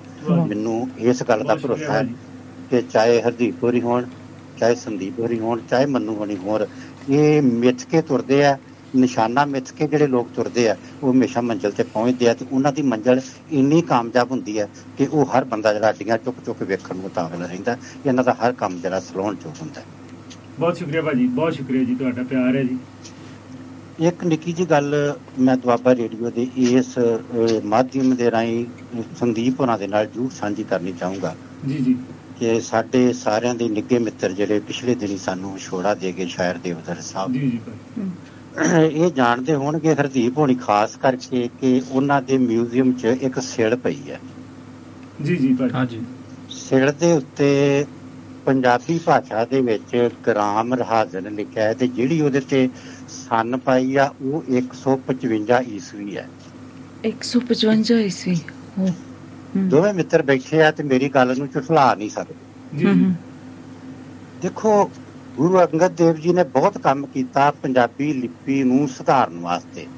ਜਿਹੜੀ ਗੱਲ ਸੁਧਾਰਤ ਹੋਣਾ ਦੀ ਕੋਡ ਕਰਨ ਵਾਲੀ ਹੈ ਅੱਜ ਦੀ ਸਾਰੀ ਚਰਚਾ ਦੇ ਵਿੱਚ ਕਿ ਇਹ ਸਾਰੇ ਅੱਖਰ ਇੱਕ ਚਿੱਤਰਕਾਰੀ ਹੈ, ਬਹੁਤ ਵੱਡਾ ਵੱਡਾ ਕੋਡ ਹੈ, ਉਹ ਬਹੁਤ ਵੱਡਾ ਕਮੈਂਟ ਹੈ ਸਾਡੀ ਭਾਸ਼ਾ ਲਈ ਕਿ ਸਾਡਾ ਹਰ ਅੱਖਰ ਜਿਹੜਾ ਵਾ ਉਹ ਇੱਕ ਜਿਸ ਤਰ੍ਹਾਂ ਚਿੱਤਰਕਾਰ ਨੇ ਚਿੱਤਰ ਬਣਾਇਆ। ਲੇਕਿਨ ਲੇਕਿਨ ਇਹ ਸਾਡੀ ਭਾਸ਼ਾ ਜਿਹੜੀ ਨਾਥਾਂ ਜੋਗੀਆਂ ਦੀ ਭਾਸ਼ਾ ਸੀਗੀ, ਜਿਹੜੀ ਬੁੱਲਿਆਂ ਦੀ ਭਾਸ਼ਾ ਸੀਗੀ, ਜਿਹੜੀ ਸ਼ੇਖ ਫਰੀਦ ਸਾਹਿਬ ਦੀ ਭਾਸ਼ਾ ਸੀਗੀ, ਇਹ ਪੰਜਾਬੀ ਭਾਸ਼ਾ ਬੋਲੀ ਜਿਹੜੀ ਹੈ ਇਹ ਗੁਰੂ ਕਾਲ ਤੋਂ ਬਹੁਤ ਚਿਰ ਪਹਿਲਾਂ ਤੋਂ ਸਾਡੇ ਕੋਲ ਹੈ। ਲੇਕਿਨ ਸਾਡੀ ਇੱਕ ਮਿੰਟ ਬਾਅਦ ਮੈਂ ਜ਼ਰੂਰ ਆਪਣਾ ਕਮੈਂਟ ਦਿਓ। ਲੇਕਿਨ ਸਾਡੀ ਬਦਕਿਸਮਤੀ ਇਹ ਹੈ ਕਿ ਪੰਜਾਬੀ ਭਾਸ਼ਾ ਨੂੰ ਜਦੋਂ ਆਪਾਂ ਦਾ ਨਾਮਕਰਨ ਗੁਰਮੁਖੀ ਦੇ ਦਿੱਤਾ ਤੇ ਸਾਡੇ ਜਿਹੜੇ ਦੂਜੇ ਧਰਮਾਂ ਵਾਲੇ ਉਹਨਾਂ ਨੇ ਇਸ ਭਾਸ਼ਾ ਤੋਂ ਵਿੱਥ ਪਾ ਲਈ ਹੈ। ਇਹੀ ਸਾਡਾ ਵੱਡਾ ਮਸਲਾ ਹੈ ਕਿ ਜਿਹੜੀ ਸ਼ਾਹਮੁਖੀ ਸਾਡੇ ਕੋਲ ਜੇ ਸਕ੍ਰਿਪਟ ਆਉਂਦੀ ਹੈ ਉਹਦਾ ਇਹੀ ਕਾਰਨ ਬਣਿਆ ਕਿ ਇਹਦਾ ਨਾਮਕਰਨ ਨੇ ਇਹਦਾ ਇੱਕ ਦਾਇਰਾ ਸੀਮਿਤ ਕਰਤਾ ਕਿ ਸ਼ਾਇਦ ਇਹ ਕਿ ਖਾਸ ਧਰਮ ਦੀ ਭਾਸ਼ਾ ਹੈ ਜਾਂ ਬੋਲੀ ਹੈ, ਜਦੋਂ ਕਿ ਇਹ ਮਾਨਵਤਾ ਦੀ ਬੋਲੀ ਹੈ। ਇਹ ਹਰ ਧਰਮ 'ਚ ਬੋਲੀ ਜਾਣ ਵਾਲੀ ਭਾਸ਼ਾ ਹੈ। ਇਹ ਹਿੰਦੂਆਂ ਨੂੰ ਵੀ ਉਨੀ ਪਿਆਰੀ ਹੈ, ਇਹ ਮੁਸਲਮਾਨ ਧਰਮਾਂ ਨੂੰ ਉਨੀ ਪਿਆਰੀ ਹੈ, ਉਨੇ ਪਿਆਰ ਕਰਦੇ ਆ। ਹਾਂ, ਲੇਕਿਨ ਜਿਹੜੀ ਅਸੀਂ ਦੇਣ ਨਹੀਂ ਦੇ ਸਕਦੇ ਗੁਰੂ ਅੰਗਦ ਦੇਵ ਸਾਹਿਬ ਦਾ, ਉਹ ਮਸਲਾ ਸੰਦੀਪ ਭਾਜੀ ਇਹ ਸੀਗਾ ਕਿ ਪਹਿਲਾਂ ਜਿਹੜੀ ਸਾਡੇ ਕੋਲ ਲਿਪੀ ਮਿਲਦੀ ਸੀਗੀ ਪੰਜਾਬੀ, ਉਹ ਕਿਤੇ ਕੋਈ ਐੜਾ ਲੰਮੇ ਅੱਖਰ ਵਾਲਾ ਪਾਉਂਦਾ ਸੀਗਾ, ਕੋਈ ਊੜਾ ਖੁੱਲੇ ਮੂੰਹ ਵਾਲਾ ਪਾਉਂਦਾ ਸੀਗਾ। ਗੁਰੂ ਅੰਗਦ ਦੇਵ ਜੀ ਨੇ ਟਕਸਾਲੀ ਅੱਖਰ ਦਿੱਤੇ, ਟਕਸਾਲੀ ਰੂਪ ਦੇ ਟਕਸਾਲੀ ਅੱਖਰ ਦਿੱਤੇ ਉਹਨਾਂ ਨੇ, ਜਿਹੜੀ ਉਹਨਾਂ ਨੇ ਬਹੁਤ ਵੱਡਾ ਕੰਮ ਸਾਡੇ ਲਈ ਕੀਤਾ। ਲੇਕਿਨ ਭਾਸ਼ਾ ਜੇ ਕਹੀਏ ਕਿ ਇਹ ਉਦੋਂ ਸ਼ੁਰੂ ਹੋਈ ਜਾਂ ਇਹਨਾਂ ਕਿਹਾ ਕਿ ਲਿਪੀ ਦੀ ਗੱਲ ਹੋ ਰਹੀ ਹੈ। ਨਹੀਂ ਨਹੀਂ, ਜੇ ਲਿਪੀ ਕਹੀ ਜਾਵੇ ਨਾ, ਨਹੀਂ ਨਹੀਂ ਸੰਦੀਪ ਜੀ, ਜੇ ਲਿਪੀ ਨੂੰ ਕਿਹਾ ਜਾਵੇ ਕਿ ਗੁਰੂ ਅੰਗਦ ਦੇਵ ਜੀ ਤੋਂ ਸ਼ੁਰੂ ਹੋਈ, ਇੰਝ ਨਹੀਂ ਹੈ। ਮੈਂ ਇਹਦੀ ਵੀ ਇੱਕ ਉਦਾਹਰਨ ਦੇ ਸਕਦਾ। ਅੱਜ ਆਪਾਂ ਇੱਕਵੀਂ ਸਦੀ ਦੇ ਦੌਰ ਚ ਹੈ। ਅੱਜ ਜਦੋਂ ਆਪਾਂ ਮੋਬਾਈਲ ਦੇ ਉੱਤੇ ਮੈਸੇਜ ਟਾਈਪ ਕਰਦੇ ਹਾਂ, ਲਿਖਾ ਆਪਾਂ ਪੰਜਾਬੀ ਰਹੇ ਹੁੰਦੇ ਆ ਤੇ ਲੇਕਿਨ ਲਿਖ ਆਪਾਂ ਅੰਗਰੇਜ਼ੀ ਦੇ ਅੱਖਰਾਂ ਰੋਮਨ ਰੋਮਨ ਹੋ ਸਕਦਾ ਕੱਲ ਆਉਣ ਵਾਲੀਆਂ ਪੀੜ੍ਹੀਆਂ ਇਹ ਵੀ ਗੱਲ ਕਹਿਣ ਕਿ ਨਹੀਂ ਪੰਜਾਬੀ ਜਿਹੜੀ ਹੈ ਉਹ ਇੰਝ ਵੀ ਲਿਖੀ ਜਾਂਦੀ ਹੈ। ਮੈਨੂੰ ਇਹ ਲੱਗਦਾ ਕਿ ਜਿਹੜੀ ਸ਼ਾਹਮੁਖੀ ਦੀ ਗੱਲ ਤੁਸੀਂ ਕੀਤੀ ਹੈ, ਇਹ ਨਿਸ਼ਚਿਤ ਤੌਰ ਦੇ ਉੱਤੇ ਉਰਦੂ ਜਾਂ ਸਾਡੀ ਫਾਰਸੀ ਜਾਂ ਸਾਡੀ ਅਰਬੀ ਦੀ ਜਿਹੜੀ ਸਕ੍ਰਿਪਟ ਹੈ ਪੰਜਾਬੀ ਨੂੰ ਉਸ ਤਰ੍ਹਾਂ ਲਿਖਣ ਦੀ ਕੋਸ਼ਿਸ਼ ਕਰਦਿਆਂ ਕਰਦਿਆਂ ਉਹ ਇੱਕ ਸ਼ਾਹਮੁਖੀ ਜਿਹੜੀ ਵੱਖਰੀ ਬੋਲੀ ਜਿਹੜੀ ਸਕ੍ਰਿਪਟ ਜ਼ਰੂਰ ਬਣ ਗਈ, ਲੇਕਿਨ ਸਕ੍ਰਿਪਟ ਨਹੀਂ ਬਣੀ, ਸਕ੍ਰਿਪਟ ਉਰਦੂ ਹੈ, ਲਿਖੀ ਜ਼ਰੂਰ ਪੰਜਾਬੀ 'ਚ ਗਈ। ਸਾਨੂੰ ਮਾਣ ਹੈ ਕਿ ਜਿਸ ਭਾਸ਼ਾ 'ਚ ਗੁਰੂ ਗੁਰੂ ਅਰਜਨ ਸਾਹਿਬ ਨੇ ਗੁਰੂ ਗ੍ਰੰਥ ਸਾਹਿਬ ਦੀ ਸੰਪਾਦਨਾ ਕੀਤੀ, ਜਿਸ ਭਾਸ਼ਾ 'ਚ ਸਾਈਂ ਮੀਆਂ ਮੀਰ ਨੇ, ਸ਼ੇਖ ਫਰੀਦ ਸਾਹਿਬ ਨੇ, ਸਾਡੇ ਵੱਡਿਆਂ ਨਾਥਾਂ ਗੁਰੂਆਂ ਨੇ ਜਿਸ ਭਾਸ਼ਾ ਨੂੰ ਮਾਸ਼ਿਓ ਮਿੱਠੀ ਬੋਲੀ ਕਿਹਾ, ਉਹ ਸਾਡੀ ਪੰਜਾਬੀ ਬੋਲੀ ਹੈ। ਸਾਨੂੰ ਪੰਜਾਬੀ ਹੋਣ ਤੇ ਮਾਣ ਹੈ, ਸਾਨੂੰ ਪੰਜਾਬੀ ਹੋਣ ਤੇ ਮਾਣ ਹੈ, ਅਸੀਂ ਪੰਜਾਬੀ ਹੈ। ਤੇ ਸਾਨੂੰ ਇਹ ਵੀ ਮਾਣ ਹੈ ਕਿ ਉਸੇ ਪੰਜਾਬੀ ਭਾਸ਼ਾ ਦੇ ਵਿੱਚ ਹਰਦੀਪ ਵਰਗੇ ਸਾਡੇ ਕਲਾਕਾਰ ਜਿਹੜੇ ਆ ਉਹ ਕੋਰੀ ਉਹ ਆਪਣੀ ਅੱਖਰਕਾਰੀ ਕਰਦੇ ਆ, ਸੰਦੀਪ ਵਰਗੇ ਉਸੇ ਨੂੰ ਫੋਟੋਗ੍ਰਾਫੀ ਕਰਦੇ ਆ, ਸੀਮਾ ਗਰੇਵਾਲ ਵਰਗੇ ਆਪਣੇ ਉਹਨੂੰ ਜਿਹੜਾ ਵਾ ਲਿਖਣ ਦਾ ਮਾਧਿਅਮ ਬਣਾਉਂਦੇ ਆ। ਤੇ ਅਸੀਂ ਸਮਝਦੇ ਹਾਂ ਕਿ ਸਾਡੀ ਗੁਰੂਆਂ ਪੀਰਾਂ ਨੇ ਜਿਹੜੀ ਵਰਤੋਂ ਵਿਹਾਰ ਦੇ ਵਿੱਚ ਭਾਸ਼ਾ ਲਿਆਂਦੀ ਸੀਗੀ, ਅਸੀਂ ਉਹਨੂੰ ਹੀ ਹੋਰ ਜਿਹੜਾ ਵਾ ਉਹਨੂੰ ਚੰਗਾ ਨਿਖਾਰ ਰਹੇ ਹਾਂ ਜਾਂ ਉਹਦੇ 'ਚ ਆਪਾਂ ਕੰਮ ਕਰ ਰਹੇ ਹਾਂ। ਇਹ ਜੀ ਇੱਕ ਵੱਡਾ ਯੱਗ ਛੇੜਿਆ ਹੋਇਆ ਜੀ, ਜਿਹੜਾ ਸਾਡੇ ਪੁਰਖਿਆਂ ਨੇ ਛੇੜਿਆ ਸੀ ਗੁਰਮੁਖੀ ਲਿਪੀ ਪੰਜਾਬੀ ਵਾਸਤੇ। ਅਸੀਂ ਤੇ ਛੋਟੀ ਛੋਟੀ ਉਹਦੇ ਵਿੱਚ ਹੂਤੀ ਪਾਉਣ ਵਾਲੀ ਗੱਲ ਕਰ ਰਹੇ ਹਾਂ। ਨਹੀਂ, ਤੁਹਾਡਾ ਕੰਮ ਸਲਾਹੁਣਯੋਗ ਹੈ, ਸਲਾਹੁਣਯੋਗ ਹੈ, ਮਾਨਣਯੋਗ ਹੈ, ਜਿਹੜਾ ਜਿਹੜਾ ਜੁਗਾਂ ਤੱਕ ਯਾਦ ਰੱਖਣਯੋਗ ਕੰਮ ਹੈ ਕਿ ਪੰਜਾਬੀ 'ਚ ਇੱਕ ਵਧੀਆ ਕੰਮ ਕੀਤਾ ਜਿਹੜਾ ਸੁਨਹਿਰੀ ਅੱਖਰਾਂ ਨਾਲ ਲਿਖਿਆ ਜਾਣ ਵਰਗਾ ਕੰਮ। ਬਿਲਕੁਲ ਬਿਲਕੁਲ, ਬਹੁਤ ਸ਼ੁਕਰੀਆ। ਸੋ ਆਪਾਂ ਨੂੰ ਵੀ ਮਾਣ ਹੈ ਕਿ ਸਾਡੇ ਸ਼ਹਿਰ ਦੇ ਲੋਕ ਇੰਨਾ ਸੋਹਣਾ ਤੁਸੀਂ ਕਹਾਣੀ ਵਿੱਚ ਕੰਮ ਕਰ ਰਹੇ ਹੋ। ਇਹ ਲੋਕ ਆਪਣਾ ਡਿਜ਼ਾਈਨਿੰਗ ਦੇ ਪੱਧਰ ਤੇ ਬਹੁਤ ਸੋਹਣੀਆਂ ਸੋਹਣੀਆਂ ਕਿਤਾਬਾਂ ਦੇ ਰਹੇ ਨੇ, ਪਬਲਿਸ਼ ਵੀ ਕਰ ਰਹੇ ਨੇ, ਔਰ ਮੈਂ ਵੀ ਬੜਾ ਸੋਹਣਾ ਕੰਮ ਕਰ ਰਹੀ ਹਾਂ। ਸਾਨੂੰ ਵੱਡਾ ਮਾਣ ਹੈ ਕਿ ਉਹ ਮਾਲਵੇ ਤੋਂ ਉੱਠ ਕੇ ਰੇਡੀਓ ਜਿਹੜਾ ਵਾ ਸਾਡੇ ਸ਼ਹਿਰ 'ਚ ਆ ਗਿਆ ਤੇ ਅਸੀਂ ਸ਼ਹਿਰ ਦੇ ਵਿੱਚ ਵੀ ਇੱਥੇ ਬੈਠੇ ਸੰਦੀਪ ਹੋਣੀ ਤੁਹਾਡੇ ਕੋਲ ਬੈਠੇ ਆ, ਮੈਂ ਇਸ ਨੁੱਕਰੇ ਬੈਠਾ, ਆਪਾਂ ਗੱਲਾਂ ਕਰਕੇ ਦੇਸ਼ ਵਿਦੇਸ਼ 'ਚ ਜਿਹੜਾ ਵਾ ਆਪਣੀ ਮਾਂ ਬੋਲੀ ਦੀਆਂ ਜਿਹੜੀਆਂ ਸਾਂਝਾਂ ਵਾ ਉਹ ਲੋਕਾਂ ਨਾਲ ਪਾ ਰਹੇ ਆ। ਉਹ ਮੇਰੀਆਂ ਇੰਨੀਆਂ ਕੁ ਬੇਨਤੀਆਂ ਪ੍ਰਵਾਨ ਕਰਿਓ। ਮੈਂ ਦੁਬਾਰਾ ਤੋਂ ਤੁਹਾਨੂੰ ਬਹੁਤ ਬਹੁਤ ਮੁਬਾਰਕਬਾਦ। ਇੱਕ ਚੰਗੇ ਲੋਕਾਂ ਦੇ ਨਾਲ ਚੰਗਾ ਸੰਵਾਦ ਰਚਾ ਕੇ ਤੇ ਤੁਸੀਂ ਇੱਕ ਪੰਜਾਬ ਦੇ ਸਰੋਤਿਆਂ ਨੂੰ ਬਹੁਤ ਵਧੀਆ ਵਾਰਤਾਲਾਪ ਦਿੱਤਾ। ਤੁਹਾਡੀ ਬਹੁਤ ਮਿਹਰਬਾਨੀ, ਬਹੁਤ ਸ਼ੁਕਰੀਆ, ਬਹੁਤ ਸ਼ੁਕਰੀਆ ਜੀ, ਬਹੁਤ ਮਿਹਰਬਾਨੀ। ਦੀਪ ਦੇਵਿੰਦਰ ਸਾਹਿਬ, ਤੁਸੀਂ ਆਏ, ਆਪਣੀ ਰਾਏ ਦਾ ਇਜ਼ਹਾਰ ਕੀਤਾ, ਸਾਨੂੰ ਬਹੁਤ ਕੁਝ ਸਿੱਖਣ ਸਮਝਣ ਨੂੰ ਮਿਲਿਆ ਔਰ ਖਾਸ ਤੌਰ ਤੇ ਤੁਹਾਡਾ ਆਸ਼ੀਰਵਾਦ ਵੀ ਮਿਲਿਆ। ਬਹੁਤ ਸ਼ੁਕਰੀਆ ਜੀ, ਬਹੁਤ ਮਿਹਰਬਾਨੀ, ਬਹੁਤ ਮਿਹਰਬਾਨੀ ਜੀ। ਇੱਕ ਹੋਰ ਆਪਣੇ ਕੋਲ ਕਾਲ ਆ ਰਹੀ ਸੀ ਤੇ ਉਹਨਾਂ ਨੂੰ ਵੀ ਆਪਾਂ ਕਾਲ ਬੈਕ ਕਰ ਲੈਣੇ ਆਪਣੀ ਰੀਤ ਮੁਤਾਬਿਕ। ਸੰਦੀਪ ਜੀ, ਹਰਦੀਪ ਜੀ, ਉਸ ਤੋਂ ਪਹਿਲਾਂ ਦੁਆਬਾ ਰੇਡੀਓ ਦੇ ਆਪਣੇ ਸਰਪ੍ਰਸਤ ਨੇ ਸਮਰਜੀਤ ਸਿੰਘ ਸ਼ੰਮੀ ਜੀ, ਉਹਨਾਂ ਦਾ ਮੈਸੇਜ ਆਇਆ ਜਿਹੜਾ ਕਿ ਬੜਾ ਰੇਅਰਲੀ ਹੁੰਦਾ, ਸੋ ਅਸੀਂ ਬੜੇ ਲੱਕੀ ਹਾਂ ਜੀ ਅੱਜ ਉਹਨਾਂ ਦਾ ਮੈਸੇਜ ਆਇਆ। ਕਹਿੰਦੇ ਕਿ ਵੰਡਰਫੁਲ ਪ੍ਰੋਗਰਾਮ, ਖੂਬਸੂਰਤ ਪ੍ਰੋਗਰਾਮ, ਕੰਗ੍ਰੈਚੁਲੇਸ਼ਨਸ। ਔਰ ਉਹਨਾਂ ਨੇ ਭੁਪਿੰਦਰ ਸਿੰਘ ਮੱਲੀ ਜੀ ਦੇ ਜਿਹੜੇ ਵੈਬਸਾਈਟ ਦੇ ਉੱਪਰ ਬਹੁਤ ਸਾਰੇ ਮੈਸੇਜਸ ਆਏ ਨੇ ਉਹ ਵੀ ਸਾਂਝੇ ਕੀਤੇ ਅਤੇ ਜ਼ਰੂਰ ਪੜ੍ਹਨਾ ਚਾਹਾਂਗੀ। ਉਹ ਕਹਿੰਦੇ ਕਿ ਬਹੁਤ ਵਧਾਈਏ ਪੰਜਾਬ ਦੇ ਰੰਗ ਨੇ, ਬਹੁਤ ਵਧੀਆ ਕਾਰਜ ਜਿਸ ਦੀ ਜ਼ਰੂਰਤ ਦੇਰ ਤੋਂ ਸੀ, ਸਾਡੀ ਇਸ ਸੁਚੇਤ ਟੀਮ ਨੂੰ ਵਧਾਈ। ਔਰ ਅੱਗੇ ਕਿ ਕਿਤਾਬ ਕਲਾ ਅਤੇ ਸ਼ਬਦ ਨੂੰ ਆਪਸ ਵਿੱਚ ਜੋੜਦੀ ਹੈ ਜੋ ਇਸ ਦਾ ਮਹੱਤਵਪੂਰਨ ਹਾਸਲ ਹੈ। ਦੋ ਕਲਾਕਾਰਾਂ ਦੀ ਮੁਹਾਰਤ ਵਿੱਚੋਂ ਉਪਜੀ ਇਹ ਕਿਤਾਬ ਜ਼ਿੰਦਗੀ ਦੇ ਰੰਗ ਦੀ ਸਿਰਜਣਾ ਸਲਾਹੁਣਯੋਗ ਹੈ। ਇਸ ਕਾਰਜ ਲਈ ਸੰਦੀਪ ਸਿੰਘ ਤੇ ਹਰਦੀਪ ਸਿੰਘ ਨੂੰ ਖੂਬਸੂਰਤ ਕਿਰਤ ਦੇ ਲਈ ਵਧਾਈਆਂ ਜੀ। ਮਿਹਰਬਾਨੀ ਜੀ। ਰੈਗੂਲਰ ਲਾਈਨ ਤੋਂ ਕਾਲ ਆਈ ਹੈ, ਪਿੱਛੇ ਨੰਬਰ ਲੱਗਦਾ ਜੀ ਜ਼ੀਰੋ ਨਾਈਨ ਟੂ। ਹੈਲੋ, ਹਾਂਜੀ, ਕੌਣ ਸੱਜਣ ਬੋਲ ਰਹੇ ਨੇ ਜੀ? ਮੈਡਮ ਸਤਿ ਸ਼੍ਰੀ ਅਕਾਲ ਜੀ, ਮੈਂ ਕਾਲਾ ਟੋਲੀ ਪਿੰਡ ਡੰਗੋਰਾ ਜ਼ਿਲ੍ਹਾ ਲੁਧਿਆਣਾ ਤੋਂ ਗੱਲ ਕਰ ਰਿਹਾ ਜੀ। ਕਾਲਾ ਟੋਲੀ ਜੀ, ਜੀ ਆਇਆਂ ਨੂੰ ਜੀ, ਵੈਲਕਮ। ਹਾਂਜੀ ਹਾਂਜੀ ਮੈਡਮ, ਕਿਤਾਬ ਵਾਸਤੇ ਬਹੁਤ ਬਹੁਤ ਵਧਾਈ ਭਾਜੀ ਉਹਨਾਂ ਨੂੰ, ਦੋਨੇ ਭਾਜੀਆਂ ਨੂੰ ਮੇਰੇ ਵੱਲੋਂ ਜੀ। ਮਿਹਰਬਾਨੀ ਜੀ, ਧੰਨਵਾਦ, ਧੰਨਵਾਦ, ਬਹੁਤ ਸ਼ੁਕਰੀਆ ਜੀ। ਤੇ ਬਹੁਤ ਵਧੀਆ ਜਾਣੀ ਕਿ ਕਿਤਾਬ ਮੈਨੂੰ ਇਹ ਪ੍ਰਾਪਤ ਕਿੱਦਾਂ ਹੋ ਸਕਦੀ ਹੈ, ਮੈਂ ਜ਼ਰੂਰ ਇਹ ਜਾਣਨਾ ਚਾਹੂੰਗਾ ਜੀ। ਪ੍ਰਾਪਤ ਆਪਾਂ ਜਿਵੇਂ ਜ਼ਿਕਰ ਕੀਤਾ ਸੀ ਕਿ ਤੁਸੀਂ ਮੈਨੂੰ ਮੈਸੇਜ ਐਡਰੈਸ ਆਪਣਾ ਭੇਜ ਸਕਦੇ ਹੋ, ਮੈਸੇਜ ਕਰ ਸਕਦੇ ਹੋ ਤੇ ਮੈਂ ਇਹਨਾਂ ਤੱਕ ਫਾਰਵਰਡ ਕਰ ਦਿਆਂਗੀ ਜੀ, ਤੇ ਇਹ ਫਿਰ ਤੁਹਾਨੂੰ ਭੇਜ ਸਕਦੇ ਨੇ ਕਿਤਾਬ। ਹਾਂਜੀ, ਤੁਹਾਡੇ ਕੋਲੋਂ ਲੈ ਕੇ ਫਿਰ ਮੈਂ ਐਸਐਮਬੀ ਕਾਲਜ ਤੋਂ ਨਾ ਮੈਂ ਰਿਕਾਰਡਡ ਕਰਵਾਉਣੀ ਹੈ, ਕਿਉਂਕਿ ਮੈਂ ਬਲਾਈਂਡ ਅੱਖਾਂ ਤੋਂ, ਤੇ ਮੈਂ ਰਿਕਾਰਡਿੰਗ ਕਰਵਾ ਕੇ ਸੁਣੂਗਾ ਔਰ ਆਪਣੇ ਸਾਰੇ ਹੀ ਦੋਸਤ ਜਿੰਨੇ ਵੀ ਨੇ ਬਲਾਈਂਡ ਸਮਾਜ ਸਾਡਾ ਛੋਟਾ ਜਿਹਾ ਇੱਕ ਹਨਾ, ਉਹਨਾਂ ਨੂੰ ਮੈਂ ਇਹ ਕਿਤਾਬ ਜ਼ਰੂਰ ਦਊਂਗਾ ਵੀ ਉਹ ਵੀ ਪੜ੍ਹਨ ਸੁਣਨ। ਜਿਹੜਾ ਮੇਰੀ ਰਾਏ ਹੈ ਉਹ ਇਹਦੇ 'ਚ ਇਹ ਹੈ ਕਿ ਇਹਦੇ 'ਚ ਵਿਜ਼ੂਅਲੀ ਇੰਪੈਕਟ ਜ਼ਿਆਦਾ ਹੈ, ਜਿਵੇਂ ਕੈਲੀਗ੍ਰਾਫੀ ਹੈ, ਫੋਟੋਜ਼ ਨੇ, ਤੇ ਜੇ ਆਪਾਂ ਉਹਨੂੰ ਰਿਕਾਰਡ ਕਰਾਉਣ ਲੱਗਾਂਗੇ ਮੇਰੇ ਖਿਆਲ ਤੋਂ ਪੰਦਰਾਂ ਮਿੰਟ ਸਾਰੀ ਹੋ ਜਾਏਗੀ ਰਿਕਾਰਡਿੰਗ, ਕਿਉਂਕਿ ਕੋਟੇਸ਼ਨਸ ਨੇ ਨਾ, ਇਹਦੇ 'ਚ ਕਵਿਤਾਵਾਂ ਪੂਰੀਆਂ ਨਹੀਂ ਹੈਗੀਆਂ। ਇਹਦੇ 'ਚ ਜਿਵੇਂ ਆਪਾਂ ਕਹਿੰਦੇ ਨਾ ਉਹਦੇ ਵਿੱਚੋਂ ਮੁਹਾਵਰਾ ਸਿਰਫ ਥੋੜਾ ਲਿਆ ਗਿਆ, ਇੱਕ ਇੱਕ ਦੋ ਦੋ ਲਾਈਨਸ ਲਈਆਂ ਗਈਆਂ ਨੇ। ਸੌਰੀ ਮੈਡਮ, ਮੈਂ ਤੁਹਾਡੀ ਇੱਕ ਗੱਲ ਇਹਦੇ ਵਿੱਚ ਇਦਾਂ ਜੀ, ਜੇ ਮੰਨ ਲਓ ਇੱਕ ਆਪਾਂ ਪੈਰਾ ਕੋਈ ਆਪਾਂ ਕਿਸੇ ਵੀ ਗੱਲ ਦਾ ਪੈਰਾ ਸੁਣਦੇ ਆ ਨਾ, ਕਈ ਬੰਦੇ ਇਦਾਂ ਦੇ ਹੁੰਦੇ ਆ ਉਹ ਸਾਰੀ ਚੀਜ਼ ਇੱਕ ਪੈਰਾ ਸੁਣ ਕੇ ਸਮਝ ਜਾਂਦੇ ਆ ਜੀ। ਸਾਡੇ ਬਹੁਤ ਸਾਰੇ ਇਦਾਂ ਦੇ ਮਹਾਨ ਨੇ ਜਿਹੜੇ ਪੈਰਾ ਸੁਣ ਕੇ ਚੀਜ਼ ਨੂੰ ਸਮਝ ਸਕਦੇ ਆ ਕਿ ਇਹ ਕਿੱਥੇ ਤੱਕ ਡੂੰਘੀ ਹੋਊ, ਕਿਉਂਕਿ ਚੀਜ਼ ਦੀ ਜਿਹੜੀ ਡੂੰਘਾਈ ਆ ਜੀ, ਜਦੋਂ ਆਪਾਂ ਕਿਤੇ ਵੀ ਦੇਖਦੇ ਡੂੰਘਾਈ ਉਹਦੀ ਤੈਅ ਕਰਦੀ ਆ ਵੀ ਉਹਦੇ ਕਿਨਾਰੇ ਕਿੱਥੇ ਆ। ਹਾਂਜੀ, ਕਿਨਾਰਿਆਂ ਤੋਂ ਡੂੰਘਾਈ ਦਾ ਪਤਾ ਲੱਗ ਜੀ। ਕੋਈ ਨਹੀਂ, ਜ਼ਰੂਰ ਕੋਸ਼ਿਸ਼ ਕਰਾਂਗੇ ਜੀ, ਇਸ ਉਦਮ ਦੇ ਵਿੱਚ ਵੀ ਤੁਹਾਡਾ ਸਾਥ ਦੇਵਾਂਗੇ ਜੀ। ਤੁਸੀਂ ਐਡਰੈਸ ਭੇਜੋ ਸਹੀ ਆਪਣਾ। ਬਹੁਤ ਸ਼ੁਕਰੀਆ ਕਾਲਾ ਟੋਲੀ ਸਾਹਿਬ, ਬਹੁਤ ਮਿਹਰਬਾਨੀ। ਆਪਣਾ ਵਕਤ ਵੀ ਹੋਣ ਵਾਲਾ ਜੀ, ਛੇ ਮਿੰਟ ਰਹਿ ਗਏ ਨੇ ਆਪਣੇ ਕੋਲ ਸਿਰਫ। ਮਾਹਲ ਸਾਹਿਬਾਂ ਨੇ ਕਿਹਾ ਕਿ ਇੱਕ ਵਾਰੀ ਫਿਰ ਕਿਤਾਬ ਦੇ ਦੋਨੋਂ ਸਿਰਜਣਹਾਰਾਂ ਨੂੰ ਕਿਤਾਬ ਲਿਖਣ ਦੇ ਲਈ ਤੇ ਆਪ ਜੀ ਨੂੰ ਕਿਤਾਬ ਦੀ ਓਨਰ ਗੁਣ ਚੁਕਾਈ ਲਈ ਬਹੁਤ ਬਹੁਤ ਮੁਬਾਰਕਬਾਦ। ਔਰ ਦੀਪ ਜੀ ਨੂੰ ਉਹਨਾਂ ਨੇ ਮੁਖਾਤਬ ਹੋ ਕੇ ਕਿਹਾ ਕਿ ਦੇਖੋ ਡਾਕਟਰ ਸਾਹਿਬਾਂ ਨੇ ਤੁਹਾਨੂੰ ਤੇ ਤੁਹਾਡੇ ਮਹਾਨ ਮਿੱਤਰਾਂ ਨੂੰ ਸਾਡੇ ਨਾਲ ਮਿਲਾ ਦਿੱਤਾ ਤੇ ਉਹ ਨਵੀਂ ਬਿਰਤ ਕਿਤਾਬ ਦੀ ਗੁਣ ਚੁਕਾਈ ਓਨਰ ਕਰਕੇ। ਅਨਮੋਲਕ ਵਿਚਾਰ ਜੀ ਗ੍ਰੇਟ ਐਪਰੀਸੀਏਸ਼ਨ ਭੇਜ ਰਹੇ ਨੇ। ਔਰ ਲਸ਼ਕਰੀ ਰਾਮ ਜੀ ਨੇ ਕੁਵੈਤ ਤੋਂ ਫਿਰ ਲਿਖਿਆ ਕਿ ਦਵਿੰਦਰ ਦੀਪ ਜੀ ਦਾ ਬਾਕਮਾਲ ਕਿਆ ਗੱਲਬਾਤ, ਬਿਲਕੁਲ ਯਥਾਰਥ ਜੀ। ਸੋ ਬਹੁਤ ਬਹੁਤ ਮਿਹਰਬਾਨੀ ਕਿ ਤੁਸੀਂ ਸਾਰੇ ਮੈਸੇਜਸ ਭੇਜੇ, ਹੌਸਲਾ ਅਫਸਾਈ ਕੀਤੀ। ਤੇ ਇੱਕ ਮੇਰੇ ਕੋਲ ਹੋਰ ਪੰਨਾ ਸਾਹਮਣੇ ਆਇਆ, ਨਜ਼ਮ ਹੁਸੈਨ ਸੈਦ ਸਾਹਿਬ ਦੀ ਲਿਖਤ ਹੈ, ਬਹੁਤ ਹੀ ਸੋਹਣੀ ਵਾਟਰ ਪੇਂਟਿੰਗ ਹੈ ਇਹਦੇ ਵਿੱਚ, ਵਾਟਰ ਕਲਰਸ ਦੀ ਪੇਂਟਿੰਗ। ਔਰ ਪੇਂਟਿੰਗ ਨੂੰ ਕਿੰਨੇ ਖੂਬਸੂਰਤ, ਜਿਵੇਂ ਇਹਦਾ ਟਾਈਟਲ ਵੀ ਦੋ ਕਣੀਆਂ ਲਿਖਿਆ ਕਿ ਤਾਕੀ ਤੇ ਦੋ ਕਣੀਆਂ ਪਈਆਂ, ਹੌਲੀ ਹੌਲੀ ਚੱਕਦੀਆਂ ਜੁੜ ਗਈਆਂ, ਤਿਲਕ ਦੀਆਂ ਮੋੜ ਹੇਠਾਂ ਟੁਰੀਆਂ, ਜਿਵੇਂ ਗਹਿਸਤਾਨ ਆਹਰ ਕਰੇਂਦੀਆਂ ਗ੍ਰਿਹਸਤਾਂ ਆਹਰ ਕਰੇਂਦੀਆਂ, ਅਚਨਚੇਤ ਉਲਾਰ ਜੀਆਂ ਹੋ ਵਹਿੰਦੀਆਂ ਨੇ, ਤੇ ਮੁੜ ਅੱਖੀਆਂ ਪੂੰਝ ਕੇ ਤ੍ਰਿੱਖੀਆਂ ਤ੍ਰਿੱਖੀਆਂ ਕੰਮੀ ਲੱਗੀਆਂ ਰਹਿੰਦੀਆਂ ਨੇ। ਵਾਹ!